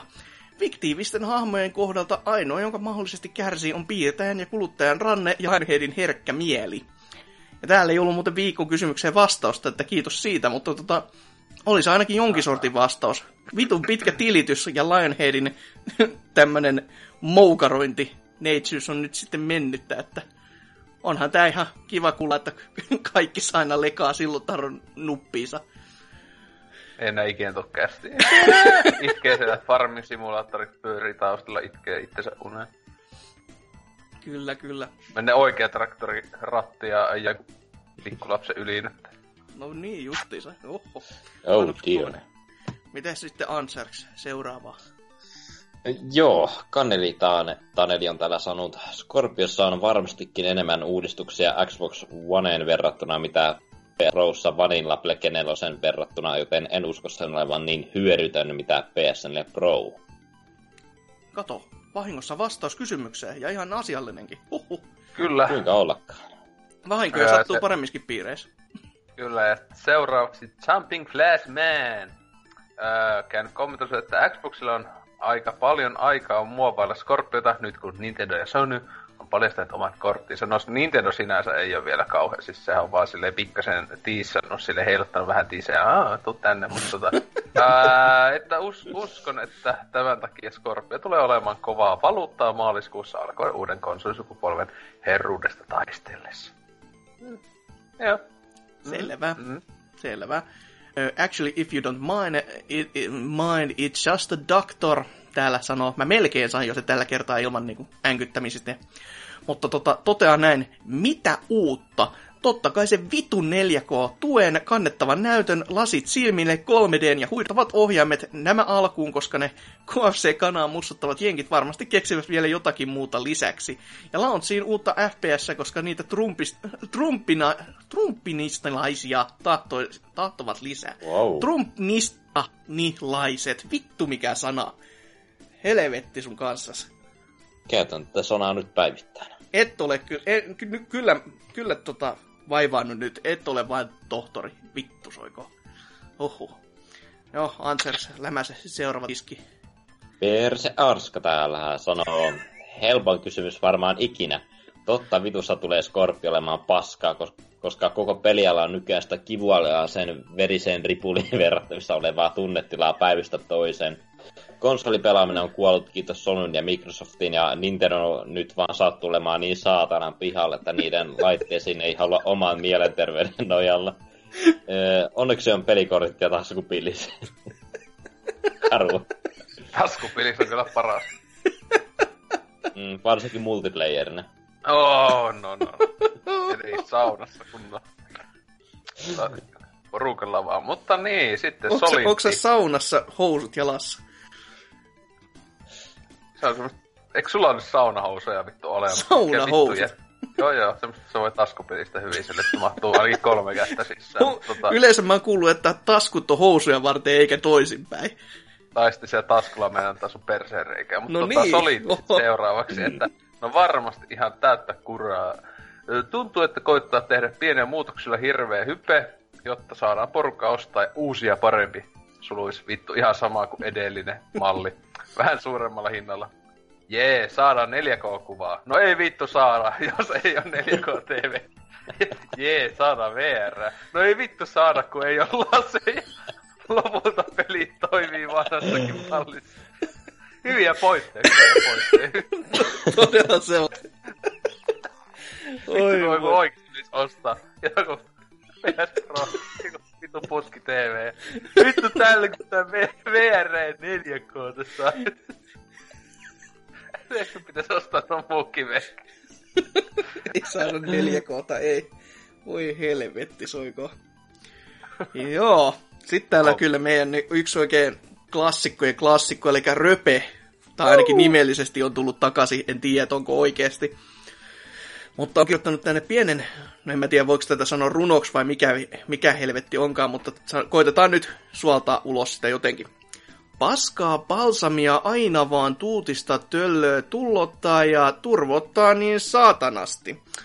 Itel perjantai käynnystun tups tuntii kaksit känni sellainen mitään rajaa taas PPC-sivulla etin kattoo uusia videoita. Hyvin on, mut annan 3/5, kun ei salor, ei nappaava mies, niin poika olla jo osaa, mitä hän vielä niin viikon kysäri, änäri, paska, laitetaan vastaus tulemahan. Sellaista kanakebab med riisendää lööne ja sit jotain ranual päällä eloi, vittu mitä saipaa sit tuloskurpion voi imeä mun munaa. Mun omaa ikinäistä kivipakkausta sellaista ja noin. Ettei tuu sanomista, niin voin lisätä, ettei muuten kinostanut niin paljon se uusi vuosi special, mitä lupasitte vääntää porukalla sielpäin. Mieluummin mennyt ulkomailla Taimaan tai niin, TMS ottaa sit oikeet kunnon pannuu kippoo mitä lieämpäriä. Ja sit mennään kattelee pelejä ihan kunnolla. Oma idea siis tää, suluissa Eitzalorin. Ja näin, mites, milloin Rotten Harvester palaa vittun jaksoihin? Yhtä suurusmerkki, kysymys. Ikävä on! Huutomerkin kanssa. Täällä sitten vielä laitettu, että rääperi Rantala vid semi-överi perjantai kännitys. On viestin kirjoittaja. Onko Röpe Niilo 22 oikeasti? On, ei kun hetkinen. En tiedä. Näin. Kova fani kyllä, että on ammentanut niinku sielun herkkua. Vai onko niinku Niilosta se piru päässyt jo pakoon, koska nyt siinä on kuitenkin se elämäntapa muutos ja nyt tää on niinku se ruumiin listuma tää Röpe. Silleen, että se on vaan niinku kadonnut pois Niilon kehosta. Unos, mysteeriä. Mites meidän vastaus sitten? Miten paska Skorpio tulee olemaan? Mites Ose, kun heitit tämän kysymyksen ilmoille?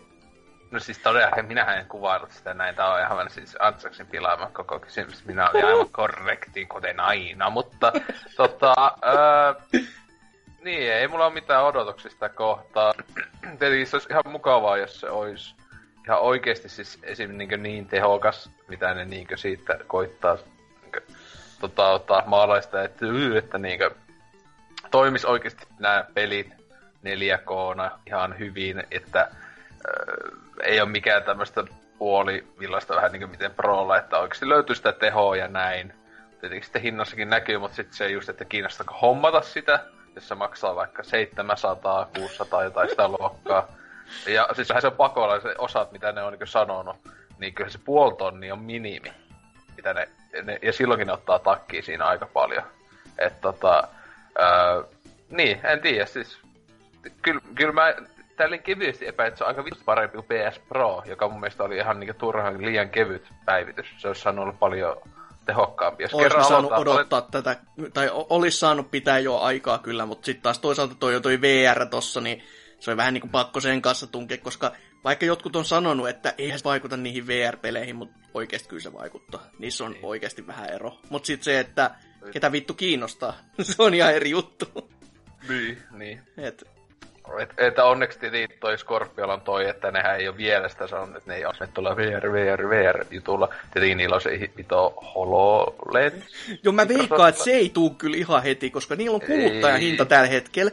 Ja se kuluttajahinta on 27 000. Että se ei ihan niinku nappaa joulumarkkinoille kyllä. Kyllä tästä pari kappale tulee. Mä veikkaan, että Verkiksenkään varastossa ei ole myyntikappaleen yhtään, saatana. Niin. Mut siis, niin, että et sentään enemmän niinku selvästi koittaa noihin, että saadaan niinku paremman näköisiä pelejä ja näin edespäin, mut siis sehän just, että tää Scorpio etenkin näyttää hyvin, vasta se on vaan niinku pakettikone jo tämmösillä tällä Xbox-käyttiksellä, että sä et voi käyttää sitä mihinkään muuhun kuin Xbox-pelien pelaamiseen, niin on vähän silleen, että pitäisikö ostaa enemmän vaan niin vielä tehokkaampi kone silleen loppujen lopuksi. Etenkin kun Xbox on niin Xbox PC tätä meininkiä nykyään, mutta niin, en tiedä. Näin, en osaa, mutta sitä anteeksi. Mitä sä sortit? No siis, kyllä mä uskon, että Scorpio tulee olemaan laitteena silleen parempi, koska se on, no, sitä, no ei niin sanotusti kehitellä, mutta ne hyvin osaa valmistautua tuohon julkaisuun, ja tietenkin jos sieltä nyt löytyy toi 4K Blu-ray, niin se on ihan silleen plussa, ja muutenkin tuo, mä en ole vaan ymmärtänyt tuon PS4 Pron kohdalla, että mikä kiire on iskässä markkinoille, varsinkin samaan aikaan, kun ne yrittää sitä VR-hommaansa yrittää myydä. Ja sliita vielä sen päälle. Niin, tai sehän just oli toi VR-jutun takia, sen takia ne tunkikin sen noin hätäisesti ulos, että voi voi. Mutta joo, sinällään tosi aikataulullinen murhaus, vaan silleen, että nyt ne niinku kusee omiin muroihinsa ja syö omia myyntejään sillä, että niillä on se S-malli tai mikä liian slimmi onkaan, niin se ei tule myymään, koska se Pro on, mutta sitten taas Pro ei myy, koska VR, mutta sitten taas VR ei myy, koska Pro. Niin vähän silleen, että niin tai näin valitset, niin ehkä on parempi pysyä vanhassa ja pelata niitä pelejä. Tai jotain ja mua ei muuten sinälläänkään kiinnosta nämä tehokkaammat konsolit, koska miksi mä hommasin sellaisen, kun mulla ei ole 4K-tvtä ja mä vasta viime vuonna sain hankittua mun ensimmäisen Full HD-television, niin ei mua kiinnosta vittuakaan hankkia vielä 4K:ta. Se on ymmärrettävä. On silleen, että mahdollisesti ensi vuonna pitäisi hommata itselle se 4K-tv viimein, mutta silloin enemmänkin kiinnostus, mutta joo tosiaan kun tällä hetkellä vaan Full HD, niin ei niinkö silleen just ole mitään hätää hommata. Just siinä Prota kohtaa ei ole kiinnostusta ollut ollenkaan. Joo, enkä mä konsoleista itse vielä tiedä. Ja mua nimenomaan kiinnostaa elokuvien takia hommata 4K, ei pelien takia.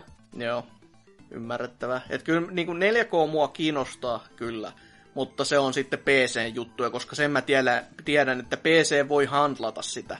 Ja se voi handlata sitä hyvin. Koska mä oon jo nähnyt sitä, koska mä voin pelata niin. Mutta niinku, konsolit kun on just tolleen, että on vähän siinä, että se voi olla 4K, mutta sit tää on vähän niinku sinemaattinen, joka on heti sellainen, ajaa siis se ei oo niinku se ultimaattinen pelikokemus, mitä mä halusin, vai no ei ihan. Niin että se joudutaan just niinku jutuissa kuitenkin ottamaan takapakkiin, niin se ei mua ihan vielä vakuuta. Et en mä nyt sanoisi, että Pro ihan niinku paskimmasta paskin on, mutta kyllä se aika niinku ei se mulle nyt vielä mitään niinku, ei se ainakaan itsensä ole silleen myynyt, vaikka se konsolihan mulla on ja se on niinku oikeesti myynyt sen mulle jo, mutta se idea siitä laitteesta ei ole itseensä mulle myynyt vielä. No, sanotaan, että ainoa asia, mikä kiinnostaa mua PSN Prossa, että se on hiljainen. No sekin on vähän kyseenalainen. Sekin on kyseenalainen. Mä en ole vielä Unchartedia koittanut käynnistää, mutta monihan siitä on sanonut, että se on hiljainen. Mutta Watch Dogeakin pelatessa, niin kyllä mä sieltä jo kuulin se meiningi, että kyllä se sieltä tulee. Ja plus tässäkin mallissa tuntuu olevan vikana se, että jos ruudulla tapahtuu jotain ja pelin koodi on optimoitu päin helvettiin, niin HDMI katkaisee äänet. Et kiva juttu. Nice. Kyllä, se oli alkuperäisessäkin mallissa aina silloin tällöin, ei kaikissa peleissä, mutta joissain. Ja nyt mä huomasin sen tässä ja mä olin silleen, että ei vittu. Että se ei ollutkaan konsolis riippuvainen, vaan se on jotain siellä ihan koneen koodissa, joka on sad as fuck. Haa, niin, mutta joo, mites niin, Pro, tai siis helvetin Scorpio, en mä nyt tiedä, että onko se nyt kuinka paskaa, että sen tehoja siinä on ainakin ihan helvetisti, ja mä tohtisin jo kuvitella, että se on sitten oikeasti, se ei ole enää niinku tää geni, vaan se on oikeasti jo sit seuraava pykälä, että se on vaan niinku seuraava geni, jossa on taaksepäin yhteensopivuus näiden pelien kanssa, ja kenties on niinku sitäkin vanhempien pelien kanssa, että toi niinku käyttispuoli pysyisi samana, mutta se sitten niinku muuttuisi enemmän just tämmöisen Steamboxin ratkaisuksi periaatteessa, että pelit olisi yhteensopivia, mutta en mä tiedä sitten, olisikohan siellä, että siirryttäisiin oikeasti siihen digitaalisuuteen, yrittäisiköhän ne sitä, niin kuin mikä tämä Xbox Onein alkuperäinen idea oli. Et, niin. Paha sanoa, koska kuitenkin tässä nyt koitetaan myydä niitä PC-puolen releasejäkin sillä, että ostat digitaalinen, niin saat kans PClle, mutta jos ostat fyysisen, niin etpä saakaan. Niin. Se kyllä pelottaa itseä, kun täällä satanaan susirajalla on niin paskat netit, että omallakin huikalla 10 mekaista ja jotain nopeampaa ei saa kämpää, niin vittu kun täällä nyttenkin just tota uusinta Deus Exää kun lataili, niin siinäkin se oli sentään vaan download-faili oli noin 30 gigaa ja sitten se asennus oli niin sitten asennettuna se oli 60 gigaa, mutta niin 30 gigaassa vittu siinäkin menee ikuisuus, niin kyllä menee, kyllä. Saatana. Niin, sitten tällä netillä, niin sitten just kun miettii, että kun muistaakseni Gears of War 4:kin on PC:llä joku 70 gigaa. 75. Et moro. Kyllä. Tälleen ihan kevyesti, että siinä pitää sillä, ai mä haluan pelata tätä peliä. Oota mä laitan kaksi päivää laittaa lataa. Oota mä laitan viikonlopuksi niin laitan lataukseen ja katsotaan sitten viikolla lisää. Niin, joo maanantaina voidaan sitten ehkä voi jo maanantaina pelaa, ehkä tiistaina. Niin just, että jos ihan pikaisesti pidetään, niin oi että. Niin. Huh-huh. Et etenkin kuulemma nämä kaikki, tai monet näistä, jotka on Xbox One, näitä, niin on vähän ihan hyvän kokoisia kai. Minkä kokoinen se Horizon 3 on? Muistatko ollenkaan? Ei vittu. Tai sekin olla aika hyvän kokoinen loppujen lopuksi. Kyllä sekin jonkun melkein 50 gigaa on. Vittu, vai onko se plus-miinus jompat kummat puolet? En mä muista ihan tarkalleen, koska mä ite on käyttänyt kiintopisteenä sitä Doomia PC:llä, joka oli sekin 50 gigaa. Ja pahempi oli se päivitys, joka siihen tuli, joka oli 15 vitun gigaa. Niin se oli silleen, au, nyt alkaa jo sattumaan. Et ei Halo 5 vielä Xbox on ja 100 gigaa, mutta niinkä... Mikäs siinä? Ui, että... Siis nyt näillä päivityksillä alun perin se oli vaan 70 ehkä. Nyt se on okei, no sillä, selvästi mulla ei ole päivityksiä, tai sit jotain... Joo, siis siellä mappipäkit ja muut päivitykset oli tämmöisiä keveitä, kun aina okay. 5 gigaa lisää. Silleen, mitä vittua te teette? Kuumaa dataa. Eli kuvittain, kun Halo 4 oli vienkikaan koko pelistä sitten. Joo, mutta niin, uutta kysymystä varmaan sitten kans. Koska siis, no jos edelliseen vielä, niin ei se mun mielestä kauhean paskaa varmaan tule olemaan. En tiedä. Mutta toinen uusi kysymys, ja se on tälti pirteästi taas, että mikä on vähiten paska Ubisoftin peli? Tää vähiten paska series tuntuu olevan käynnissä hyvin, ja... Se on meidän juttu. Kyllä, selvästikin, ja Ubisoftissa kun oli tossa... Vähiten paska teepaidat. Vähiten paska kästi. Sellaisia vitun rikkinäisiä Kiinasta otettuja jätepaloista kasattuja. Vähiten paska teepaita. Tekstillä. Kiinalaisen lapsen veritahra siinä. Oi helvetti soiko. Taas mentiin tälle linjalle. Mutta joo, semmoista. Mites sitten miettii tästä kästistä? Tämä on ensinnäkin kestänyt ihan taas aivan liian kauan ja kaikkea näin, mutta mites Ansers? Alku oli hyvä, mutta sitten kun päästiin tähän Game Awards-paskaan, niin sitä alkoi vähän mieli vähän menemään alaspäin. Ja mä oikeastaan tajusin, että tossa niinku, että mä olen ostanut vittu kaiken maailman niinku pelejä, mutta mä en ole pelannut niistä mitään. Niin, joka tähän viikko päälle, täällä ollaan puhumassa paskaa kuitenkin, että hyvää aikaa voi jättää sen pelaamiseenkin. Joo, tässä nytkin latailen Overwatchia tuolta Battlenetin puolelta. Sain näppäilikö sitä vielä ehdin pelalla, ja sitten tuota Anttilasta on Fasanattilasta, nyt kun sieltä on 70% lähtenyt pelejä, niin sieltä on vaan kaikki paskat ottanut talteen, joita noin pelata, ja sitten vielä tulee Black Friday tuolta ensi viikolta, huhhuh. Joo. Ei siis tätä elämää. Kyllä ihan kamalaa, kun joutuu ostamaan ja nauttimaan ostamistaan tuotteista. Ihan sulla kun teet tosiaan lyhyitä pelejä, että sulle sen tässä otanut Civilization, eikä voi sun elämän tuhota. Se on totta. Niin, no, sekin. Mites sit Ose? Joo, kai tää on ihan kiva. Taas oli tässä tälleen, että 2 päivänä putkeen kästi ja voi herkku mitä ihanaa, mutta niin, ei kai tässä totta ihan mukavasti meni Civi pelatessa ja varmaan tämän jälkeen Overnatsia jatkelee, että vitu huikea joku mikä lauantai ja näin edespäin, että... Rip lauantailta. Niin. Ehkä jopa yhden kaljan juoni ja sitten saamun lattialle. Selvä. Sehän on hyvä suunnitelma. Party all night. No joo, kyllähän tätä kästiä, kuten sanottua, tätä kesti aivan liian kauan. Mutta olihan tässä nyt ihan hyvääkin juttua, ainakin mun mielestä silleen, että välillä sain kai. Mutta ihan hauskaa hostella aina silloin tällöin taas vaihteleeksi. Ja oikeastaan niin kuin tämmönen normikin jakso, ettei mitään saatana spesiaaleja tai messuvierailuja tai jotain muita, niin pääsis vähän tähän normirytmiin, ja normirytmiin kun pääsee, niin kohta jouluma, niin sit siihenkin voi taas niin kuin sopeutua kivasti. Pari viikkoa ihan tyhjyyttä. Ai. Mutta sitä herkkua odotellessa, että PBC ei ole taajuuksilla, niin odotellaan vielä pari viikkoa. Mutta näihin kuviin, näihin tunnelmiin me sanomme heipä hei.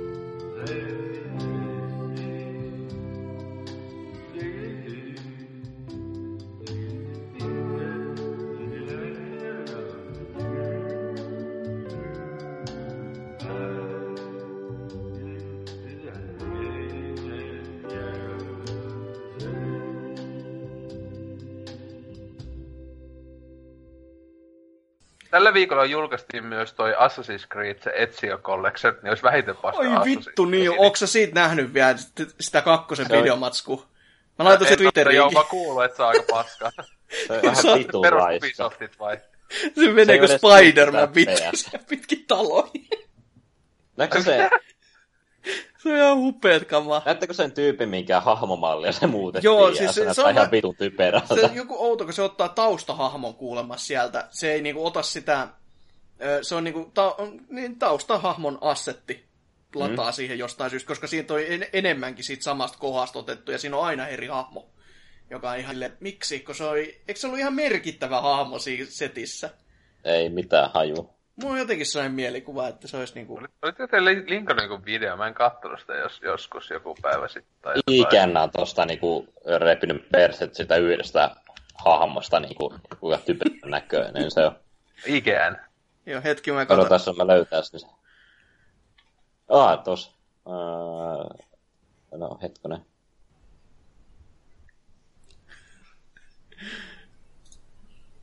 Mulla ei ole mitään vertailukuvaa, mutta tää on se niinku nykyisio. If you would please load. Mitä vittu? Tuolla onkaan. Tuo ilme on kyllä ihan vituja. Polygon. Joo, siellä on se kiipeilyvideo. Voi vittu, se on upeat kamaa. Ei herra Jeesus.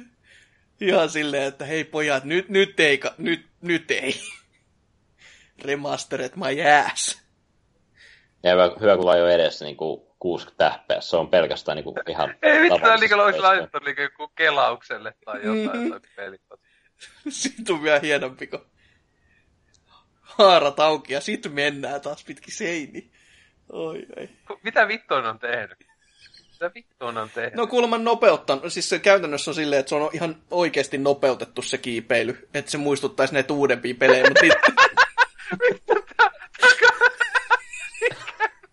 Mikä vittu tää vittu sama? Mitä?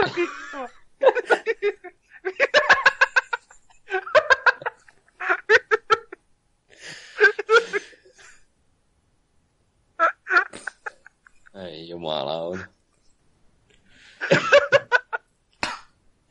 Mitä vittua?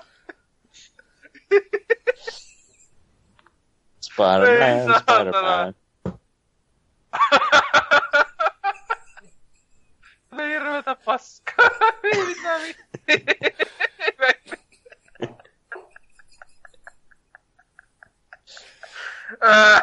Ei vittu. Oi vittu. Vittu samakka tyyppi kyllä tappaa. Niinku vittu päissä on ollut silleen. Mä tästä alkuperäin heittää karakteria muuten. Joo, vittu, tää on just se niinku se on se apina Jeesus. Ihan sama silleen. Niinku vittu kehitysvammainen päästetty se. Moni oli vertannut sitä ihan aika todellakin just siihen apina Jeesukseen. Että... Se on just ihan sama, niin mitä vitus voi kustaa jutun noin pahasti. Mitä helvettiä. Ja parasta kun Ubisoft meikäläkin jossain niin Facebookissa ihan vitusti silleen, joo, relive your favorite Assassin's Creed moments. Sitten mainostaa ihan vitusti tätä. Ei siis tää on niinku kyllä ihan klassinen niinku tämmönen, että miten voi kustaa. Tuo. Ei vittu, tuo kiipeily. Tuo ei lähetä yhtään luonnolliseen. Ajaa. Ei vittu.